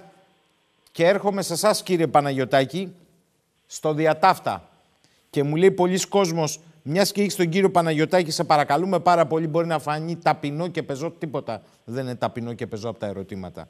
Πρέπει να προσέχουμε κάτι στους λογαριασμούς, διότι εδώ κοντεύουμε, μου λένε, να πάθουμε εγκεφαλικό από τη μια και από την άλλη αρχίζουν να μην καταλαβαίνουμε πού ακριβώς τσιμπιούνται τα νούμερα δεν τσιμπιούνται μόνο στην κατανάλωσή μας, αλλά βλέπουμε να τσιμπιούνται και σε άλλες σημειώσεις πάνω στους λογαριασμούς. Πρέπει να προσέχουμε κάτι; Κοιτάξτε, πρέπει να προσέχουμε συνέχεια τους λογαριασμούς και πρέπει να, όσο και αν είναι πολύπλοκοι και είναι κάτι αντικειμενικά που είναι δύσκολο, θα πρέπει να το εμπεδώσουμε και να το καταλαβαίνουμε ε, ή να απευθυνόμαστε σε ειδικότερους για να μπορούμε να ελέγχουμε τους λογαριασμούς μας. Υποτίθεται ότι η Ρυθμιστική Αρχή Ενέργειας, η ΡΑΕ και άλλες εποπτικές αρχές ε, προσπαθούν να καθιερώσουν συγκεκριμένα πρότυπα ώστε να είναι συγκρίσιμες οι τιμές που προσφέρουν οι διάφορες εταιρείες. Δεν είναι τόσο εύκολο αυτό. Υπάρχουν πάρα, πάρα πολλά ψηλά γράμματα όπως λέμε και ξέρουμε και από άλλες περιπτώσεις mm. παραδείγματος χάρη τα ασφαλιστικά συμβόλαια κλπ τα οποία ε, ε, καθιστούν πιο πολύ δύσκολο το, τον έλεγχο. Ε, βάση περιπτώσει υπάρχουν ορισμένες σταθερές όμως. Είναι η τιμή της κιλοβατόρας η οποία φαίνεται. Φαίνεται στο λογαριασμό, φαίνεται η τιμή της κιλοβατόρας. Και πρέπει να ελέγχει κανείς αν αυτή η τιμή είναι η συμφωνημένη τιμή. Δεύτερον είναι η οι τιμές των, ε, ε, για τα τέλη διέλευσης του δικτύου και τα τέλη ε, διέλευσης του συστήματος, δηλαδή το, των γραμμών υψηλής τάσης. Και αυτά είναι στάνταρ και φαίνονται.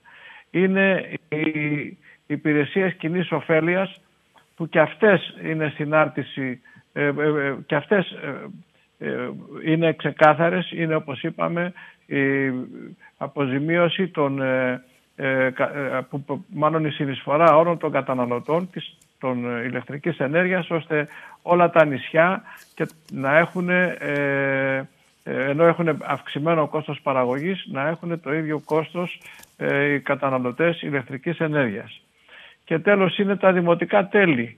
Τα δημοτικά τέλη διαφέρουν από δήμο σε δήμο και εδώ ε, νομίζω ότι έχουν, έχει επαναπαυθεί η τοπική αυτοδιοίκηση επειδή δεν τα εισπράττει η ίδια τα δημοτικά τέλη, αλλά έρχονται μέσω των λογαριασμών ηλεκτρικής ενέργειας με έναν τρόπο αυτόματο, ε, νομίζω ότι ο έλεγχος που γίνεται από τους πολίτες προς τους δημοτικούς άρχοντες για, να, ε, για, το, για τα έσοδα των Δήμων και το πώς ε, ξοδεύονται αυτά τα χρήματα και για το αν είναι εύλογα τα ποσά ε, που ε, πληρώνει οι πολίτες, ε, νομίζω ότι αυτός ο έλεγχος δεν, δεν υπάρχει τόσο πολύ. Είναι λίγο στον αυτόματο πιλότο. Ναι, με διευκολύνονται οι Δήμοι με το να εισπράττουν μέσω των λογαριασμών ηλεκτρικής ενέργειας, αλλά θα πρέπει να υπάρχει και ένας έλεγχος και εν πάση περιπτώσει να μην αφήνουν τους Δήμους γιατί υπάρχουν πολύ μεγάλες διαφορές μεταξύ Δήμου και Δήμου στη χώρα μας ε, για τα, στα δημοτικά τέλη. Α, υπάρχει και το, και το τέλος υπάρχει το ε, ε, ΕΤΜΕΑΡ, δηλαδή το ειδικό τέλος ε, για τις ανανεώσιμες πηγές, το, το οποίο είναι περίπου 14-14,5 ευρώ την μεγαβατόρα. Αυτά πρέπει να τα βλέπουν οι καταναλωτές. Από εκεί πέρα υπάρχουν διάφορες προσφορές από τις εταιρείες. Δεν υπάρχει μεγάλη ε, διαφοροποίηση. Απόκληση μεταξύ ε, τους. Ναι, ναι, ναι, εντάξει, οι μορφές, οι μορφές αλλάζουν, ε, το μάρκετινγκ αλλάζει ε, κτλ.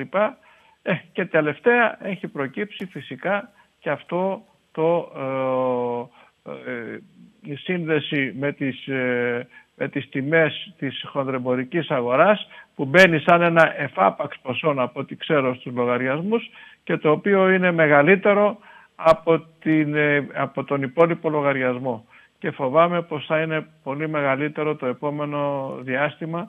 Γιατί όπως, βέβαια, διότι όπως, όπως είπε πολύ σωστά, νομίζω ο κ. Σαδαλής το είπε, ε, τον ε, επόμενο μήνα, το μεθεπόμενο μήνα θα δούμε τα, ε, τις τιμές ε, των καταναλώσεων των σημερινών. Δεν θα σας ταλαιπωρήσω αν... άλλο κύριε Παναγιωτάκη. Έχω όμως δύο κρίσιμα ερωτήματα. Και θέλω να σας ευχαριστήσω γιατί είναι καθοριστικής σημασίας η παρουσία σας, σε τέτοιες εκπομπές.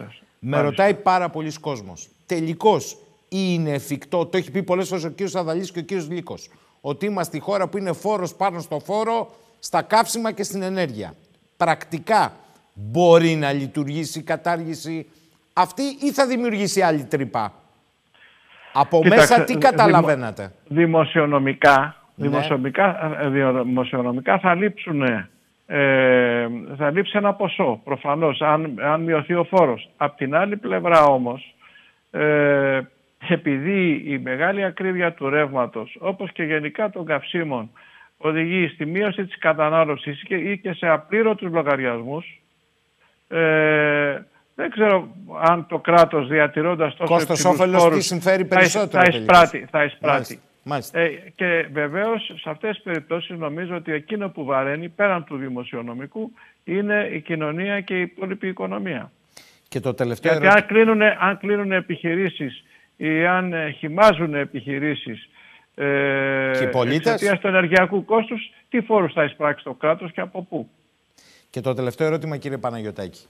Μήπως είναι η καθοριστική στιγμή για να αποδειχτεί τελικά και το ΔΕΛΤΑ, όπως είπατε, στη ΔΕΗ, ο δημόσιος χαρακτήρας, τώρα να υπάρξει η παρέμβαση και σε σχέση με αυτό που είπατε μόλις πριν από λίγο, ότι δεν βλέπω πολλές διαφοροποίησεις μεταξύ των εταίρειων. Άρα τον τόνο μήπως πρέπει να τον δώσει, αν υφίσταται ακόμη το ΔΕΛΤΑ η δημόσια επιχείρηση ηλεκτρισμού, πρώτον. Και δεύτερον, μήπως αυτός θα πρέπει να είναι και ο μοχλός με τον οποίο ο Έλληνας πολίτης θα αισθανθεί ότι δεν είναι ξυπόλυτος στα αγκάθια ή γυμνό το 30% όπως είπε ο κύριος Αδαλής νοικοκυριών που το κρύο καλά εδώ στην Κρήτη και όχι παντού στην Κρήτη, έχει και εδώ ορεινά σημεία. Αλλά στη Βόρεια Ελλάδα δεν υποφέρεται με τίποτα ή σε εργατογειτονιές με κακής ποιότητας συστήματα, επίσης με τίποτα.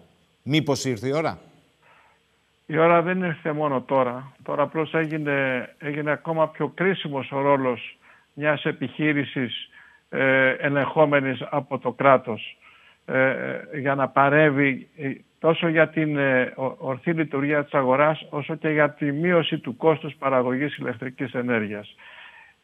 έχω πρέπει να ξέρετε πέρα από το γενικο, γενικές πολιτικές αναφοράς, ποιος είναι υπέρ του mm. κρατικής ε, ε, επιχείρησης, ποιος είναι υπέρ του άκρα του ιδιωτικού τομέα κτλ. κτλ. Ε, και επειδή ο ρόλος της ΔΕΗ ε, όλες τις προηγούμενες δεκαετίες ήταν καθοριστικός για την ανάπτυξη της χώρας, χωρίς τη ΔΕΗ δεν θα είχε αναπτυχθεί η χώρα. Θα είμαστε, δεν ξέρω κι εγώ, πού θα βρισκόμαστε. Αυτό άλλωστε το μοντέλο το ακολούθησαν και άλλες χώρες. Αυτό ήταν η, η εγγύηση της χώρας ως μοντέλο ήταν ανάπτυξη. Ήταν ωστόσο, ωστόσο, ο ρόλος αυτός της ΔΕΗ αλλάζει διότι αλλάζουν οι συνθήκες. Δεν πάβει όμως να γίνεται λιγότερο καθοριστικός. Είχα κάνει λοιπόν πριν από 1,5 χρόνο μια πολύ συγκεκριμένη μελέτη βλέποντας την πορεία του ενεργειακού και ε, ε, κατέληξα στο συμπέρασμα ότι χωρίς μια ισχυρή δημόσια επιχείρηση ηλεκτρισμού ή έστω υποδημόσιο έλεγχο επιχείρηση ηλεκτρισμού ε, το, ε, το μέλλον στην αγορά θα είναι εξαιρετικά και γενικά στην οικονομία μας θα είναι εξαιρετικά δυσίωνο. Ειδικά σε χώρες σαν την Ελλάδα όπου οι θεσμοί δεν λειτουργούν όπως σε άλλες χώρες όπου οι αγορές δεν είναι τόσο όριμες και όπου η αγορά μας είναι και ερηχή, μόνο τέσσερις παίχτες συμμετέχουν στην αγορά της, στη χοντρική αγορά ηλεκτρικής ενέργειας. Αν λοιπόν η ΔΕΗ συμπεριφέρεται σαν ένα από τους τέσσερις, σκοπεύοντας μόνο στο κέρδος και μάλιστα στο όσο δυνατόν μεγαλύτερο κέρδος για να ικανοποιήσει τους μετόχους, τότε, τότε πραγματικά ε, θα οδηγηθούμε σε ανεξέλεγκτες καταστάσεις. Η ΔΕΗ μπορεί να παίξει άλλο ρόλο όπως τον έχουμε παίξει στο παρελθόν επανειλημένα στο να συγκρατήσει τις τιμές. Όχι κύριε Δαλή, με εσάς θα κλείσω, μη βιάσετε. Επειδή, Ο επίλογος θα είναι από εσάς. Επειδή, ε, ε, όπως είπα, διαθέτει ε, τους λιγνητικούς σταθμούς, μπορεί, μπορεί να ε, βελτιώσει την, την, ε, το, την, να μειώσει το κόστος εξόριξης του λιγνίτη και γενικά το κόστος της λιγνητικής παραγωγής και να συμβάλλει έτσι στη μείωση συνολικά του κόστους ηλεκτρικής ενέργειας στην Ελλάδα. Και τέλος η ΔΕΗ μπορεί να συμβάλλει και στην ανάπτυξη των ανανεώσιμων πηγών με σωστό τρόπο. Θα μου επιτρέψετε στο συγκεκριμένο σημείο να πω ότι διαφωνώ πλήρως με την ε, συνεργασία που, έκανε, που κάνει η ΔΕΗ με την RVE, τη γερμανική, να φτιάξουν ε, φωτοβολταϊκά γιγαντιαία ενός και δύο γιγαβάτ στην Πτολεμαίδα σκεπάζοντας σχεδόν όλες τις ωφέλιμες επιφάνειες των ορυχείων με φωτοβολταϊκά. Γιατί; Διότι ε, αυτή η συνεργασία δεν, δεν προσθέτει τίποτα από πλευράς τεχνολογίας, τεχνογνωσίας. Είναι πεπερασμένη η τεχνολογία των φωτοβολταϊκών και άλλωστε και οι Γερμανοί δεν είναι πρωτοπόροι σε αυτά, οι Κινέζοι είναι και δεύτερον δεν συνεισφέρει σε τίποτα στην, ε, ε, στην, στην χρηματοδότηση. Η ΔΕΗ έχει πολλά λεφτά σήμερα, άρα μπορεί να βρει και χρήματα για αυτά τα έργα, από, για τέτοιου είδους έργα, από την Ευρωπαϊκή Τράπεζα Επενδύσεων και από, άλλους, ε, και από άλλες τράπεζες, σε πάση περιπτώσει, πολύ φτηνά και να κάνει όχι έργα, αλλά πολλά άλλα, διασπαρμένα σε όλη την Ελλάδα ε, και όλο το όφελος, όλο το κέρδος από αυτά τα φωτοβολταϊκά, από αυτά τα έργα να παραμένει στη χώρα μας και να μην πηγαίνει στο εξωτερικό. Δεν υπάρχει κανένας λόγος για αυτό το πράγμα. Κύριε Παναγιωτάκη... Ε, πέραν του γεγονότος ότι θα στερήσει ε, από αυτή την περιοχή, την πολύπαθη περιοχή που τόσο έχει προσφέρει αλλά και τόσο έχει υποφέρει στη χώρα μας από, ε, από έφορα εδάφη για αγροτικές καλλιέργειες και τέτοιου είδους δραστηριότητες πρωτογενούς τομέα. Κύριε Παναγιωτάκη, αφού σας ευχαριστήσω για να σας αποδεσμεύσω. Εγώ σας ευχαριστώ. Απλά να ρωτιέμαι ένας άνθρωπος που την ξέρει από την καλή και από την ανάποδη τη ΔΕΗ, πώς σκέφτεται όταν από το 50 και μετά, αυτό είναι το τίμημα αυτής της χώρας, η χώρα αυτή είχε και την πολυτέλεια να κάνει εμφύλιο και πήγε άλλα 10 χρόνια πίσω. Ενώ μάτωσε στο δεύτερο παγκόσμιο πόλεμο. Δεν είχε ούτε μία υψηκάμινο. Εν πάση περιπτώσει, με πιλωτήρα, πιλότο τη ΔΕΗ, προχώρησε την ανάπτυξη. Να θυμίσω το απαγορευμένο βιβλίο στα πανεπιστήμια του Πάτσι, γιατί η Ελλάδα μπορούσε να κάνει και βιομηχανία. Πώς νιώθετε σήμερα που από αυτή τη ΔΕΗ, που στην τελική ήταν περιουσία του ελληνικού λαού, γιατί τα έχουμε μπερδέψει λίγο, δεν ήταν κανενός μετόχου, καμίας κυβέρνησης και, και κανενός συνδικάτου, τολμώ να πω. Είναι περιουσία του ελληνικού λαού. Πώς φτάσαμε στο σημείο σήμερα να μιλάμε για μετόχους, κύριε Παναγιωτάκη; Κοιτάξτε να σας πω, ε, απευθύνεστε καταρχάς σε έναν άνθρωπο που πέραν του ότι έχω υπάρξει και πρόεδρος και διευθύνων σύμβουλος της ΔΕΗ. Το γνωρίζω. Ήμουν 45 χρόνια υπάλληλος της ΔΕΗ. Δηλαδή όλη μου τη ζωή έχει ταυτιστεί με αυτή, την, με αυτή την επιχείρηση, την έχω παρακολουθήσει, την εξέλιξή της, τα θετικά της, τα λάθη που έχουν γίνει, το πώς έχουν συμπεριφερθεί διάφορες κυβερνήσεις γιατί στην πλάτη της ΔΕΗ λύνανε ε, άλλα προβλήματα για να μην έχουν πολιτικό κόστος ή γιατί βρίσκανε την εύκολη σε εισαγωγικά λύση κτλ. κτλ. Η μετατροπή της ΔΕΗ σε ανώνυμη εταιρεία με μετόχους δεν είναι καταρχάς αρνητικό. Ε, από την αρχή το είχα πει αυτό. Ε, και το 2000 ε, που ξεκίνησε το 2001 η διάθεση μετοχών ε, στο, στο ευρύ κοινό, στο, στο επενδυτικό κοινό δεν με βρήκε αντίθετο διότι ε, έτσι μπορεί να, να ενισχυθεί εκτός από το δέλτα να ενισχυθεί και το ε όπως έχουμε πει δηλαδή να λειτουργήσει σαν επιχείρηση. Παράλληλα είχε επιβληθεί ο ανταγωνισμός στην ηλεκτρική ενέργεια από την Ευρωπαϊκή Ένωση. Τα μονοπόλια ε, παραμερίστηκαν και εν πάση περιπτώσει έχουν, ε, καταπολεμήθηκαν σε πολύ μεγάλο βαθμό. Αυτό είναι μια άλλη πολύ γενικότερη συζήτηση. Τα δημόσια μονοπόλια εννοείται. Τα δημόσια. Τα δημόσια βέβαια. Τα δημόσια, τα δημόσια σε μεγάλο βαθμό. Δηλαδή, τα δημόσια. των λαών, ε, μάλιστα. Λοιπόν, ε, από εκεί και πέρα τώρα, ε, ε, η, ΔΕΗ, η ΔΕΗ, έστω και με αυτή την και με αυτή την ε, μετοχική σύνθεση ε, μπορεί να λειτουργήσει ε, σε μεγάλο βαθμό σε όφελος των, της κοινωνίας και της οικονομίας και πρέπει γιατί αυτός είναι ο ρόλος της. Και μάλιστα έχω υπόψη μου πολλά funds τα οποία έχουν, είχαν πάρει παλιότερα μετοχές της ΔΕΗ και ήταν με μακροπρόθεσμο ορίζοντα, δεν προσδοκούσαν άμεσα και μεγάλα κέρδη. Υπάρχουν ε, κεφάλαια που διαχειρίζονται συνταξιοδοτικά κεφάλαια, ασφαλιστικά ταμεία κλπ. κλπ που απλώς θέλουν μια σταθερότητα και μια εγγυημένη ε, απόδοση ε, λογική. λογική. Ε, προς Θεού να μην ε, επικρατήσει μόνο η λογική του κέρδους. Προς Θεού. Ε, εγώ προσωπικά ε, στην τελευταία μου ομιλία προς τους μετόχους, δεδομένου το ότι εις βάρος το, της κερδοφορίας της δεν είχαμε συγκρατήσει και είχαμε απορροφήσει όλη την άνοδο των τιμών του δευτέρου εξαμήνου του 2018 και του 2019 που είχαν αυξηθεί και τότε απότομα οι τιμές και του διοξιδίου και του φυσικού αερίου, ζήτησα την κατανόηση των μετόχων γιατί ε, Κοιτάξαμε πρώτα την κοινωνία, την οικονομία, τους καταναλωτές και λιγότερο τους μετόχους μας, ε, οι οποίοι δεν πήραν μέρισμα. Λοιπόν, είμαστε σε τέτοια κατάσταση τώρα. Δεν είναι σωστό να επερώμεθα ότι η ΔΕΗ έχει τεράστια κέρδη και αυτό είναι το, το ζητούμενο. Γιατί οδηγούμεθα με αυτόν τον τρόπο και στις εύκολες σε εισαγωγικά λύσεις. Η κατάργηση της λιγνητικής παραγωγής η λιγνητική παραγωγή είναι δύσκολη, είναι πολύπλοκη, απαιτεί management υψηλού επίπεδου, πολύ εξειδικευμένα στελέχη.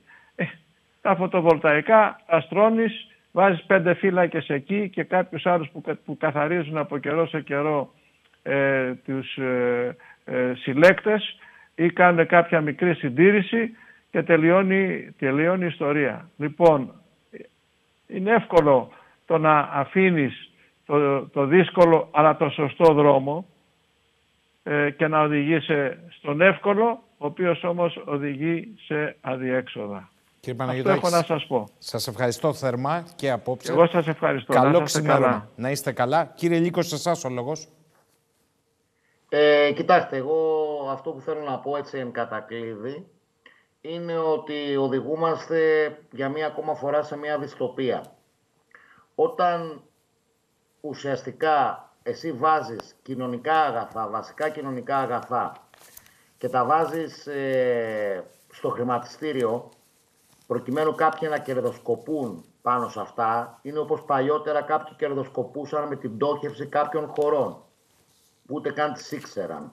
Όταν λοιπόν γίνεται αυτό και βάζεις βασικά αγαθά όπως είναι το νερό και η ενέργεια, είναι δεδομένο ότι μέσω του χρέους θα οδηγήσεις αυτά τα κράτη σε πλήρη έλεγχο, σε πλήρη εκμαυλισμό. Όταν, όπως είπε προηγουμένως ο συνομιλητής μου, το 30-35% που είναι και μικρομεσαίες επιχειρήσεις, μην το ξεχνάμε αυτό, δεν θα μπορούν να πληρώσουν το ρεύμα, θα κλείσουν. Άρα τι θα κάνουν, θα ξεπουληθούν. Άρα τα μεγάλα τραστ θα επικρατήσουν στην Ελλάδα και θα υπάρχει ένας πλήρης έλεγχος της αγοράς, αλλά κυρίως θα υπάρχει πλήρης έλεγχος του κράτους. Και εδώ πλέον δεν μιλάμε για βιομηχανική ανάπτυξη ή οτιδήποτε. Εδώ μιλάμε για εθνική ανεξαρτησία.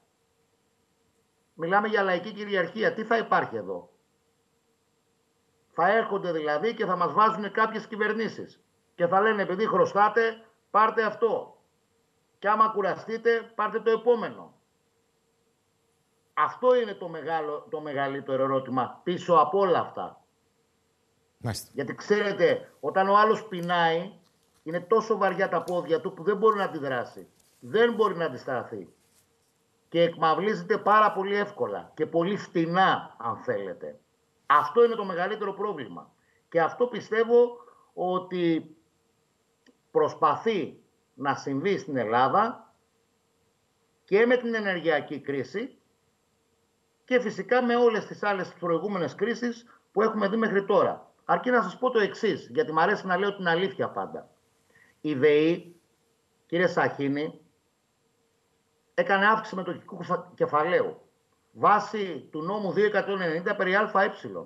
Και ο βασικός μέτοχος, οι προνομιούχες μετοχές, δεν συμμετείχαν, το κράτος. Το αντίστροφο από ό,τι είχε γίνει με τις τράπεζες, αν θυμάστε κάποτε. Συμμετείχαν μόνο οι κοινέ μετοχές και έτσι έφτασε οι ιδιώτες έφτασαν, μάλλον το κράτος έφτασε να κατέχει μόνο το 33%. Και να σας πω και κάτι άλλο, γιατί μου αρέσει να λέω αλήθεια στην εκπομπή σας. Ποιος είναι αυτή τη στιγμή ο CEO στη ΔΕΗ; Μήπως είναι ο προηγούμενος CEO στα Βαλκάνια της ΕΝΕΛ, βασικής εταιρείας σε σχέση με ανεμογεννήτριες στη χώρα μας; Και κλείνω εδώ. Σας ευχαριστώ πάρα πολύ. Και εγώ σας ευχαριστώ για μια φορά ακόμη κύριε Λίκο. Κύριε Αδαλή, με εσάς επίλογος. Τον κύριο Παναγιωτάκη θέλω να θυμίσω ότι κάποτε όταν η ΔΕΗ ήταν ανώνυμη εταιρεία αλλά είχε μία μετοχή που την κατήχε το κράτος το ελληνικό κράτος όντως κατάφερε να αναπτυχθεί από τη ΔΕΗ που έδωσε ρεύμα από το τελευταίο χωριό μέχρι και τη μεγαλύτερη πόλη που είχαμε αλλά το κράτος έκανε κάτι άλλο. Έβαζε όταν δεν μπορούσε να πάρει δάνεια να δανειστεί. Έτρεχε σε τράπεζες όπως η Sumitomo Bank, ε, Ιαπωνέζικα αλλά και άλλες και λάμβανε δάνεια με εγγύηση τη ΔΕΗ. Δηλαδή η ΔΕΗ έπαιρνε δάνεια για λογαριασμό του κράτους, να το πούμε έτσι. Τώρα, από εκεί και πέρα οι εποχές έχουν αλλάξει. Έχουμε φτάσει στα σημεία που περιέγραψε ο κ. Παναγιωτάκης και καθώς και οι άλλοι συνομιλητές. Αλλά αυτό το οποίο έχω να πω είναι ότι κάποιοι δεν βλέπουν τι έρχεται. Δεν, δεν, δεν έχω δει πουθενά να ασχολούνται σήμερα ότι στη μεγάλη οικονομία του Ηνωμένου Βασιλείου έχουν κλείσει 26 πάροχοι ενέργειας από τους 60. Ο τελευταίος έκλεισε χτες. 26 πάροχοι ενέργειας. Πτώχευσαν. Μαζί με αυτούς πτώχευσαν και δύο τεράστιες εταιρείες λιπασμάτων. Τι γίνεται εδώ τώρα; Τα καμπανάκια δεν τα έχουν ακούσει εδώ. Κάποιοι νομίζουν ότι αυτό, επειδή είναι Αγγλία μακριά και η Ελλάδα είναι μακριά, ίσως απέχει πάρα πολύ. Δεν απέχουμε καθόλου.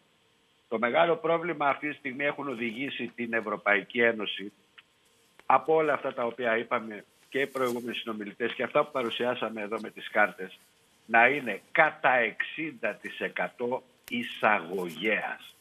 Και αυτό το 60% έτσι όπως πάμε με τα καινούργια στοιχεία, γιατί αυτά που σας λέω τώρα είναι στοιχεία του 2019, με τα επικαιροποιημένα στοιχεία του 2021 ανεβαίνει και πάμε για το 66-67%.